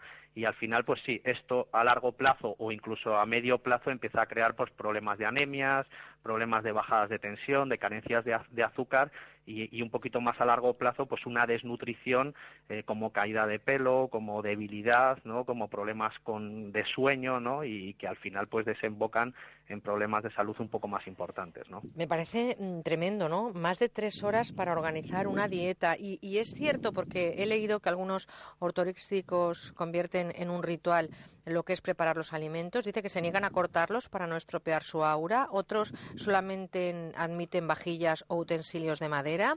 Mastican un número exacto de veces antes de tragarlos. Eh, eso es dedicar prácticamente una jornada para planificar al milímetro lo que van a comer y cómo lo comen, ¿no? Pues es lo que, lo que es una obsesión, es una obsesión excesiva hacia ese ritual de, de la alimentación y en extremo empieza a haber casos ya, solo hay que buscar en, internet un poco, pues la persona con ortorexia acaba viviendo en el campo, cultivando sus alimentos, eh, criando lo que va a comer, ¿no? Y, bueno, pues eh, simplemente una vida dedicada a una alimentación desde su punto de vista eh, correcta, ¿no? Por supuesto, microondas, en muchos casos neveras muy determinadas, hay muchos foros donde ellos se reúnen, hablan, contrastan información, ¿no? Y al final es casi una religión, es un, es más bien un, fanatismo, ¿no? De, llevar una vida determinada. Dentro de la ortorexia hay tendencias, como bien indicas, empieza a aparecer esa parte de energía, esa parte espiritual, ¿no? Que pues igualmente pues no lo corto de esta manera, si es un animal que ha padecido cuando eh, digamos eh, pues em, se, se le ha matado para poder crear su carne no la quiero, entonces pues empiezan a aparecer ya pues bueno ya aquí un, concepto pues más más esotérico incluso en algunos casos que, que físico no que composición de los alimentos. Estamos eh, frente a un problema importante. Cuando se detectan ideas radicales en la alimentación doctor Bravo seguro mm, me imagino que sí estamos ante un paciente psicológicamente inestable estamos ante un paciente con una conducta obsesiva compulsiva es inestable, pues puede, puede llegar a, eh, bueno, pues a, comportamientos de, paranoia, eh, de obsesión elevada, incluso de, de socialización. Eh, poco a poco van perdiendo amigos, constantemente exigen tanto que, que, al final, pues bueno, la gente suele, o su grupo de, de amigos, su grupos sociales suelen o bien preocuparse y, insistirles en ir a algún profesional que desde su punto de vista ellos no tienen ningún problema o, bien no pues eh, empezar a separarse de esos grupos sociales. Es una patología que a medio plazo puede eh, pues crear grandes problemas en el entorno ¿no? de, la persona con ortorexia. He leído también que una ramificación de la ortorexia es la alcorexia, una compensación de exceso de consumo de calorías con el consumo de alcohol, matarse de hambre por hacer botellón, sería el titular, ¿eso es cierto? Es cierto y además en adolescentes cada vez eh, el número va creciendo. Al final queremos estar delgados, pero el alcohol engorda mucho. ¿De dónde quito? De, los alimentos. No como eh, durante dos o tres días o, como muy poco a base de dos o tres frutas, aguantarlo justito, pues luego para el viernes, por ejemplo, pues poder hacer un botellón y tomar, pues de, en algunos casos incluso hemos detectado hasta diez copas, ¿no? De, de, ron o de whisky y demás, ¿no? Porque sabemos que vamos a coger muchas calorías, entonces lo compenso sin comer. ¿No? Eso sería la alcolexia, ¿no? Que, que con la parte de adolescentes actuales, pues que va creciendo mucho y cada vez tratamos más casos. Y a mí me gusta siempre abrir las ventanas de par en par a la esperanza. Hay tratamientos, se puede controlar, se puede llegar a, de alguna manera, a, curar definitivamente. Imagino que habrán tratamientos multidisciplinares, ¿no? Porque aquí no estamos hablando solo de, de una parte afectada, sino que son muchas las, las cuestiones que hay que abordar al mismo tiempo. Pues eh, principalmente se requiere de dos profesionales que trabajen en conjunto, ¿no? Además junto con la familia muchas veces, ¿no? El, por un lado, una persona especialista en nutrición tiene que estar muy bien formada, pues eh, se va a esperar que, el paciente rebata muchos conceptos y, en muchos casos conceptos muy profundos de la nutrición y luego por otro lado un tratamiento con, pues, con un psicólogo, con una psicóloga eh, que esté especializada también en trastornos de la alimentación.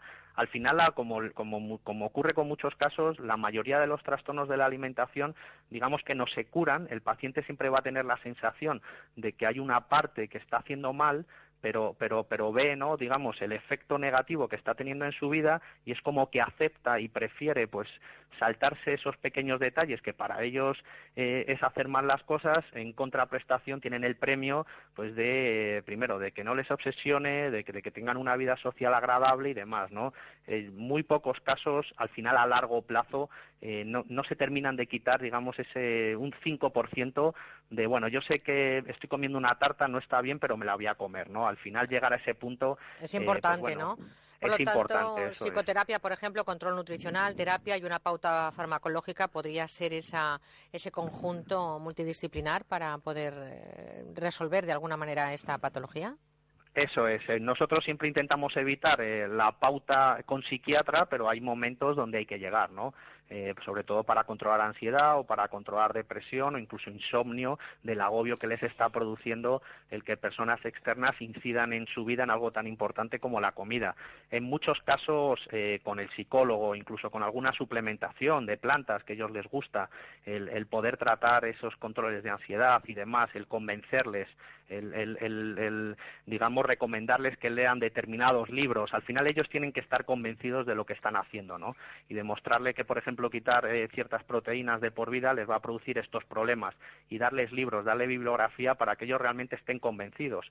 Pues ellos al final, en muchos casos, son líderes dentro de sus grupos sociales, son personas con una personalidad fuerte y necesitan estar convencidos de lo que están haciendo, ¿no? Y entre el psicólogo, el nutricionista y a veces el psiquiatra, pues conseguimos un nivel de éxito siempre muy alto. Esa es la buena noticia, ¿no? Que al final se consigue y eh, independientemente de lo duro que sea el camino, al final el destino es bueno en este sentido y desde aquí, desde luego, em, lo estamos abordando para que se conciencie esta sociedad de que hay conductas que son complicadas con la alimentación. Aparecieron a finales del siglo XX anorexia, bulimia, ahora hablamos de ortorexia. Ese excesivo culto al cuerpo, ¿qué es lo que estamos haciendo mal? Cada cual campa a sus anchas en la alimentación familiar. Estamos mandando un mensaje de demasiada perfección en las eh, medidas que tienen que tener eh, en la belleza, esos cánones de belleza a los chicos y las chicas. Pues eh, por un lado, eh, en las familias hay dejadez en cuanto a la hora de abordar la nutrición, no hay una planificación, se improvisa mucho.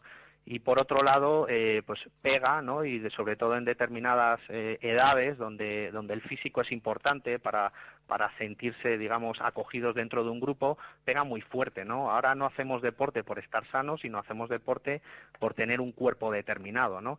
Entonces, claro, cuando el objetivo es tener un cuerpo determinado, pues muchas vías que no son sanas entran, ¿no? Los anabolizantes, ¿no? Si, si miramos datos, la venta de anabolizantes en este país y en otros países es muy alta. Y en muchos casos detectamos adolescentes, pues chavales de 17, 19 años, que ya han probado los anabolizantes y nos vienen a consulta con efectos secundarios, ¿no? Como por ejemplo, eh, pues en niveles de prolactina muy altos que hace que el pecho se les convierta en pecho de mujer, o les cambia la voz, o, o problemas de erección a largo plazo, en, hablamos de un chaval de 18 años, exceso de granitos, eh, bueno, pues una serie de efectos secundarios que es cuando ellos pues eh, se asustan, ¿no?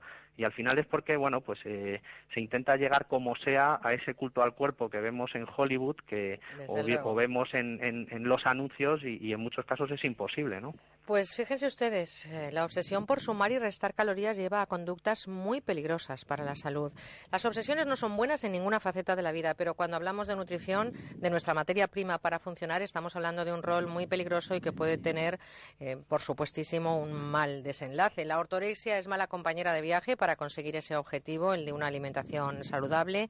Así que hoy lo hemos abordado. Doctor Rubén Bravo, gracias por haber compartido con nosotros su experiencia y sabiduría de este problema de salud del siglo Muchas gracias a vosotros. Pues un placer y ojalá este tiempo haya servido para abrir de par en par la ventana de la salud a muchas personas y, por supuesto, para darse cuenta que, aunque a veces hay que hacer un sobreesfuerzo para entender lo que nos ocurre, siempre hay profesionales que nos van a ayudar a conseguir ese camino que tiene como meta cuidarnos y curarnos. Doctor Bravo, un saludo y muchas gracias. Igualmente, un fuerte abrazo.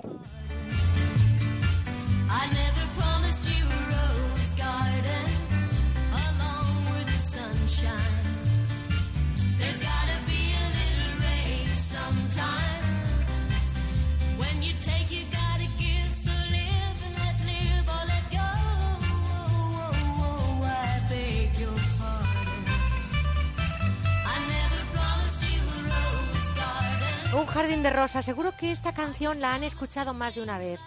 La canta Lynn Anderson y precisamente es eh, un reconocimiento que le hacemos en este ratito de radio porque moría la noche del jueves al viernes. Hoy hemos conocido la noticia y nosotros queremos eh, también contribuir a un recuerdo de una mujer que se ha ido muy joven porque 67 años hoy en día es una edad estupenda. Que son las 11 y 28, yo no digo nada, ¿eh? pero ya es horita de hacer marcha, que aunque estemos de vacaciones hay que hacer cosas. ¿eh? 10 y 28 en Canarias, todavía nos queda un poquito más de media hora para seguir con ustedes, con vosotros, contando más cosas aquí, con buena onda.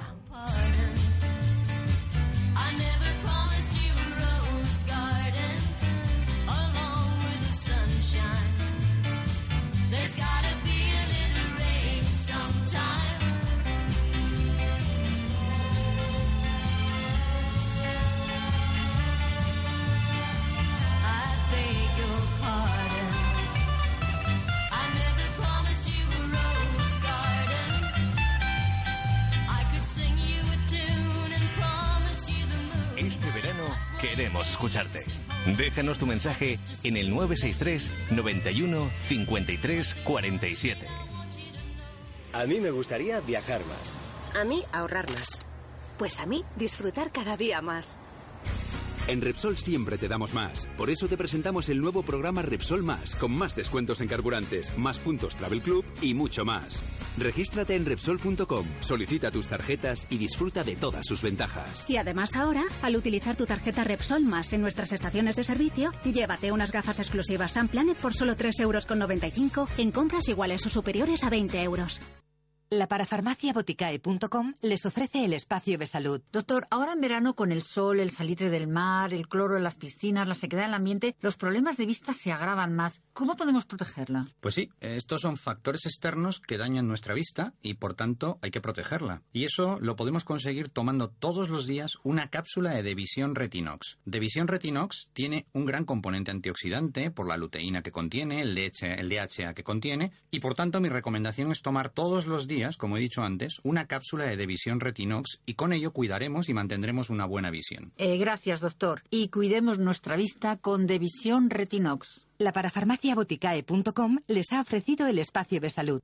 Tiendas Montó, los especialistas en pintura y decoración. Un espacio único donde encontrarás el mayor surtido en pintura decorativa para la casa y las mejores soluciones para fachadas, piscina y jardín. Nuestros profesionales de la decoración te asesoran en parquet, vinilos, papel pintado, todo al mejor precio. Encuéntranos en tiendasmontó.es. Más de 90 tiendas a tu servicio.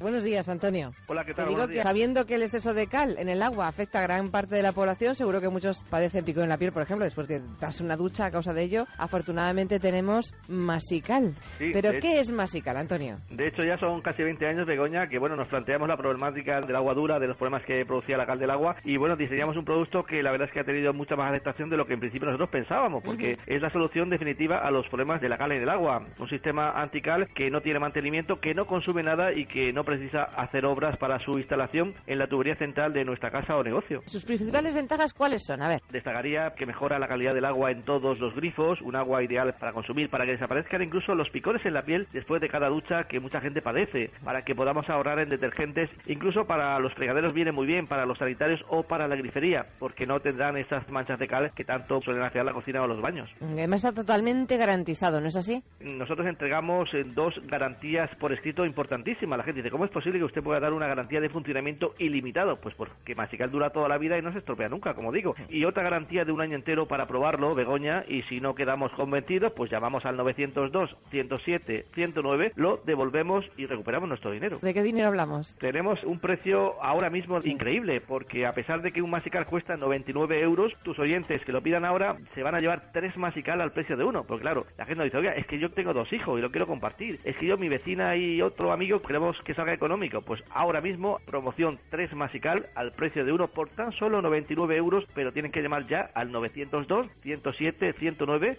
902 107 109 y hacerlo durante la próxima hora. 902 107 109, 902 107 109. Antonio, un abrazo. Buen día. Otro para ti, gracias.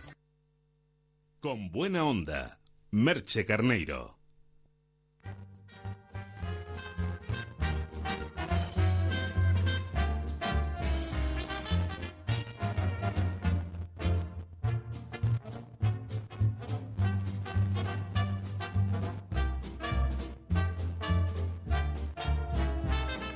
Inventos sin fronteras.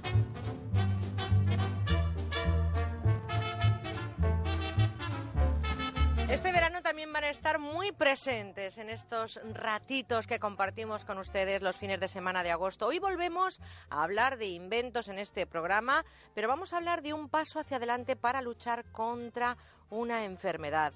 Se cobran muchas vidas al año y especialmente niños del continente africano. Para ir desvelando de qué vamos a hablarles, empiezo contándoles cómo define la Organización Mundial de la Salud el paludismo o la malaria. Literalmente dice que es una enfermedad potencialmente mortal causada por parásitos que se transmiten al ser humano por la picadura de mosquitos infectados. En cifras, además, les cuento que en solo un año pueden rondar las 600.000 muertes y, como les decía, sus principales víctimas son los niños y en África la malaria es especialmente dura. Hoy quiero contarles que el Instituto Tecnológico del Plástico, la Universidad de Zaragoza y la empresa Inesfly han desarrollado unas sandalias y esterillas que luchan contra la malaria.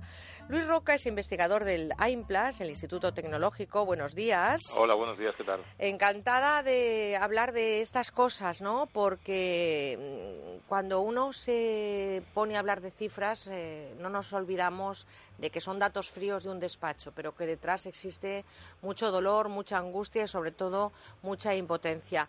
Háblenos, Luis, de ese plástico que han desarrollado con propiedades insecticidas. Bueno, vamos a ver. Eh, É, has comentado que, en, el, proyecto hemos desarrollado, estamos aún trabajando en, el proyecto porque el proyecto termina dentro de un año aproximadamente y esperamos al final del proyecto haber desarrollado este, este, este plástico o estos productos con estas capacidades insecticidas. Entonces, lo que, lo que nos planteamos junto con la empresa Inesfly fue ver de qué manera podíamos incorporar eh, los insecticidas que ellos ya hacen en forma de pinturas y que son bastante conocidos eh, por temas de malaria. ellos utilizan esos insecticidas de, a modo de pintura, con lo cual eh, pintan, por ejemplo, fachadas de casas, de, como has dicho, de zonas del tercer mundo, y e, esa, esa pintura lo que hace es repeler o matar los, los, los mosquitos o, o, diferentes vectores de enfermedades de, contagiosas. Por lo tanto, estamos hablando de un material que va a servir para fabricar, por ejemplo, suelas de sandalias, esterillas. ¿Cómo va a actuar este plástico? Pues a ver, ese plástico lo que, lo que vamos a hacer es incorporar dentro de este plástico los insecticidas que ha desarrollado eh, la empresa Inesfly y lo que va a suceder es que esos insecticidas se van a liberar del plástico de una forma gradual de forma que la idea es que durante la vida útil del artículo que vayamos a producir, mm, y se han puesto como ejemplos, eh, por ejemplo, esterillas o, diferentes suelas de zapato para chanclas, etcétera, etcétera, o sandalias, por ejemplo, eh, porque son materiales espumados. Y digamos que es una, un grado de innovación mayor el trabajar con materiales espumados. Ahí es donde me quiero parar, porque hasta ahora el insecticida en plástico se hacía con cargas en polvo, solamente funcionaba, creo que en mosquiteras, collares para ganado, etcétera, pero ahora se incorpora precisamente ese es el invento, ¿no? Para que no se degrade en ese proceso de transformación. La, mayoría de las veces, la mayoría de las veces los insecticidas estaban añadidos en forma de recubrimiento, ¿vale? Entonces ahora se incorpora ahora, en el material. Ahora lo que se ha conseguido es incorporar el material porque así tiene mayor durabilidad.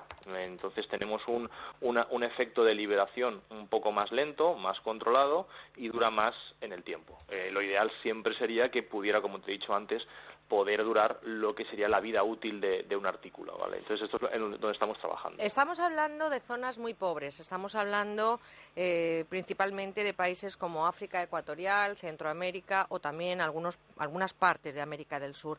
Económicamente, ¿esto va a poder llegar hasta allí o se va a quedar como un invento del primer mundo? Eh, la ventaja que tenemos es que los procesos de incorporación de los insecticidas a, los plásticos con los cuales será luego estos productos que hemos mencionado eh, son técnicas convencionales, con lo cual no estamos desarrollando una cosa que sea demasiado, demasiado eh, high-tech ¿vale? Y, que podemos trabajar en métodos convencionales que ya existen y, eso realmente abarata bastante lo que sería la producción. También en Europa se va a aplicar, me imagino, porque ya el mosquito tigre forma parte de esa fauna eh, con la que convivimos los europeos, ¿no? desgraciadamente, por, por causas, bueno, ya bueno estamos viendo el, el calor que está haciendo este año, que es una cosa bárbara, o sea, el, clima está cambiando y, ese cambio de clima pues hace que, que, que, especies que estaban en otras latitudes están llegando a, a lo que sería el mundo, el mundo occidental si se puede llamar de alguna manera. ¿Para cuándo eh, vamos a tener este, este plástico ya integrado en la producción de todo ese tipo de materiales que van a palantarle cara a ese...?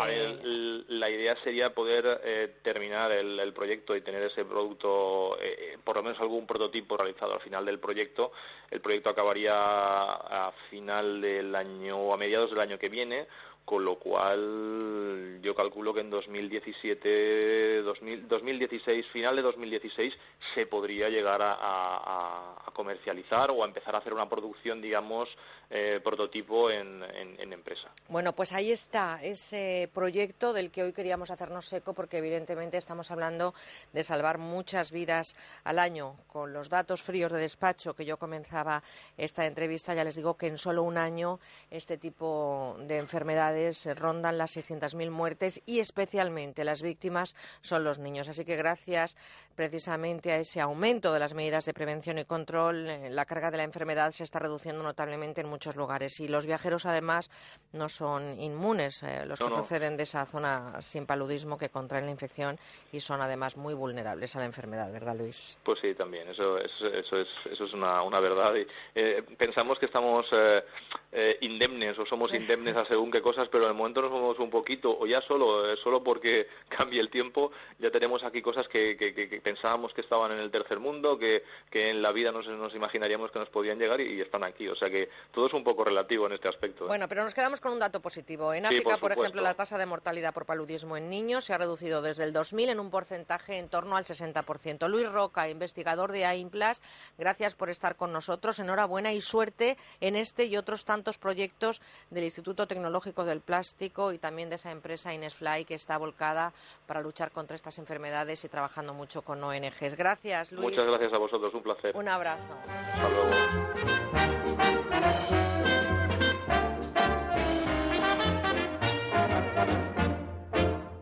Con buena onda, Merche Carneiro. Este verano descubra un mundo de experiencias excepcionales en la nueva boutique temporal de Nespresso ubicada en el centro comercial La Gavia. Nespresso, what else?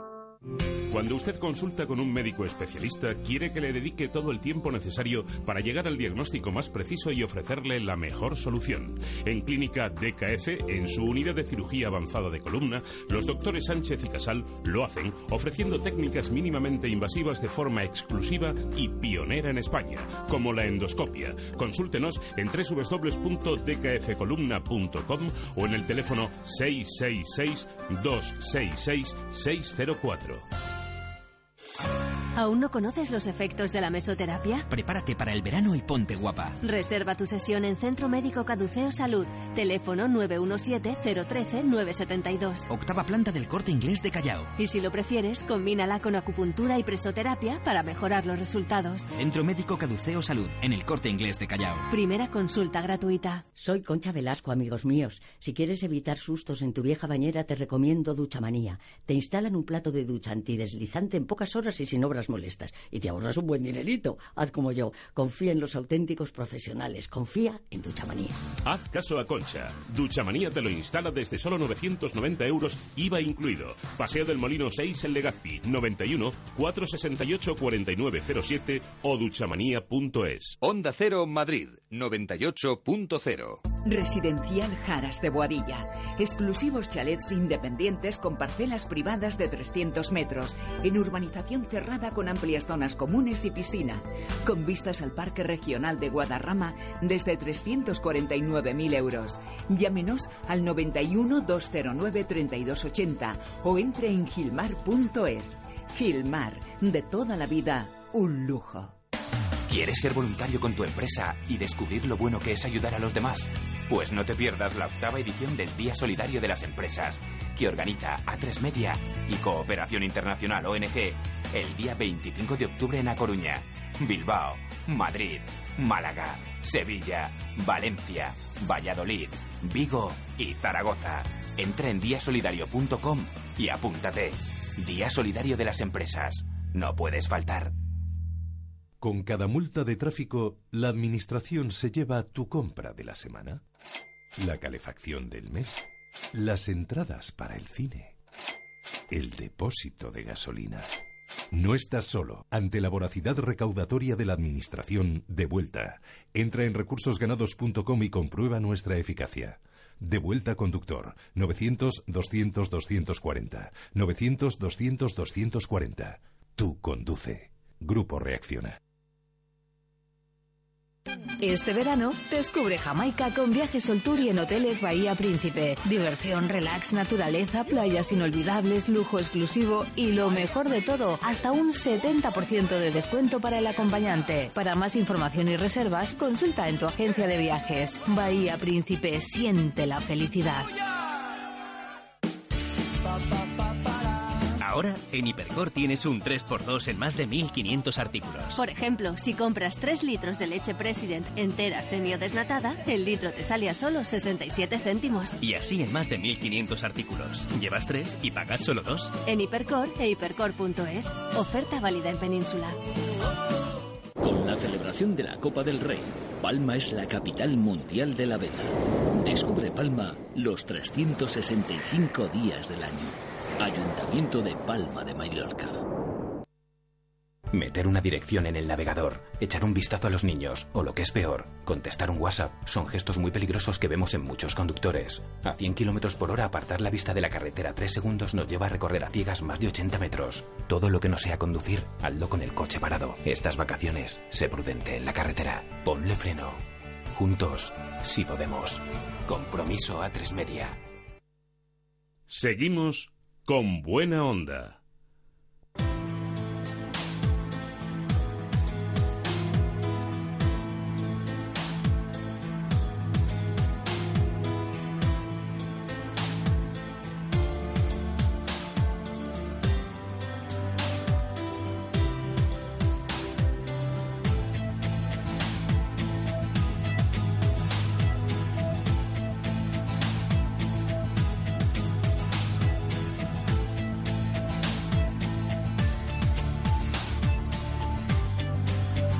Es el momento de hablar de consumo, es el tiempo de los consumidores españoles. ¿Y quiénes son los consumidores? Pues todos, ustedes y nosotros, proveedores y clientes, votantes y políticos. Nadie, absolutamente nadie, se libra de llenar la cesta de la compra o consumir, por lo menos, los productos básicos. En los próximos minutos, un año más, siete temporadas, les recuerdo que llevamos con ustedes, en eh, estos minutos vamos a reflexionar de nuevo sobre los temas que nos afectan y sobre todo en los que hay que poner ese acento especial, el de la responsabilidad como consumidores y también exigirla en cada caso a quien corresponda. Agradecemos, como no puede ser de otra manera, la compañía una temporada más de Fernando Moner, presidente de CECU, miembro del Consejo de Consumidores y Usuarios de España y también representante de los consumidores en el Consejo de Dirección de AECOSAN. Por si no lo saben ustedes, es la Agencia Española de Consumo, Seguridad Alimentaria y Nutrición. Fernando, bienvenido. Es un placer, como siempre, estar aquí con vosotros. Te diría apaga la luz y entra porque no está la economía para bromas, porque vamos a hablar precisamente de luz y especialmente de las facturas que tenemos que pagar. Bromas aparte, esto no es ninguna tontería hablar de las eléctricas hoy, ¿eh? No, no, y para nada, y más con el calor que estamos teniendo durante estos días, hay que tener en cuenta que ya son cerca de un 12% de los hogares los que no pueden adecuar la temperatura de su hogar porque no pueden pagar esa factura y por lo tanto hay que hablar de energía. De la pobreza energética también, que es una palabra que hemos incorporado. Déjame, eh, Fernando, que recuerde un año más que nos ponemos al servicio de nuestros oyentes y que contestaremos vía mail. Eso sí, no nos da tiempo en antena, todas las consultas que nos hagan en materia de consumo.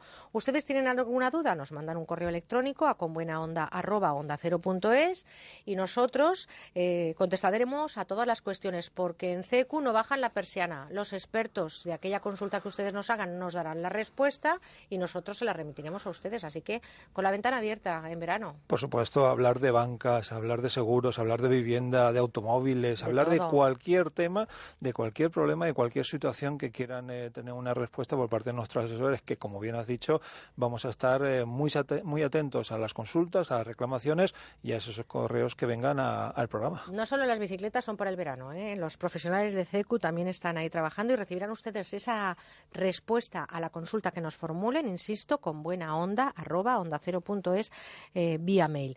Eh, ponte la toma de tierra, Fernando, porque la primera pregunta es directa. ¿Es la luz un artículo de lujo? Pues por desgracia eso parece. Eh, estamos hablando, y lo decíamos anteriormente, el 12% de los hogares tienen muchísimos problemas. Eh, ha vuelto el concepto este de, de, pobreza energética y que simplemente en siete años, desde el 2007 al 2014, haya experimentado un crecimiento de esa factura de un 60%, pues hace que para muchos sea eh, un bien mucho más de lujo que otros bienes. Y estamos hablando de un producto de primera necesidad y un producto obviamente que es y necesario, como, como ustedes lo pueden comprobar con estos calores y con todo lo que necesitamos ahora mismo que pasa por esa factura de la luz. Eh, de 2007 a 2014, fíjense ustedes el dato que les voy a dar, el precio que hemos pagado los hogares españoles en materia energética, en este caso de luz, se incrementó en un 60%. El cuarto país más caro en eléctricas de la zona euro. Solamente nos superan Dinamarca, Alemania e Irlanda. Esto lo dice Eurostat. Qué podios tan estupendos tenemos, ¿no, Fernando? Sí, el que lo diga la propia Oficina Estadística de la Unión Europea dice mucho y dice simplemente que es una entidad, por supuesto, eh, independiente y que lo único que hacer es constatar la realidad que nuestros bolsillos eh, ya están sufriendo. Pero no solamente estamos hablando de un problema eh, de bolsillo o de no poder pagar, estamos hablando también que el 50% de la población dice que no entiende la factura, pero es que además, si recuerdas, hace pocos meses el propio presidente de la Comisión Nacional de, la, de los Mercados y la Competencia decía que él tampoco entendía la factura, con lo cual, por un lado estamos hablando de precios. José María Marín quemada, hay que decirlo. Exactamente, y por otro lado estamos hablando de una factura que resulta inteligible, con conceptos que todavía eh, no entendemos y que además nos suponen un coste importantísimo, porque excepto el 30% de esa factura que realmente tiene que ver con el consumo de energía real, lo demás son otra serie de conceptos que nos ponen y que en algunos casos son conceptos más políticos que reales. ¿Cuándo vais a empezar eh, los movimientos que defendéis a los consumidores, los serios me refiero, Fernando, a empezar a plantar cara a todos esos conceptos que no entendemos y que a lo mejor no tendríamos que pagar? Bueno, ya estamos plantando cara desde hace muchísimo tiempo. El problema está en que todavía para los políticos es más importante lo que dice el presidente de la compañía eléctrica que lo que dicen los representantes de los, eh, de los consumidores. Pero, por ejemplo, eh, recuerda que denunciamos todo el tema de las subastas, ¿eh? porque se comprobó que ese tema de las subastas pues no era el más idóneo para los consumidores y se quitó el tema de las subastas. Entonces, ahora se ha puesto un sistema que en cuestión de, de, algunas semanas, el 1 de octubre, va a entrar en vigor, por el cual las facturas de aquellos que tengan ese contador llamado inteligente y que además esté conectado a la telegestión, eh, nos cobrarán por horas. Es decir, que eh, cada kilovatio nos costará dependiendo de cuánto cueste ese kilovatio en el mercado mayorista. Eso puede ser bueno, puede ser bueno, primero, si tenemos ya ese contador eh, inteligente y conectado a la red, y segundo, si somos conscientes de que el precio de la energía va a variar mucho a lo largo de 24 horas y utilizamos más la energía cuanto más barata esté. Eh, yo, mm, de verdad, eh, lo que decía José María Marín Quemada, como tú bien dices, presidente de la Comisión Nacional de los Mercados de la Competencia, me pareció em, sincero, pero al mismo tiempo incomprensible, ¿no? Porque que alguien de este calado te diga no hay quien entienda el recibo, imagínense ustedes, pues no sé, las personas mayores o las personas que de alguna manera no tengan una formación en economía, que es la mayoría de las personas, como para entender ese recibo. Ese sistema de de confusión en la lectura hace que bajo ese paraguas estemos los consumidores pagando mucho en el recibo de la luz, Fernando? Sí, cuando tú no entiendes algo, no te haces preguntas y si no te haces preguntas... Que a lo mejor digo yo si es interesado ese no entenderlo. Ah, claro, es que nosotros cuando pedimos eh, transparencia en el sector y en la facturación es porque la transparencia lo que nos da es información, la información nos genera que seamos mucho más críticos con todos esos conceptos. Es decir, eh, ahora mismo preguntarle a cualquier ciudadano eh, cuando está pagando qué es eso del impuesto de la electricidad y luego, aparte, el IVA sobre el impuesto de la electricidad. Pregúntale qué es eso del servicio interrumpible Perdón un segundo, Fernando. ¿Se puede poner un impuesto a un impuesto? En, e, en, este caso parece que sí. ¿eh? Lo que pasa es que eh, nosotros estimamos que no se debería aplicar en algunos de los, de los términos de la factura, pero de hecho cuando se hizo la consulta hace muchos años a la propia agencia tributaria parece que sí que se podía poner. Es verdad que nosotros podríamos inclusive iniciar acciones judiciales contra algunos de esos conceptos, pero el problema está en que las capacidades de las asociaciones de consumidores están limitadas.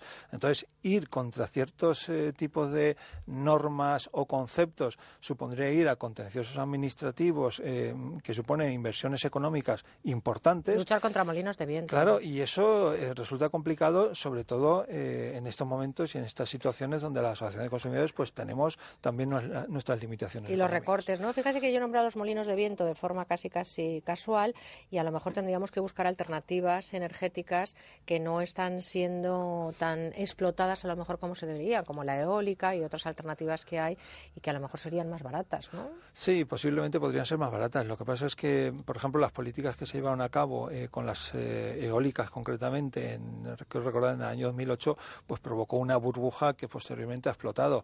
Ahora incluso hay una serie de normas que están limitando lo que es el, el propio autoconsumo, que yo creo que el autoconsumo podría ser también un referente para una, una mejor gestión de la energía en los próximos años. Bueno, yo creo que al final lo que es necesario, y lo hemos dicho muchas veces y desde hace muchos años, y poco a poco parece que se están dando cuenta, es coger mesas de reuniones donde estemos todos y hacer mucho más transparente algo tan importante y esencial como es el suministro energético para los hogares. Ojalá, Fernando, porque mira, para terminar voy a dar un dato del INE. Más del 11% de los hogares españoles no está encendiendo ni el frío en verano ni el calor en invierno, lo que tú contabas pobreza energética. Yo creo que es una palabra que forma parte ya de nuestro vocabulario español. Incluso tengo la sensación de que la van a incluir en el diccionario de la Real Academia Española de la Lengua. Sí, porque nosotros ya lo tenemos eh, incluido en nuestro bolsillo. Por y sobre todo, como tú dices, luchar contra, contra los elementos es muy complicado cuando se tiene la sartén por el mango y de momento, pues incluso te pueden cortar la luz, ¿no? Cuando te pones en tu sitio. Fernando, el próximo fin de semana te espero y recordamos a los oyentes que si quieren realizar alguna consulta a CECU, eh, mándennos eh, su pregunta a comuenaonda.es y vía mail les eh, daremos traslado de lo que nos hayan dicho el grupo de expertos de CECU, que sí que tienen abierta la persiana en verano. Fernando, un placer tenerte con nosotros. Gracias. Un placer estar aquí. ¿Quién es? ¿Cómo suena?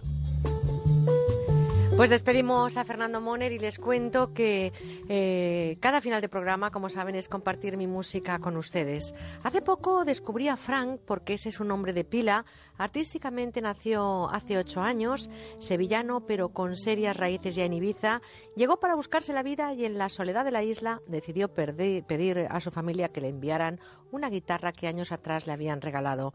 Componía canciones antes de tocar, músico autodidacta y eso es lo que transmite en cada una de las composiciones de este primer gran disco que se llama Por supuesto.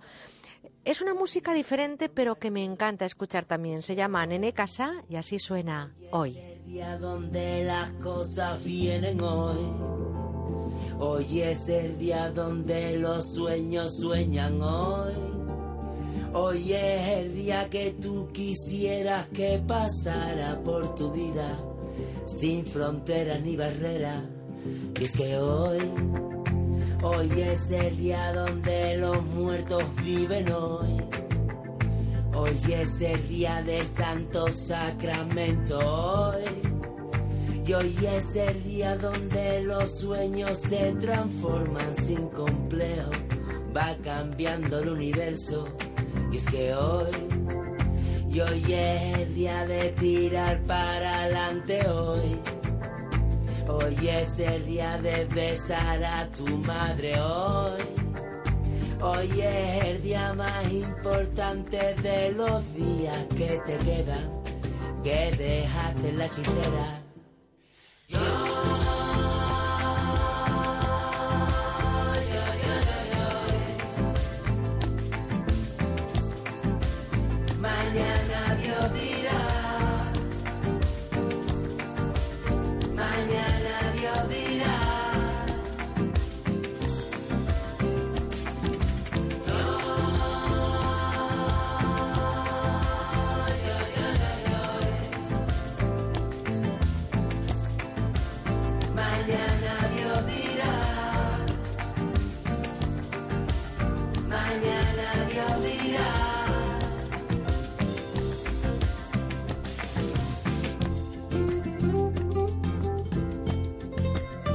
Pues hoy hemos comenzado una nueva andadura en este mes de agosto que esperamos que compartan con nosotros.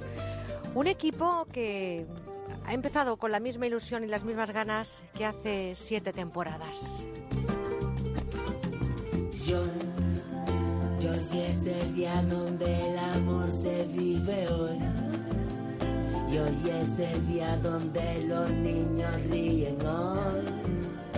Y hoy es el día donde los hombres no queremos como humanos, sin colores ni rechazos.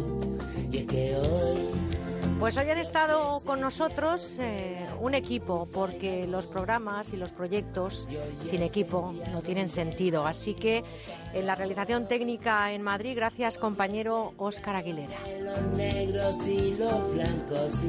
Y en Valencia, nuestro realizador técnico Juanjo Pavía. Gracias también, compañero.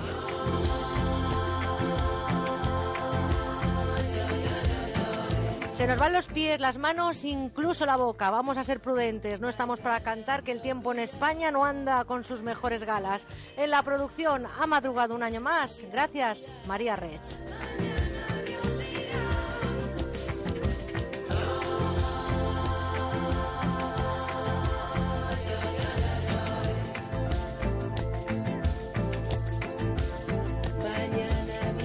¿Qué profesionales tenemos en prácticas? Cristina Barba, Guzmán Pascual, María Vecino, Laura Sánchez, Ana González y también gracias a Iciar Astrain que nos ha acompañado en la primera hora de este programa en la información.